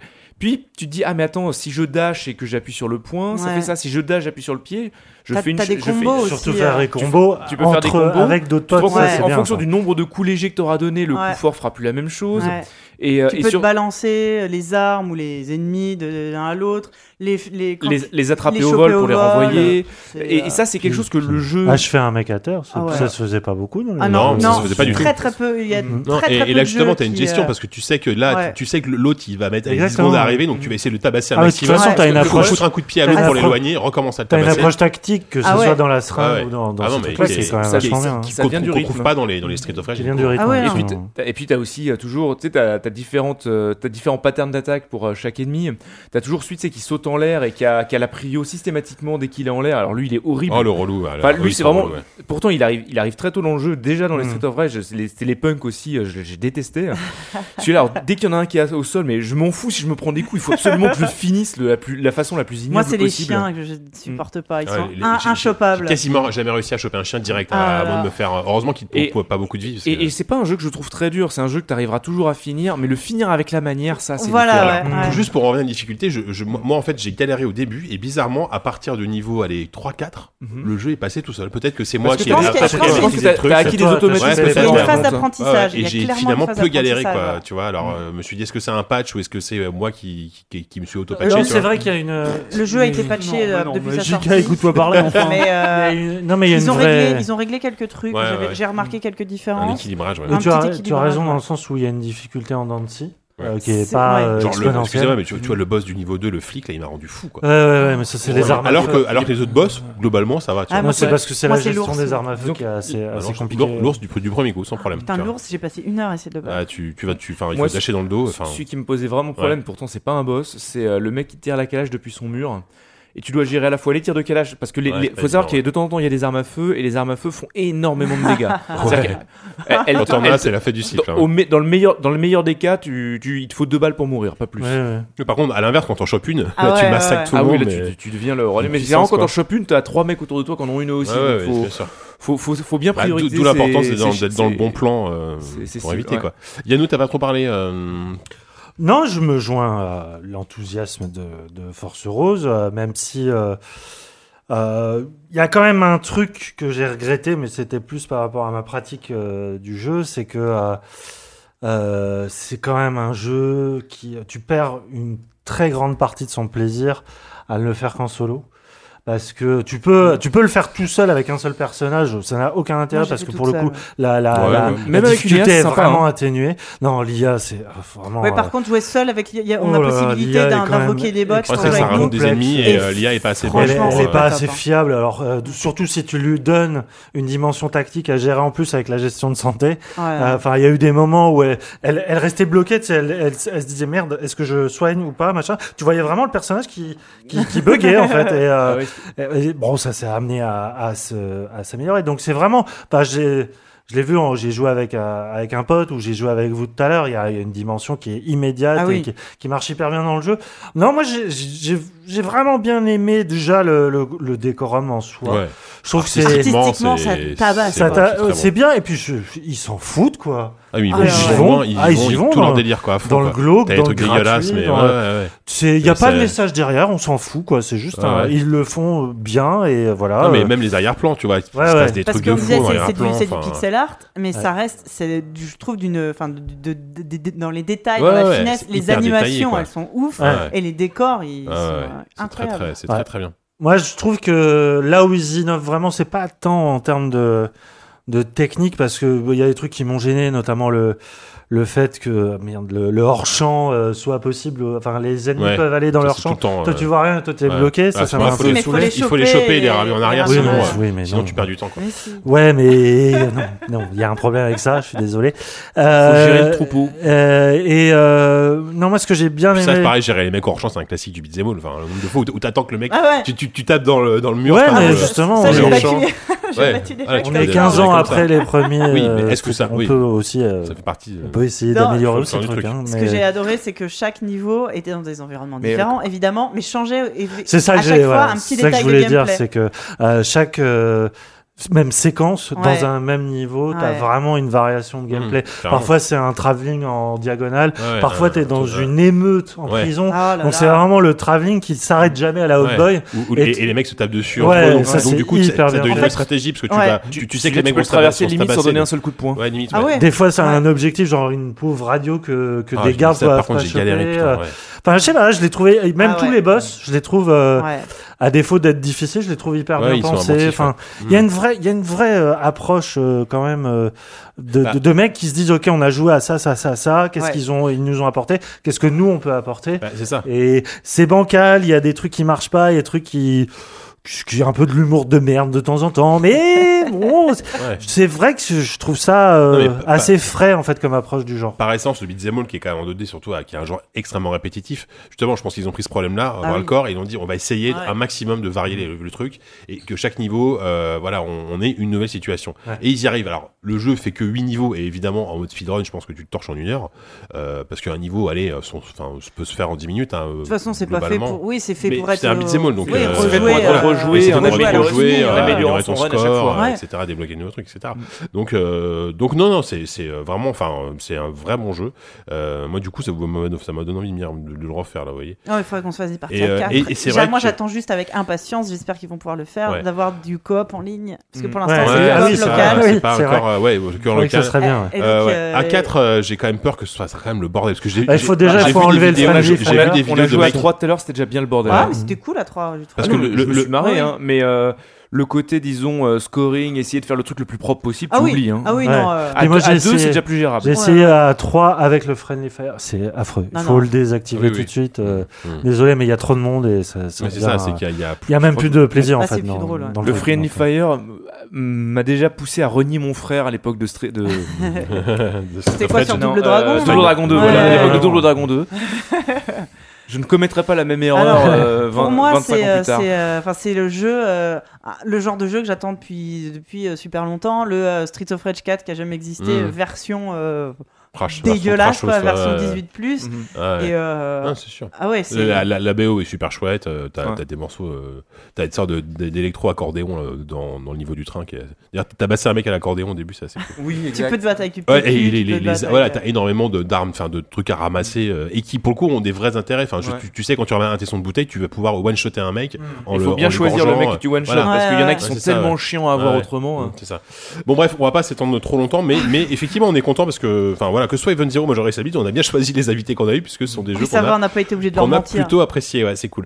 Euh, terminons, alors peut-être avec un peu moins d'enthousiasme, on sait pas, avec euh, Record. Largement moins. Euh, 10, 10 est-ce que est-ce que est-ce que tu es, est as réussi à sortir de, de, des temps de chargement de Non, mais alors, ça voilà, euh, les temps de chargement. Ah, mais tu as joué sur Xbox One toi. J'ai joué sur Xbox One. Voilà. Le temps de chargement, c'est euh, c'est un troll mais euh, ah non, non.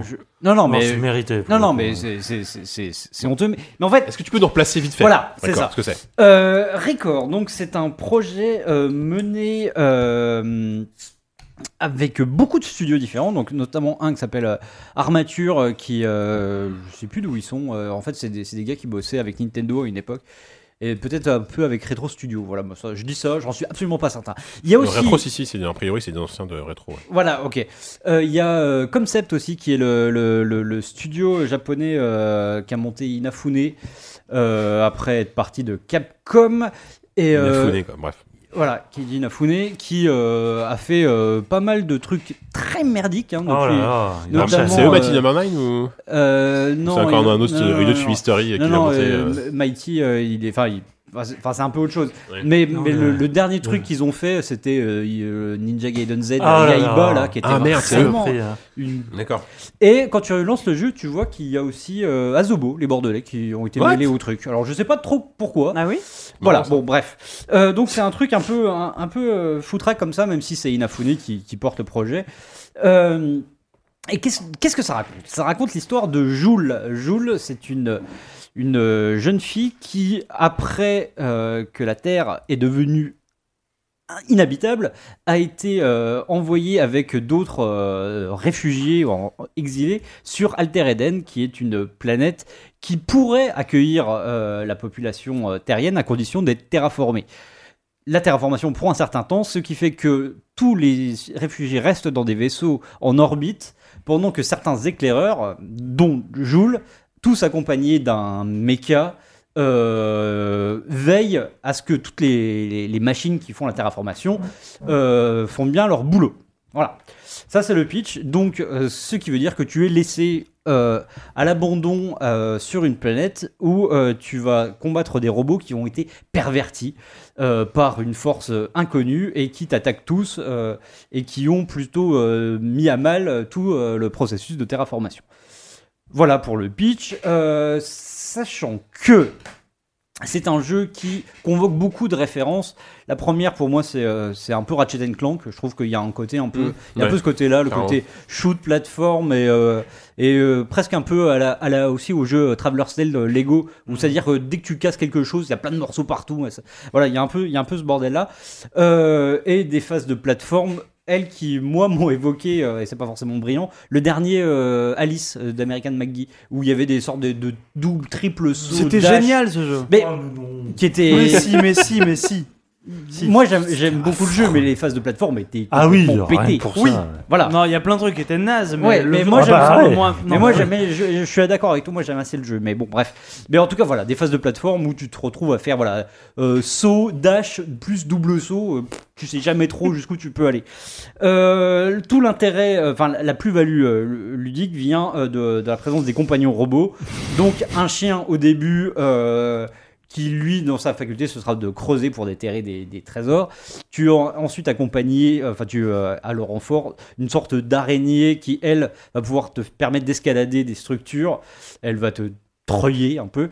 Et un, un gros, une sorte de gorille qui, lui, va pouvoir fracasser des, euh, rochers euh, qui te bloquaient le passage. Il y a un côté un peu Metroidvania euh, à ce niveau-là. Voilà. Euh, moi, j'aurais bien aimé que, que, que- qu'en parlant de ce jeu-là, avec euh, Yannou, on fasse une sorte de ping-pong. Lui qui détestait le jeu direct, et moi qui l'ai adoré. Oui. Enfin, pas qu'il l'ait adoré, mais Ah, disons carrément doré. non, mais disons que euh, il était tellement nul d'une certaine manière. Il y avait un côté pas nanar, mais disons que Ah non, j'avais non, envie de ça le- mérite pas le non, non, titre voilà. de nanar. J'avais envie de le, un peu de, tu vois, de, de, de le couconner, tu vois. Mmh. Il y avait un truc. euh, En fait, moi déjà, par exemple, le début, le début du jeu, il n'y a pas de prologue.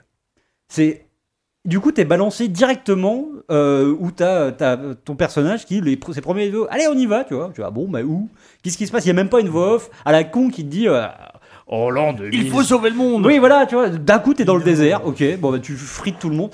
Et donc ça, je trouvais, mais alors c'est peut-être bien, ça. Je me disais, c'est peut-être, c'est peut-être un peu mystérieux. Peut-être que d'ici quelques heures, C'est il va y peut-être juste nul. mais peut- moi je me disais peut- peut-être que d'ici quelques heures il y aura un flashback pour revoir le début, tu vois, un truc, un truc bien comme ça.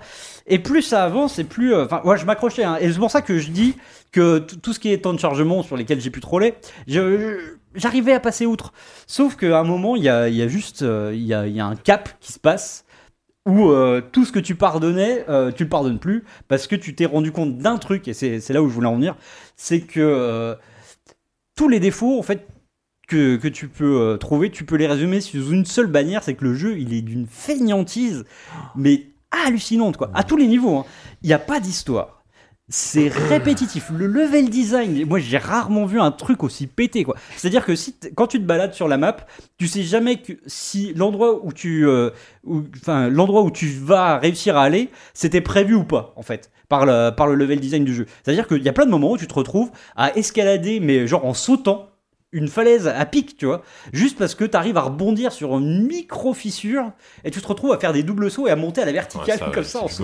c'est complètement con. Et le, plateforme. et la seule alter- enfin la- le, le- le seul truc qu'ils ont trouvé pour te dire que ah là là t'es peut-être un peu hors euh, hors map, c'est de te coller des radiations qui débarquent de nulle part. Genre à un moment tu t'éloignes un peu de, de le- T'es sur la map, mais t'es sur un rocher où t'as pas le droit d'aller, et d'un coup t'as des radiations qui te tuent en deux secondes. Tu vois. Donc voilà, il y a plein de trucs comme ça. Et voilà, moi je pense que c'est vraiment une, une feignantise totale dans la, de, de jeu-là, qui donc euh, voilà ne raconte rien, un level design pété, a des phases d'une. Enfin, c'est répétitif.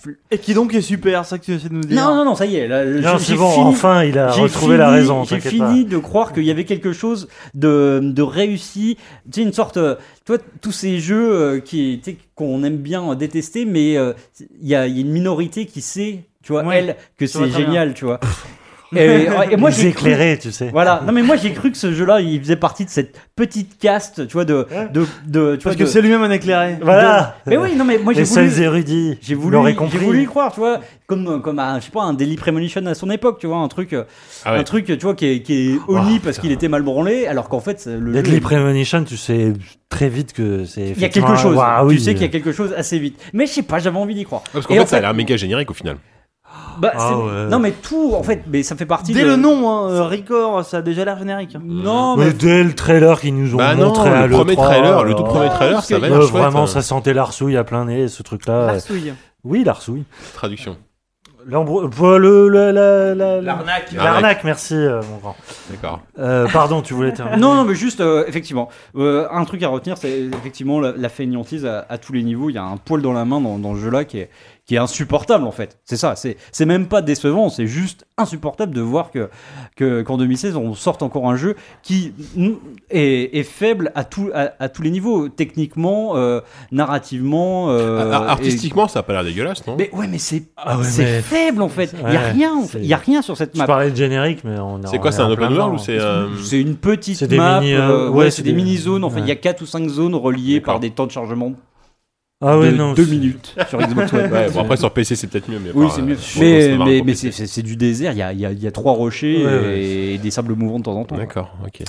Ah, j'avais presque envie d'y jouer quand, euh, quand euh, j'ai vu le truc sortir. Il y a aucun moment où j'ai envie Non, de mais jouer, je, je suis d'accord. Je suis Absolument d'accord sur le fait que l'ouverture est, est, est plutôt est plutôt chouette. Euh, quand tu découvres un peu ce monde désolé, tout ça.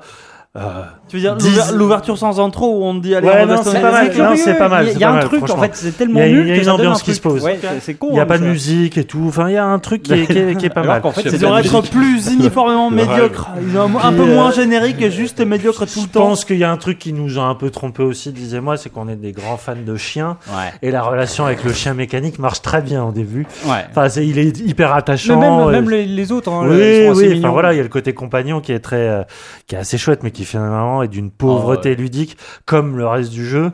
C'est-à-dire que ouais, il y a les phases de plateforme, mais euh, enfin je sais pas, venant d'Inafune, je m'attendais à quand même des, des fusillades assez, assez euh, péchues, et finalement c'est, c'est, c'est du, t'as- enfin, dès le début, tu te dis oh là là, ça a pas de patate, ça, ça- Mm. tu t'emmerdes, tu Ah, tu- t'affrontes des mobs, tu- des gros qui sacs à sortent de PV, nulle part, euh, voilà, des sacs à PV, euh, tout ce qui est, tu sais, en fait, tu ne fais qu'enchaîner. euh, c'est un, un sous Zelda quoi. C'est un, tu fais qu'enchaîner des espèces de donjons quoi, euh, primaires et secondaires. T'as un système de progression vite fait, genre RPG rapidos Ouais, ou- ouais, ouais, ah oui, oui, pour voilà, le coup, pour le coup, oui. Il est très simple. Ouais. Il est- Mais euh, il y a un truc intéressant, ouais. c'est que tu peux customiser ton mecha euh, avec les parties que t'as. Enfin, c'est intéressant euh, sur le papier. Oui. Après, t'as une, t'as une interface et une ergonomie qui est juste pas possible. Quand Candy se balance un oh, c'est Ouais, vraiment, c'est-. Mais euh, Ah oui, tout là, ce qui est énigme de donjon, c'est c'est- c'est pitoyable. Enfin, c'est vraiment, tu te dis, mais. non, mais tu sens l'accident industriel euh, dès le début et tu fais, mais à quoi bon perdre du temps là-dessus? Enfin, vraiment, moi, j'ai même pas été aussi loin que lui. Ah bah, J'ai fait un ou deux donjons, j'ai fait non, stop. Euh, y a... On n'a pas assez de temps dans notre vie en fait. Ouais, Pour, ça. Euh, fait une si longue critique c'est Record. ouais, Non, c'est mais ça, je- ouais. juste voilà d'exemple le deuxième enfin le deuxième donjon euh, que j'ai- fait c'est juste une sorte de, de traversée Ouais. de plateforme mais c'est nul mais c'est d'une nullité en fait tu, tu sautes n'importe comment et, et si Ah, t'as le malheur de tomber bah voilà bah moi je me tapais deux minutes mais vraiment et quand je dis deux minutes c'est pas une façon de parler hein. les temps de chargement sur, euh, sur Xbox One c'était vraiment deux minutes pour recharger ta partie quoi. Hmm.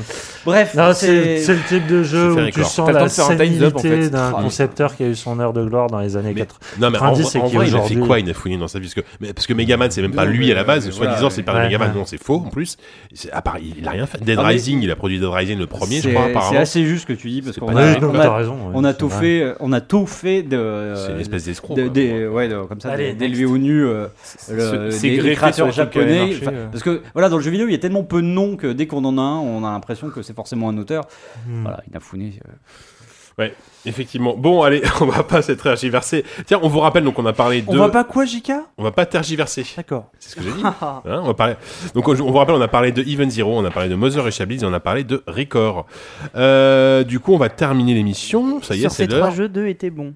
Voilà, donc on vous, on vous recommande là. Bah, les, les jeux français sont bons. Hein. Allez, Coco- Cocorico pour une fois. C'est un très bon mois de, pour le jeu vidéo Ouais, hein, des parce Français. qu'il y hein, a, il y a Season que- After Fall, il y a No Avoider, euh, il y a plein de trucs chouettes Il en ce moment qui il y a sortent. pas longtemps. Il y a Reigns, Reigns, ouais. euh, ouais, c'est clair que c'est très très cool. Euh, et du coup, on va se 48 ans de règne, tranquillement mais je suis pas allé au- je terminer. suis pas allé au-delà. Pardon, Par- ah oui, d'accord. On, euh, on va terminer par les recommandations. Oupi.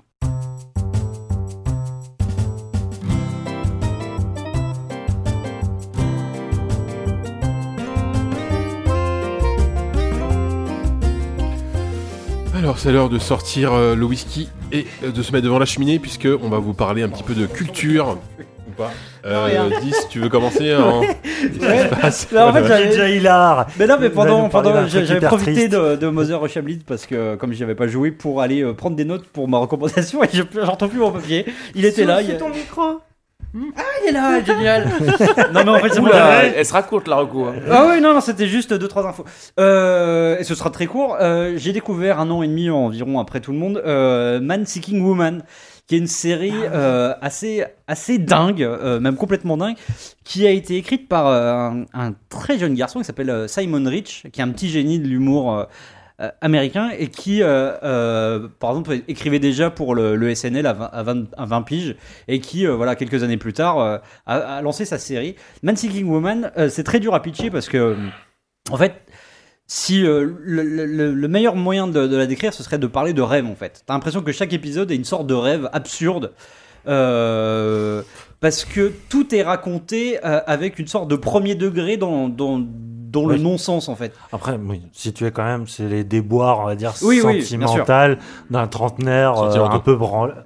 Oui, non, c'est une déboire. T'as dit les déboires. Ah oui, mais je crois Oui. que c'était féminin. Pardon.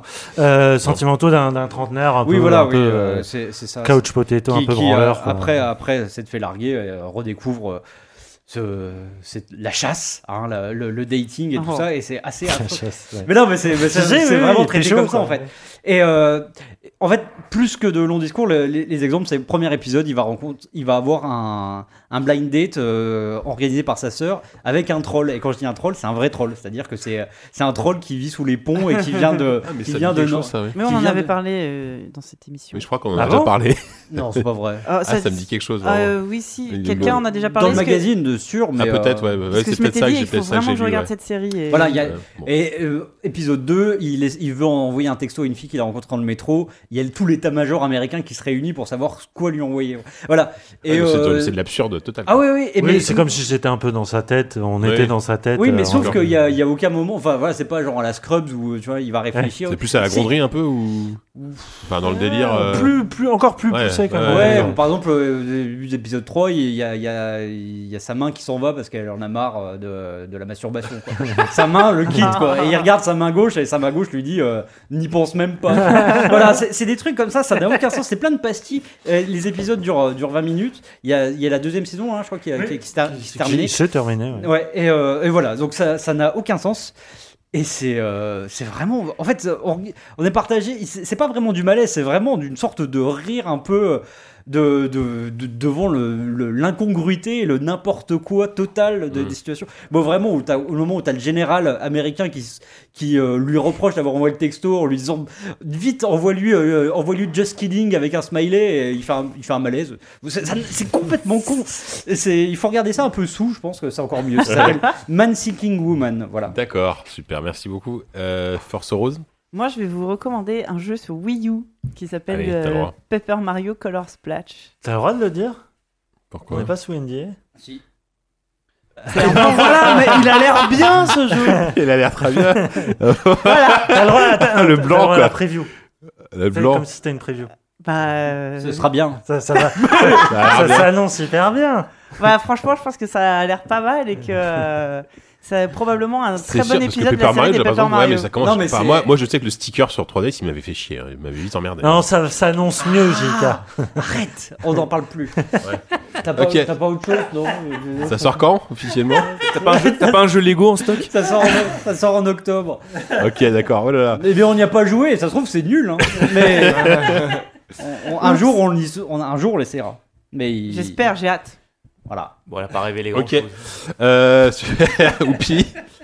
Moi, pour ne pas vous recommander une millième fois Barouf qui sort le 13 octobre, je vous le rappelle, mais Ouais. Grut. Bien sûr, Et Fabio, euh, je vais vous parler d'un jeu dont on n'a pas parlé ce soir et que, dont on ne reparlera sûrement pas dans ZQSD, mais qui s'appelle euh, Warlock of Firetop Mountain. Euh, c'est un, c'est le portage, on va dire, l'adaptation en jeu vidéo de, euh, du premier livre dont vous êtes le héros qui était sorti euh, au début des années 80, voire fin 70, je sais plus quand ça a été lancé, on s'en fout.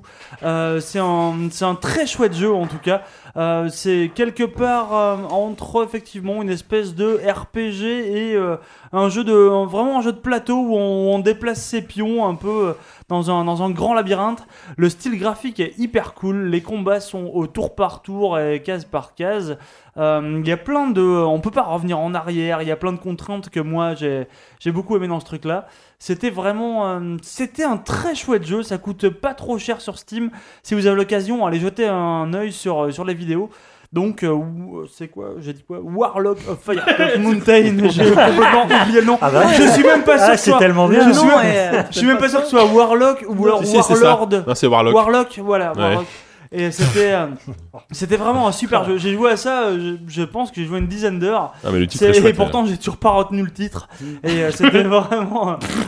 le seul truc dans ce jeu-là, c'est quand même, si j'en parle deux secondes, c'est que c'est un jeu donc euh, qui se refait, qui se refait assez mal parce que du coup, bah c'est euh, si vous prenez le même personnage en début de partie, ça va être le même embranchement qu'il va falloir prendre, on va dire plus ou moins pour arriver à votre quête principale. Euh, donc, euh, vu que c'est un livre dont vous êtes le héros, c'est que des choix. Est-ce que je prends la porte? Est-ce que je continue tout droit? On peut pas revenir en arrière, voilà. Euh, et du coup, chaque fois, pour pas que vous finissiez le jeu trop vite, jeu qui est pas très très long, euh, vous mourrez et donc vous êtes obligé, si vous reprenez ce personnage-là, de vous retaper des trucs que vous avez déjà fait. Et ça, c'est excessivement frustrant, sachant que les sauvegardes sont gérées de façon avec des, il y a des tokens à gagner dans le jeu. Donc, euh, bon, enfin bref, on a, on a, c'est difficile. On est obligé de refaire plusieurs fois le jeu, mais pourtant c'est un excellent jeu malgré tout ce que je peux vous en dire. Il faut essayer ça. Mhm. Merci. Bah, c'est vrai que moi, j'ai envie de le faire. ça Bah non, mais graphiquement, c'est ouf. Oui, puis le- c'est ouais. trop beau, quoi. Puis je trouve que le titre, c'est à la fois hyper générique et hyper classe, tu vois. C'est Ouais, surtout que mais t'as c'est envie, ça, t'as envie, c'est-à-dire de, que t'as envie, t'as envie d'ouvrir le bouquin et de partir à Tu peux l'aventure. jouer un magicien, tu peux jouer un. on est pas en là Non, je sais Mais pas. ouais, pourquoi. mais j'y peux rien. Mais tu sais, En même temps, non, mais ouais. tu sais qu'il est, il, il est dans la liste des jeux qu'on avait listés pour, euh, pour les critiques. hein, Là, je suis away from critique, tu vois. euh, euh, d'accord. on m'a on m'a banni, je voulais en faire la critique ce soir. Ah, en c'est même un temps, peu j'arrive- comme moi, je vais aller le placer en news. Ouais, d'accord. On filute tout ce qu'on en peut, tu T'es sais. un, peu c'est- comme, t'es un peu comme le mec qui va faire C'est sa difficile présentation. ce monde, Yannou. T'es un peu comme le mec qui va faire la présentation de son jeu sur un laptop sur le parking de l'E3, quoi. Un peu ce genre-là, tu vois. À part que c'est pas bon jeu, donc. euh, Putain, T'as t'as foutu Bon, en l'air allez. notre, euh, notre rubriquage. j'ai- C'est pour la première J'ai fois dans pété l'histoire de 43 l'émission. ouais. émissions d'édito. Eh ben ouais, rien à foutre, les mecs, eh ouais. Ça bon, j'espère que tu vas nous recommander un manga pour la peine. Ah Bah, effectivement. ça- Allez là Et Là, tu regrettes, hein, JK. en, ce moment, en, ce- en ce moment, je fais une grosse consommation de, de, de films, de, cannabis, de en fait. séries d'animation. euh, euh, notamment euh, Bojack Horseman, euh, Oui. Real Life et Erased, donc trois séries que je vous recommande, mais tout particulièrement la dernière, Erased. Erased. Erased, oui. Donc, euh, qui est une, euh, une série faite par le studio A1 Pictures. Donc, Erased, qu'est-ce que c'est? C'est euh, l'histoire d'un jeune homme, il a 29 ans, il a un peu raté sa vie, c'est un manga qui a plutôt raté, donc euh, il a raté pas mal de rendez-vous, on va dire, euh, au cours de son existence. Et il a un pouvoir euh, qui est juste génial, c'est que à chaque fois qu'il se passe euh, une tragédie, dont il est le témoin, euh, sans même le vouloir, il remonte dans le temps de quelques minutes et il empêche la tragédie d'arriver. Et malgré ce pouvoir, sa propre vie est un peu ratée, notamment parce qu'il a été marqué par une tragédie qui est arrivée quand il était jeune. Et un jour, il lui arrive quelque chose d'assez atroce, que je ne détaille pas pour vous laisser le plaisir du premier épisode, et qui le ramène 18 ans dans le passé. Et il va se retrouver donc à l'école primaire, euh, avant donc la fameuse euh, tragédie euh, Sous, des euh, origines. sous ses traits, euh, Sous, évida- évidemment sous ses traits de- d'enfant euh, de gamin, mais avec, mais avec son, son, Son son esprit esprit, de- de, de, de 28 de, de, D'adulte. de mec de, de De 29 ans. 28, de- En tout cas, il va essayer de, de corriger donc euh, les erreurs et c'est quelque chose. C'est un, c'est un dessin animé qui traite de faits assez, euh, assez tristes et banals, mais euh, qui, est, qui est vraiment magnifique. Ça va parler de, de- d'enfance battue, ça va parler d'enlèvement, ça va parler de choses euh, comme on peut en voir dans les rubriques faits divers. Et, euh, et, surtout, c'est d'une. Enfin, moi, je trouve euh, l'animation et, et le découpage et la mise en scène et, les, les dialogues. Enfin, c'est d'une beauté, ça prend son temps, mais en même temps, c'est jamais mou. C'est vraiment euh, très très beau, assez triste et, euh, vraiment une, une belle proposition, une, euh, une belle petite histoire. Donc, à pas regarder si vous êtes un peu dépressif. Euh, si vous êtes un peu dépressif, vous voulez aller voir Relife qui a un peu un pitch un peu similaire, mais beaucoup plus slice of life et, Ah. et beaucoup plus léger. Euh, mais euh, voilà, donc euh, très belle euh, découverte. Donc ça, la diffusion avait commencé en juillet. Là, alors j'ai pas, je suis pas encore arrivé au bout de la première saison, mais j'ai cru comprendre qu'il y avait une seule et unique saison vu que le manga d'origine fait que 8 tomes. Donc euh, voilà, belle histoire sur euh, sur euh, sur euh, la vie et si on revivait euh, son enfance, est-ce qu'on ferait la- est-ce qu'on ferait les mêmes erreurs euh, ou est-ce que vraiment on chercherait à corriger ou est-ce qu'on chercherait tout simplement bah, à profiter de sa jeunesse retrouvée? Aimé. Quel programme, merci beaucoup. Euh, ça, euh, ça, bon, non, Yannou, euh, un livre apparemment. Ah, Oui, un reste bouquin, poli. un bouquin euh, paru chez Capricci, écrit par euh, Jérôme Momsilovic, euh, qui est donc euh, chef du service cinéma à Chronica. Mm. Donc c'est quelqu'un avec qui j'ai travaillé, euh, moi qui était euh, mon, mon rédac chef, euh, euh, quelqu'un de grand talent. Hein, c'est pas parce que j'ai bossé avec lui, mais euh, du coup qui sort un livre qui, euh, on le voit, je sais pas, Ouais, c'est Prodige d'Arnold Schwarzenegger. Euh, donc euh, chez Capricci, euh, qui euh, euh, est un éditeur qui est un peu spécialisé dans les essais philosophicaux, poétiques euh, bah, sur le cinéma.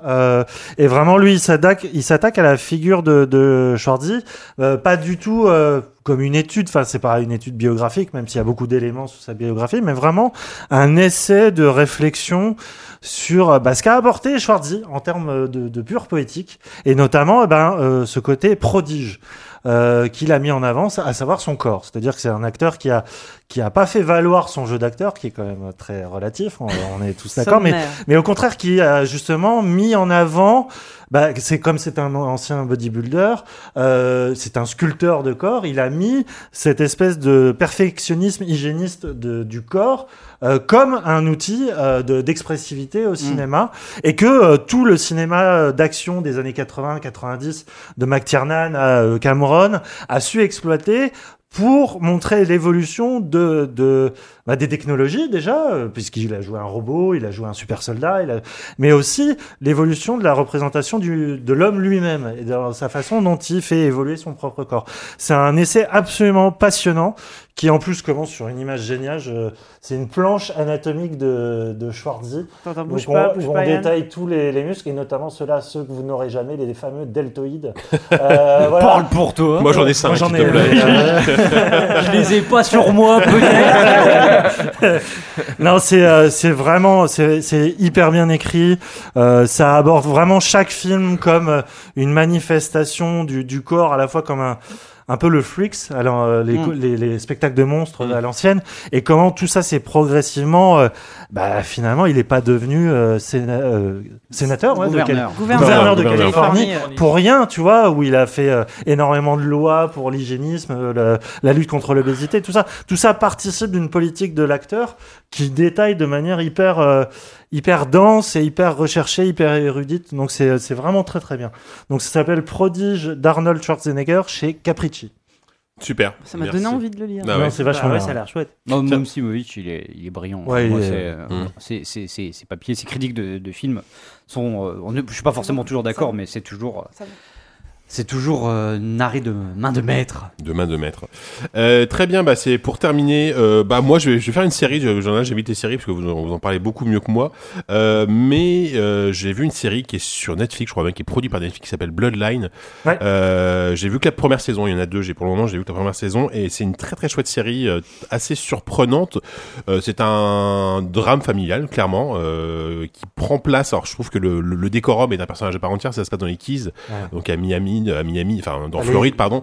les Euh, îles donc voilà, les Keys, euh, donc un, un cadre absolument magnifique pour une histoire très très sombre de, de tout simplement de de c'est en gros le c'est en gros la famille- je voilà, euh. famille je vouais c'est le, le grand- le grand frère qui est le vilain petit canard de la famille qui revient euh, pour euh, voilà prendre un peu essayer de revenir dans la vie des notamment des parents qui gèrent un hôtel familial qui sont un peu des notables dans le Mhm. coin euh, le l'autre frère qui est devenu shérif donc euh, voilà qui euh, Qui est qui est un peu qui est un peu le protecteur Kyle Chandler qui est un peu l'espèce de protecteur le, le père protecteur euh, euh, la figure paternelle vraiment euh, et ce, ce personnage, hein, je sais pas, je sais pas comment s'appelle l'acteur qui joue le, le grand frère, l'espèce de paria. Il est incroyable. Enfin, je, je Ben trouve, euh, euh, Mendelssohn, voilà, et, euh, est- avait pu il voir est dans en- Animal Kingdom, euh, Ouais. qui est un Et super il est, acteur. Il est tout en, en subtilité. Tu sais jamais s'il a bon fond, s'il est vraiment sincère, Ouais, et puis il est etc. mal- il a un côté il est très, malsain, très et il malsain, est très hein. très malsain, quoi. Voilà. Mais mais en même temps, des fois, il a un côté humain, puis d'un côté, tu te dis, il part complètement en couille.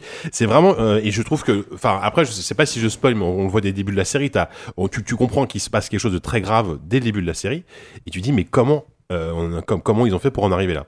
Euh, et voilà, toute la, toute la première saison, ça explique comment on arrive à ce point de rupture totale dans la famille, euh, qui ça prend à peu près une douzaine d'épisodes, et c'est ça va de mal en pis évidemment à chaque fois, et c'est un vrai, il y a si se passait que j'adore, qui est, Carrie évidemment, Mm. la, la, la Carrie de- du film de, de, de Palma, qu'on a peu vu finalement après après ce film et qui est, qui est formidable.